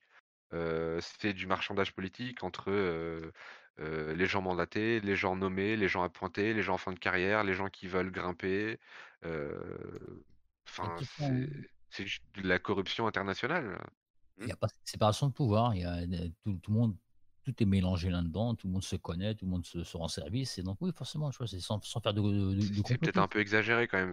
Non, mais le, la, série The Wire le montre, le montre bien aussi. Hein. montre bien les intrications entre ces mondes-là et comment, euh, quand il y a de l'argent, euh, il y a des intéressés, forcément. Et il y a beaucoup, beaucoup d'argent en l'occurrence quand quand il y a quand il quand il y a du quand il y a du trafic de drogue qui est mélangé avec du trafic humain, avec de la prostitution, Bah avec euh, du des vice d'armes, Le crime vu que organisé. c'est multi- multifactoriel, ils peuvent jouer, de- ils peuvent décider de mener une enquête plus sur tel aspect ou plus sur un C'est aussi que c'est au, au bout du bout, c'est des mannes d'argent euh, colossales qu'il faut bien euh, réinjecter d'une manière ou d'une autre dans l'économie, euh, blanchir, etc. Donc de toute façon, ça va faire jouer des réseaux euh, Ça qui vont. euh, voilà. il suffit, il suffit de regarder les cartels en Amérique latine, euh, l'influence que qu'ont ces groupes, qui ont carrément des territoires entiers qui, qui sont protégés par une petite armée, une milice. Enfin, qui ont été créées grâce à ça, quoi.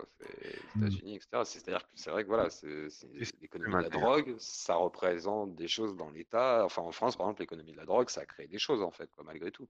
Après, on le Ouais, il y a la ville de Miami, apparemment, hein, dont choses. le, dont l'économie dans les années 70-80 était euh, boostée à la cocaïne, et le- la cocaïne, en fait, euh, alimentait tout un, tout un tas d'économies, euh, des, Ouais, des, loueurs de voitures, des hôtels de luxe, des choses comme ça, euh, qui, sont, qui étaient là uniquement parce qu'il y avait un flux ininterrompu de, de tonnes de coke euh, qui venaient du, cocaïne, du un sud. truc de, psy- de psychopathe. Il y avait de l'argent Et encore aujourd'hui, quoi. C'est des mecs qui, qui font leur carrière, C'est leur des, début de des carrière milliards et des milliards de de dollars par an, donc... euh, Et des- ensuite, ils, ils font leur vie légale, quoi. Et même en France, hein, aujourd'hui, t'as, t'as, t'as plein qui font ça. Enfin, c'est triste parce que c'est, le seul pont social, en fait, qui te permette d'accéder à un, à un mode de vie suffisamment bah, aisé, quoi. Et effectivement, pour certains qui savent le faire, bah, ils s'organisent pour le faire. Oui, c'est surtout, c'est surtout de l'argent qui, qui, qui peut arriver très très rapidement quand tu n'as pas, tu vois, quand t'as pas. Ouais, mais c'est ultra risqué pour ceux qui savent bien le faire, tu vois, il y en a qui le font très bien. Après, c'est là où c'est compliqué, tu vois, c'est que ce soit aux États-Unis ou en France, tu vois, il y en a qui s'en sont vraiment fait un mode de vie à la base pour s'en sortir, en fait. C'est même pas Mhm. parce que c'est de l'argent facile, c'est parce qu'il il fallait qu'ils s'en sortent. Non, je dis- moi, j'ai ça juste pour pas faire de raccourcis ou pas, pas tomber dans. dans, Ah ouais, ouais, et puis même moi, c'est pour ça que je précise bien ça, parce que c'est vraiment un moyen de s'en sortir, en fait. C'est triste, il y en a qui payent leurs études avec ça, il y en a qui, qui payent leur permis, machin, et qui arrêtent après, quoi. C'est c'est- c'est- c'est compliqué, en fait. C'est une économie, en fait. C'est une des options possibles quand tu es dans, Voilà. dans ce contexte-là, quoi. Et pour option à le portée de main. euh, et ouais. la prostitution, hein. Voilà, Exactement. ouais. Mm. C'est c'est pour se payer une vie de une vie décente, T'en as qui vont juste pour aller étudier, Ça, pour ça payer euh, les frais les frais de machin, les frais Je, je mettrais pas quand même les de, deux, de les deux choses sur le même euh. plan, parce que d'un côté, il y a des êtres humains qui sont quand même, euh, enfin, c'est quand même de la marchandise humaine, c'est autrement plus grave que euh, de vendre une Moi, herbe, te, une herbe qui est interdite, tu vois ce que je veux dire, c'est... Non, mais je te parle pas des, des macros euh, qui enrôlent de force. Je te parle des, des, Des jeunes filles qui ont besoin d'argent et qui, coup, euh, ouais, euh, qui Ouais, mais décident le de plus gros payer leurs études euh, avec euh, la prostitution. c'est le capital, quoi. C'est c'est, c'est- c'est la, la, la condition sociale, quoi. Mm. je dirais le patriarcat plus que le capital, mais ouais, le une, belle la pub combinaison des deux. Quand t'as la pub Sugar Daddy là sur Internet, c'est ça, ça veut tout dire. Toutes, toutes ces gamines qui vont se donner à des vieux parce qu'elles elles doivent payer leurs études, c'est legit en fait, quoi. C'est légal, entre guillemets, genre, euh, t'as un site internet qui te dit fais-le, donc en gros, c'est normal que la femme vende son corps à un homme plus vieux et plus riche. C'est pas choquant, quoi. C'est ça qui est triste en fait. quel- quelque part, elle le ken aussi quand elle lui prend 1000 balles. Ouais, mais Ouais, c'est bon, Il y a un c'est peu de... Je suis Ouais. désolé, mais il y a de ça aussi. ouais, euh. il y a Mm. une marchandisation du Il y a une corps. vengeance qui en fait qui, Bah non, qui si lui il est riche, euh, plein aux affs, euh, non, il a... c'est c'est lui Je qui préfère entendre des, des femmes s'exprimer là-dessus et partager leur expérience que, que vous trois, mais bon. Ouais, Ouais, bien, que des mais, drames, mais bon. euh. mais, mais, mais le problème, le problème, euh, Lissandre, c'est que la prostitution ne concerne pas que les femmes. Oui, bien sûr. Mais en majorité, les femmes, quand même. Ouais, oui, c'est en grande majorité, mais voilà, mais il faut pas non plus. Je, vois. Oui, oui. aussi, oui, il y a aussi des jeunes Oui, bien étudiants sûr. qui des, des- des travailleurs du sexe, des euh, travailleuses du sexe, j'ai jamais connu d'hommes euh, encore. Mais ça Il y en a, il y en a, ça existe, Non, je bien sûr que sais, ça mais existe. j'en ai. Ah si, je connais San, si, je connais un gars. Tu balances quelqu'un en direct, mais c'est Montserrat. 6 9 yeux clos ce soir, qui, qui va balancer tout le monde. Vois, moi j'ai déjà connu, euh, c'était euh, c'était la chose la plus triste que j'ai jamais vue de ma vie, mais Ah oui, non, j'imagine que c'est que c'est triste justement, mais c'est pour ça. Euh, d'abord, la priorité, ce serait peut-être de, par rapport à la prostitution, d'assurer des conditions de vie. Enfin, je disais décentes tout à l'heure, mais on va dire normales, en fait, euh, agréables à tout le monde. Et ensuite, une fois que tu as des conditions de vie agréables, que tu n'as pas de pression économique, si là tu choisis de, de devenir travailleuse du sexe ou travailleur du sexe, pourquoi pas? Mais une fois que les conditions économiques de tout le monde sont, sont assurées, quoi, par une forme de, de salaire à vie ou même de revenu universel, certains parle de revenu universel, mais bon, on voit bien que ça va pas assez loin. Mais voilà, l'idée, ce serait euh, de faire en sorte que tout le monde ait des conditions de vie suffisantes pour pouvoir prendre la décision euh, de, faire ce qu'il veut de sa vie. Et à ce moment-là, c'est vrai, ben voilà, moi j'ai envie de donner la liberté aux gens de choisir leur vie, même si je la comprends pas forcément. Euh, c'est si quelqu'un euh, en a vraiment envie et qu'il n'y est pas contraint, euh, je trouverais ça con de l'interdire. Tu vois, c'est, Mais bon, c'est dans un second temps. C'est utile, hein, personnes handicapées, etc. Ça peut être extrêmement utile euh, aussi. C'est pour ça qu'on ne peut pas mmh. supprimer la prostitution.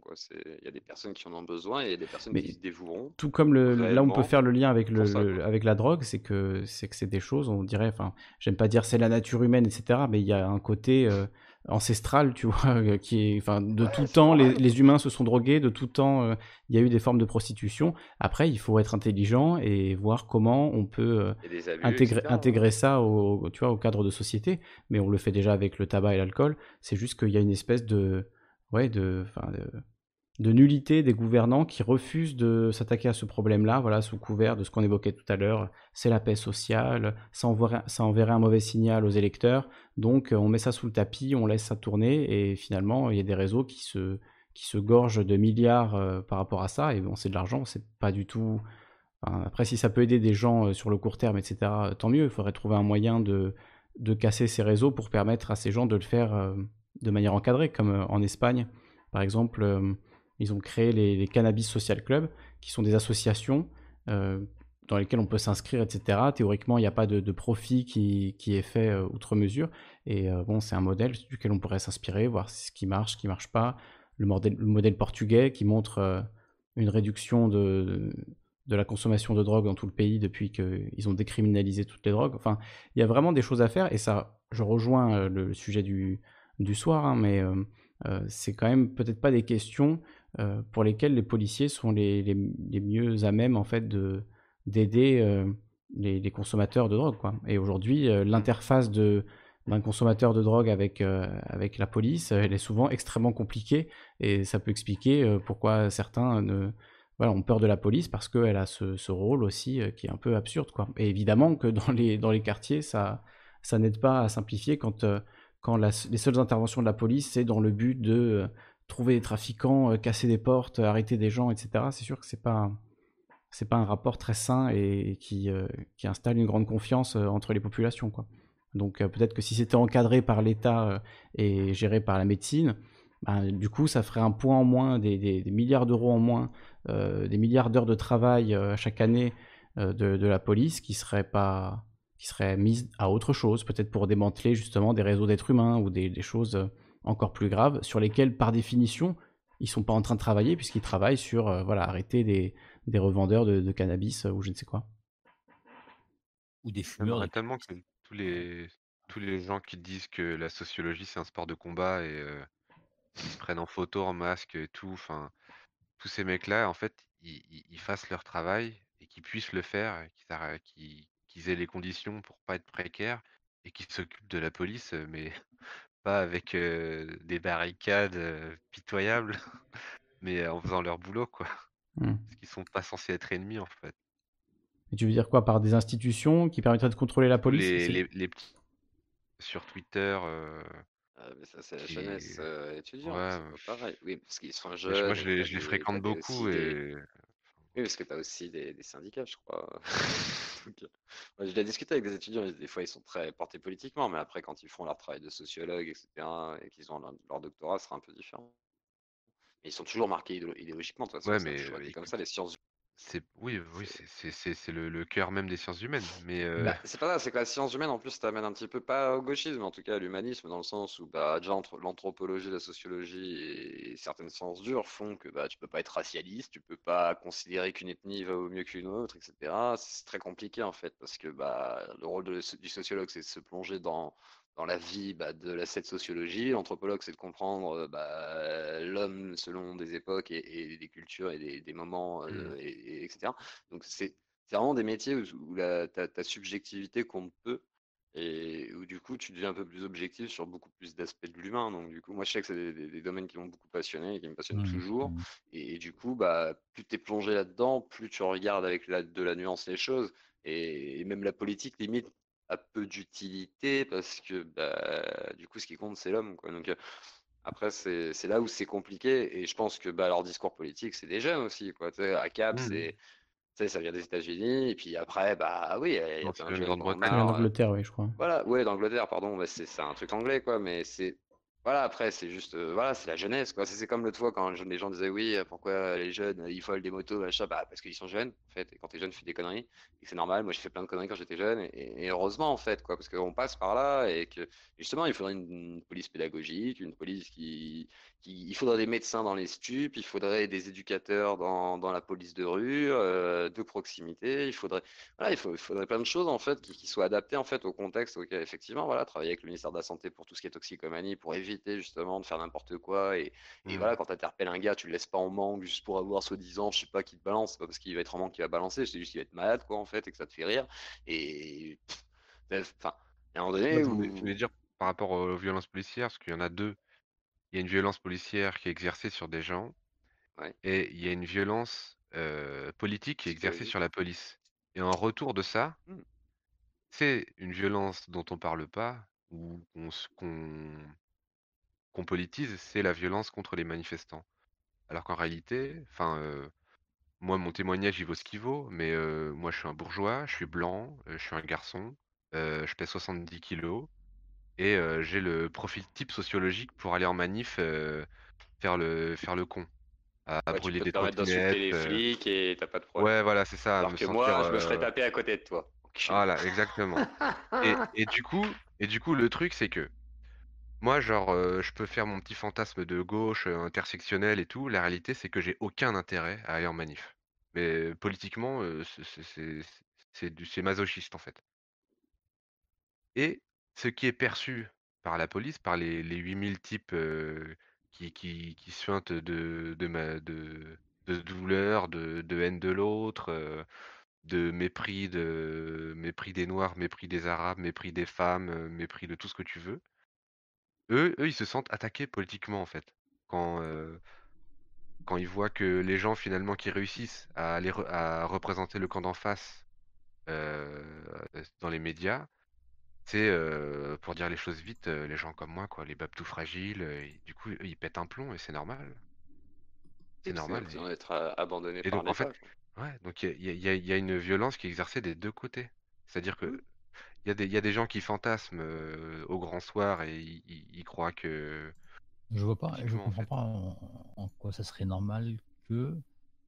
Non, je, je, dis pas que c'est normal. Je dis que à chaque fois. défendre des conditions sociales qui sont pas les leurs et peut-être s'opposer à la police. Pourquoi, pourquoi les flics devraient s'en prendre à ces gens-là? Pourquoi dire de cette nana-là, de toute façon, elle trouvera bien une bite, excusez-moi l'expression, pourquoi dire ça, tu vois? C'est Parce qu'ils leur en veulent, en fait. Ils sont, parce qu'ils sont malheureux, en fait, c'est tout. Parce qu'ils ont une construction euh, minoritaire, voilà. Ils ont une construction qu'ils ont envie de, de à laquelle ils ont envie de s'attaquer. Ils sont humiliés, c'est tout. Moi, ils se renferment, en fait. Moi, j'aime pas victimiser les gens. J'aime pas victimiser les gens comme je comme je le fais jamais pour les dominer et j'ai pas envie de j'ai pas envie de, de, les mettre en position de victime. Ces gens-là, personne ne leur a demandé de faire ce qu'ils sont en train de faire. Non, mais pour terminer mon propos, après je vous laisse la parole, je voulais juste dire que chaque, camp politique pense que l'autre est agresseur. Voilà, c'est tout. Exactement. Mais là, on n'est pas dans un camp politique. On parle de police, mais il n'y a pas un. C'est pas parce que. Je, je, voulais parler de la politisation des violences policières et pas des violences policières en soi. Mais il n'y a pas tort, Fleury, parce que. L'allemand a bien parlé de camp. Là, on pointe, puis là, on pointe vraiment des flics euh, qui sont dans un camp spécifique. Tu vois. Alors que là, là maintenant, c'est en, plein, c'est en train de changer avec Black Lives Matter. C'est là, il y a un retournement de situation. C'est que moi, moi, petit blanc de, de Paris, je n'ai pas de, enfin, je, je, ne sens pas de légitimité à aller manifester avec Black Lives Matter. Avec, je, je, je me sens une obligation de, de témoigner de la sympathie, de, de faire mon possible, mais enfin. Aller manifester, c'est pas mal. Hein, faire de l'émancipation à la papa et leur dire on va les protéger, non, en fait. Mais la lutte, ça, non, pas tu peux participer, euh, tu peux participer dignement évite de aussi faire du racisme, être, de euh, compassion. C'est ça, Mmh. juste en solidarité, individuellement. Oui, après, en Mm. solidarité, tu pourrais y aller, en fait. Et, et- Mais et après, je le comprends parce que t'as beaucoup d'antifa qui font, tu sais, les bienveillants et, c'est très politique, en fait, quoi. Donc, euh, peut-être que lui, il parle de ça aussi. Ouais, et puis il y en avait un dans le chat, ça, il m'a euh, tout à l'heure, il est parti.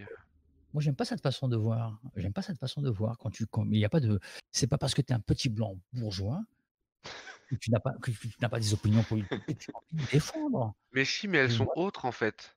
Parce que moi, enfin, je vais, je vais, je vais te. Oui, voilà, Encore un- une anecdote. Moi, j'ai 31 ans. Tu sais combien de fois je me suis fait contrôler par la police? Tu vas halluciner, hein. D'accord, une fois ou deux.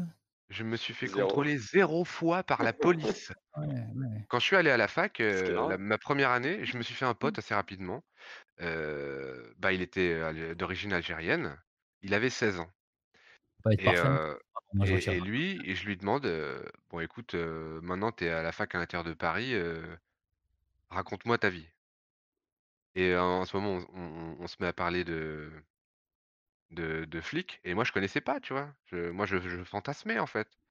Mhm. Et il me dit, bah, euh, quatre fois par jour.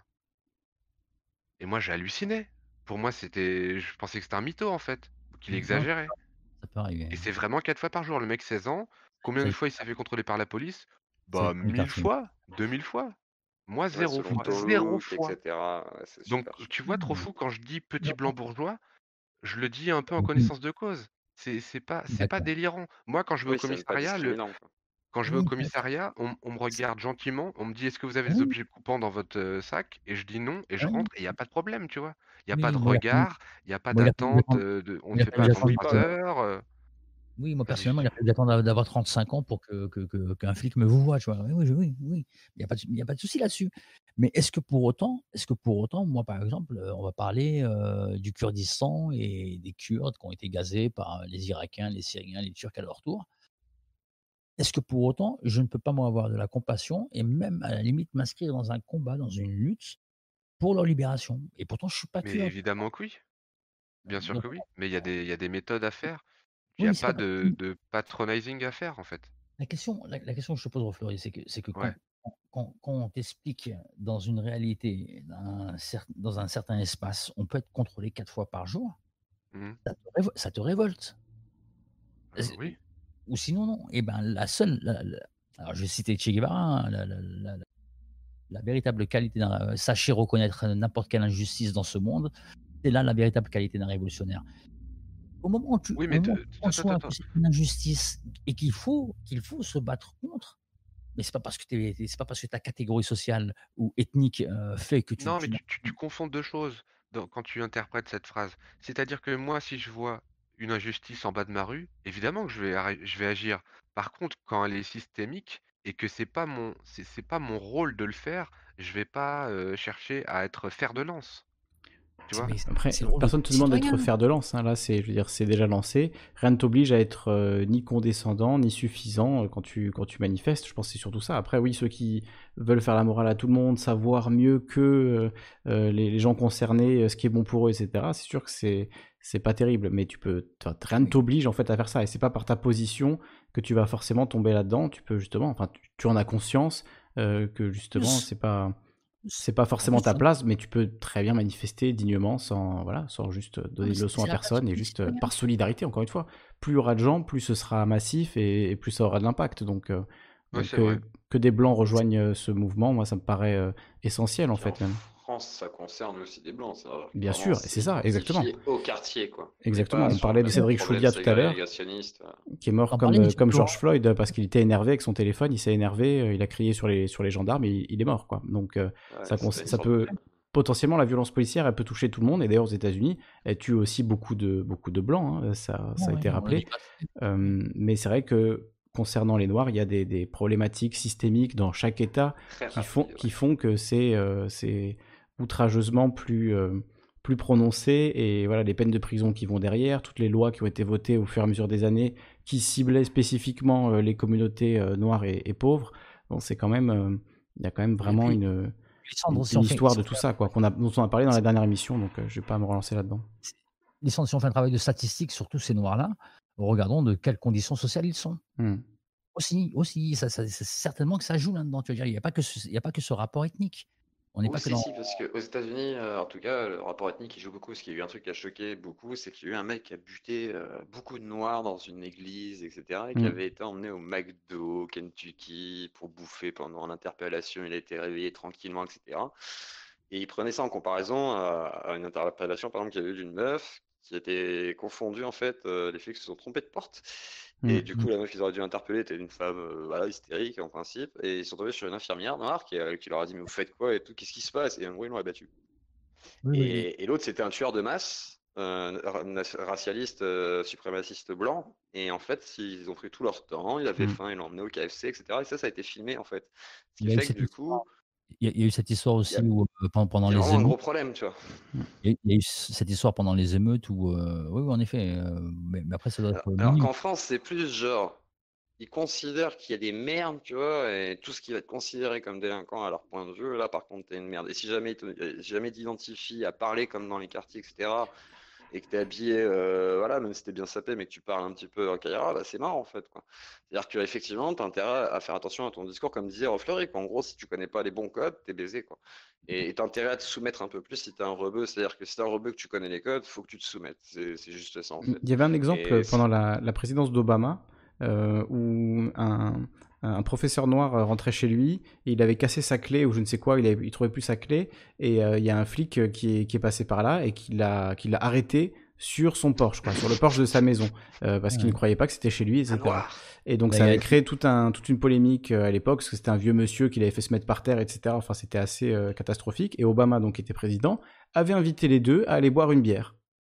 Tu vois, c'était ça le, voilà, c'était ça la morale de l'histoire. Donc c'est pour dire ce qu'Obama a ajouté à la cause, à la cause noire américaine. Et ça, c'est aussi une énorme déception pour la communauté noire aux États-Unis. Donc forcément, ça joue aussi dans, dans ce qui se passe actuellement. L'impression que 8 ans d'Obama n'ont pas changé fondamentalement la donne, hein, comme dirait Joe Biden. Il y a, un, autre, exemple tout, tout, récent, et après je terminerai avec les exemples. Hein, c'est pendant, pendant les émeutes tout récent, hein, tout, tout, récemment, il y, a, une journaliste qui filme des, un pillage de magasin. Euh, oui, ils arrêtent les patrons euh, qui ont la malchance d'être noirs et, voilà, ils sont arrêtés devant leur propre magasin. Oui. Mm. Alors, hurle. C'est pas, eux, c'est pas eux. Mm. Oui, donc euh, si on a besoin de preuves, de toute façon, on en trouve tous les jours. Hein. Je pense que c'est pas très compliqué. Euh. Après, moi, juste, je dis ça, c'est pour remettre un petit, un petit degré, c'est-à-dire que je suis sûr que parmi euh, les 80% de Noirs dans les prisons aux États-Unis, si on regarde la, condition sociale, ouais, voilà, quoi, je, suis persuadé qu'il y, a eu un rapport avec la pauvreté et, avec le, fait que oui, ce soit les, les, couches sociales les plus démunies, les plus, les plus défavorisées, les plus les plus à merci de, de, de, mmh. de ça. Alors je THX qui met des statistiques là, mais euh, elles sont pas. Revérifie tes statistiques parce que tu, tu dis n'importe quoi, THX. Et euh, il faut savoir aussi que les, Noirs aux États-Unis ne constituent que 25% de, la population. Et donc euh, en représentation, ils sont, ils sont effectivement. Ah ils devraient être moins arrêtés et moins, moins tués par la police que des Blancs.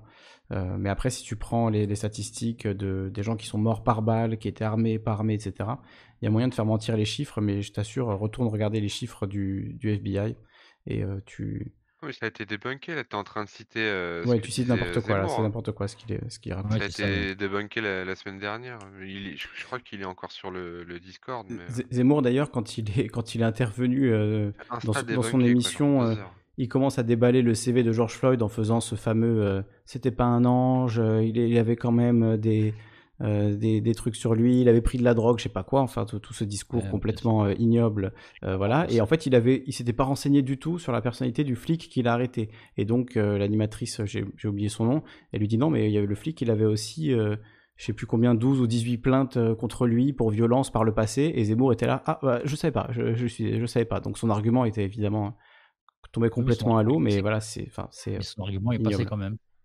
Il y a, une série qui est pas mal, qui s'appelle The Night Of, qui, qui illustre euh, le mécanisme de, de criminalisation des gens ordinaires parce qu'ils sont chopés euh, par la police à cause mmh. de. En mauvais endroit, en mauvais moment. Voilà, et qui et et qui rentrent dans une machine qui leur dit: «Pour, exister socialement, il faut être un criminel» et qui finissent par accepter ce rôle de criminel et s'intègrent socialement à la société en en ayant des comportements criminels et c'est vraiment très chouette comme série. C'est The Night Of. Voilà. Et sur sur tout ça, je peux que conseiller, heu, la série. Bon, je pense que beaucoup de gens l'ont vue, heu, Oz, série sur les les prisons, heu, les prisons américaines. Je crois qu'il y a 6 saisons. C'est une série des années 90, mais qui est enfin pour moi, c'est c'est absolument légendaire, le Les 2 premières sont extraordinaires, ouais. Ouais. Même même jusqu'au bout, hein. Moi, j'ai aimé jusqu'à la saison 6, mais c'est assez, heu, sombre par contre, hein. C'est vraiment la vie en prison. Il y a quasiment, heu, aucune scène en extérieur, tout est en prison, heu et c'est peut-être que ça fait un moment que je l'ai pas vu, peut-être que les la réalisation a un peu vieilli, mais en tout cas, le contenu et le le fond et les histoires sont sont absolument incroyables et ça montre, effectivement ce ce rôle de criminel qu'on se doit d'endosser parce qu'on est en prison et Mmh. voilà, jouer un rôle pour survivre en fait et du coup, oui, se transformer en en criminel. Enfin, l'injustice du système, judiciaire et le la façon dont dont, heu, les gens sont broyés par ce par ce système et ils restent, heu, des dizaines d'années. Heu, c'est une série vraiment extrêmement forte. Oz, juste OZ. Ouais, très très, très violente alors, accrochez-vous, C'est hein. très, très violent par contre, oui, interdit aux moins de 16 ans. Moi, je pense que ce live sera interdit aux moins de 18 ans donc, donc voilà. Mais oui, c'est très, très violent, effectivement. Mais bon, ça reflète, enfin une, c'est un peu comme Urgence, heu, reflétait le monde médical quoi. C'est une sorte, heu, d'exagération, de fictionnalisation évidemment, mais ça ça voilà, c'est une façon de raconter, heu, ce ce monde-là quoi, le monde de la prison. Oui, ça reste ça reste de la fiction, mais oui, il y a il y en plus, il y a des il y a des interludes, philosophiques qui sont très intéressantes, hein, vraiment quand quand Je le pense que ça n'a pas vieilli du tout, ça s'est même aggravé tout ce qui est raconté dans cette, dans ces interludes, un peu plus politiques et cetera. Je pense que tout s'est aggravé depuis, heu, malheureusement. Ouais, ça s'est aggravé, mais je pense que enfin après je on garde espoir pour que que ce soit des prises de conscience, tout ça, que que que ça permette, heu, à ce que en tout cas pour, heu, ce qui est aux États-Unis ou, heu, même ce qui,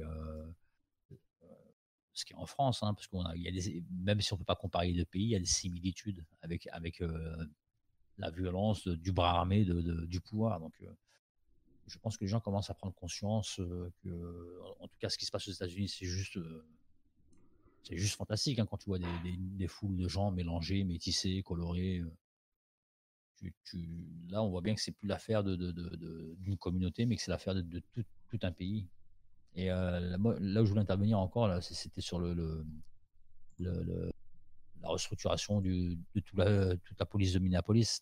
Si je trouve ça hypocrite, parce que comme si comme si le problème n'était qu'à Minneapolis, quoi, tu vois? C'est ça qui me En tout cas, eux ont eu cette réaction, heu, parce qu'ils étaient, heu donc je rappelle, hein, heu, c'est le le démantèlement de la police de la ville de. Minneapolis. C'est juste une décision d'un conseil municipal, hein, donc heu, c'est c'est pas une, mais en même temps, Moi, je vais c'est suivre ça, mais ça a l'air intéressant quand même.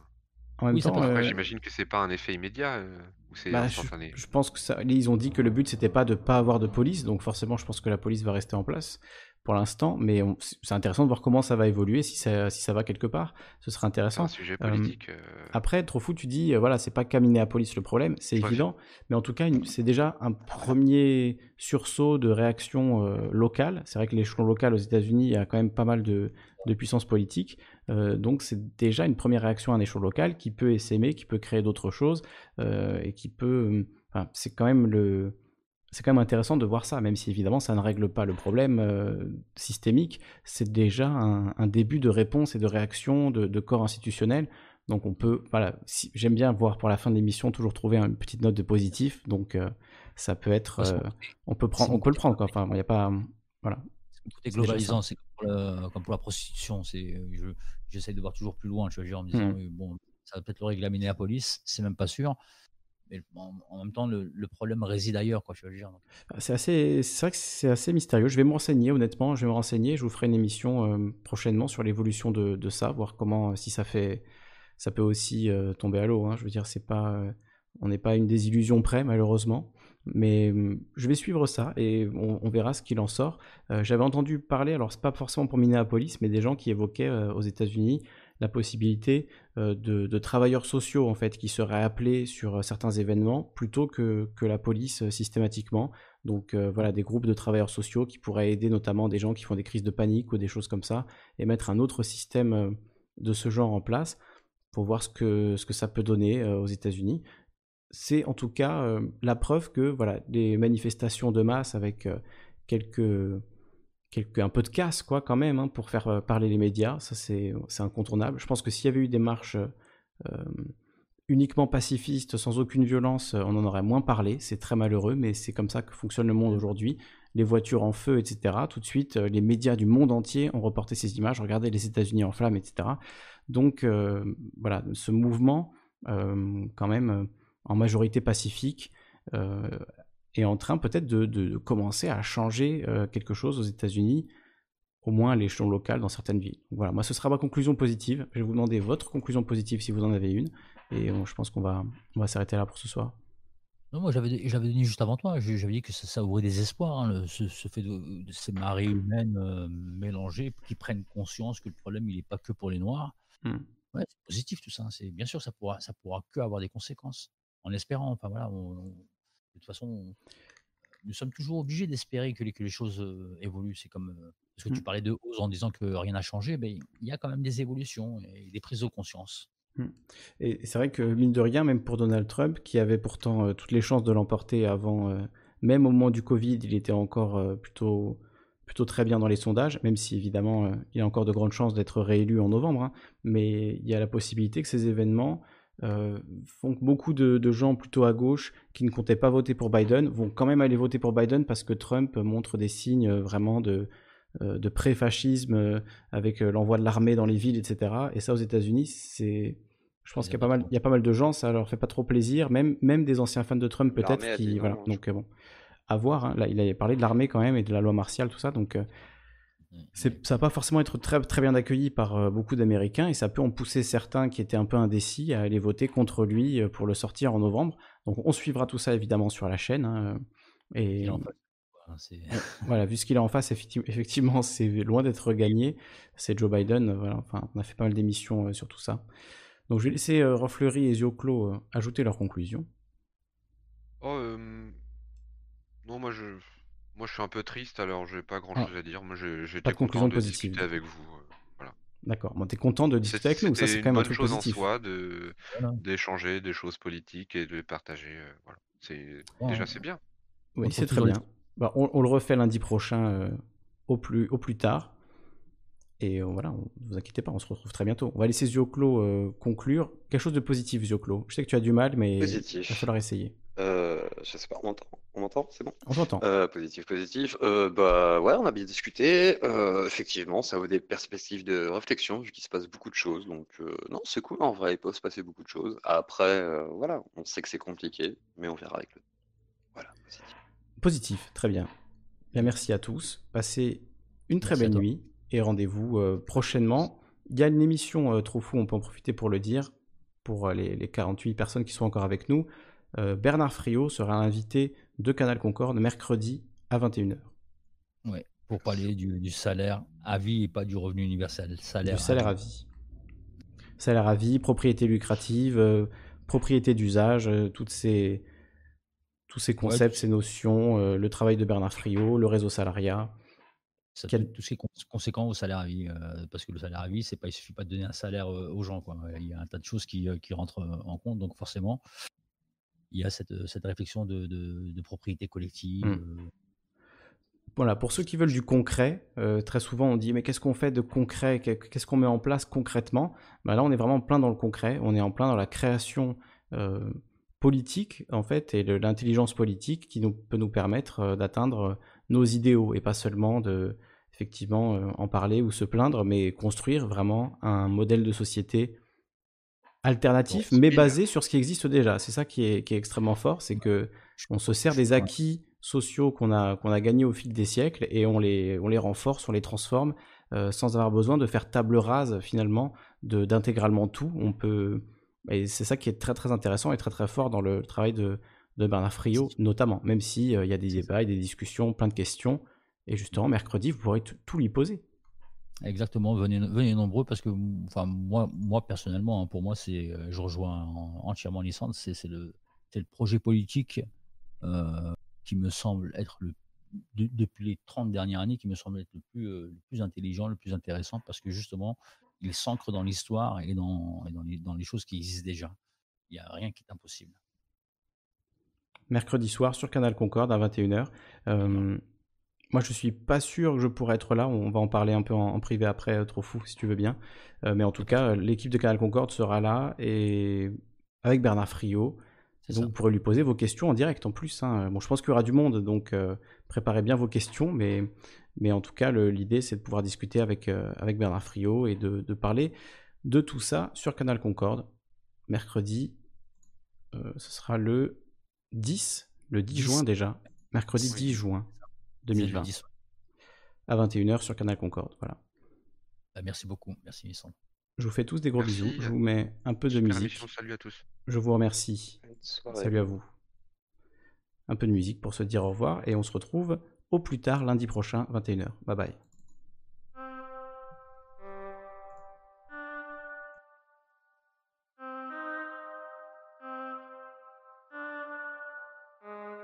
Tu, tu, tu as coupé?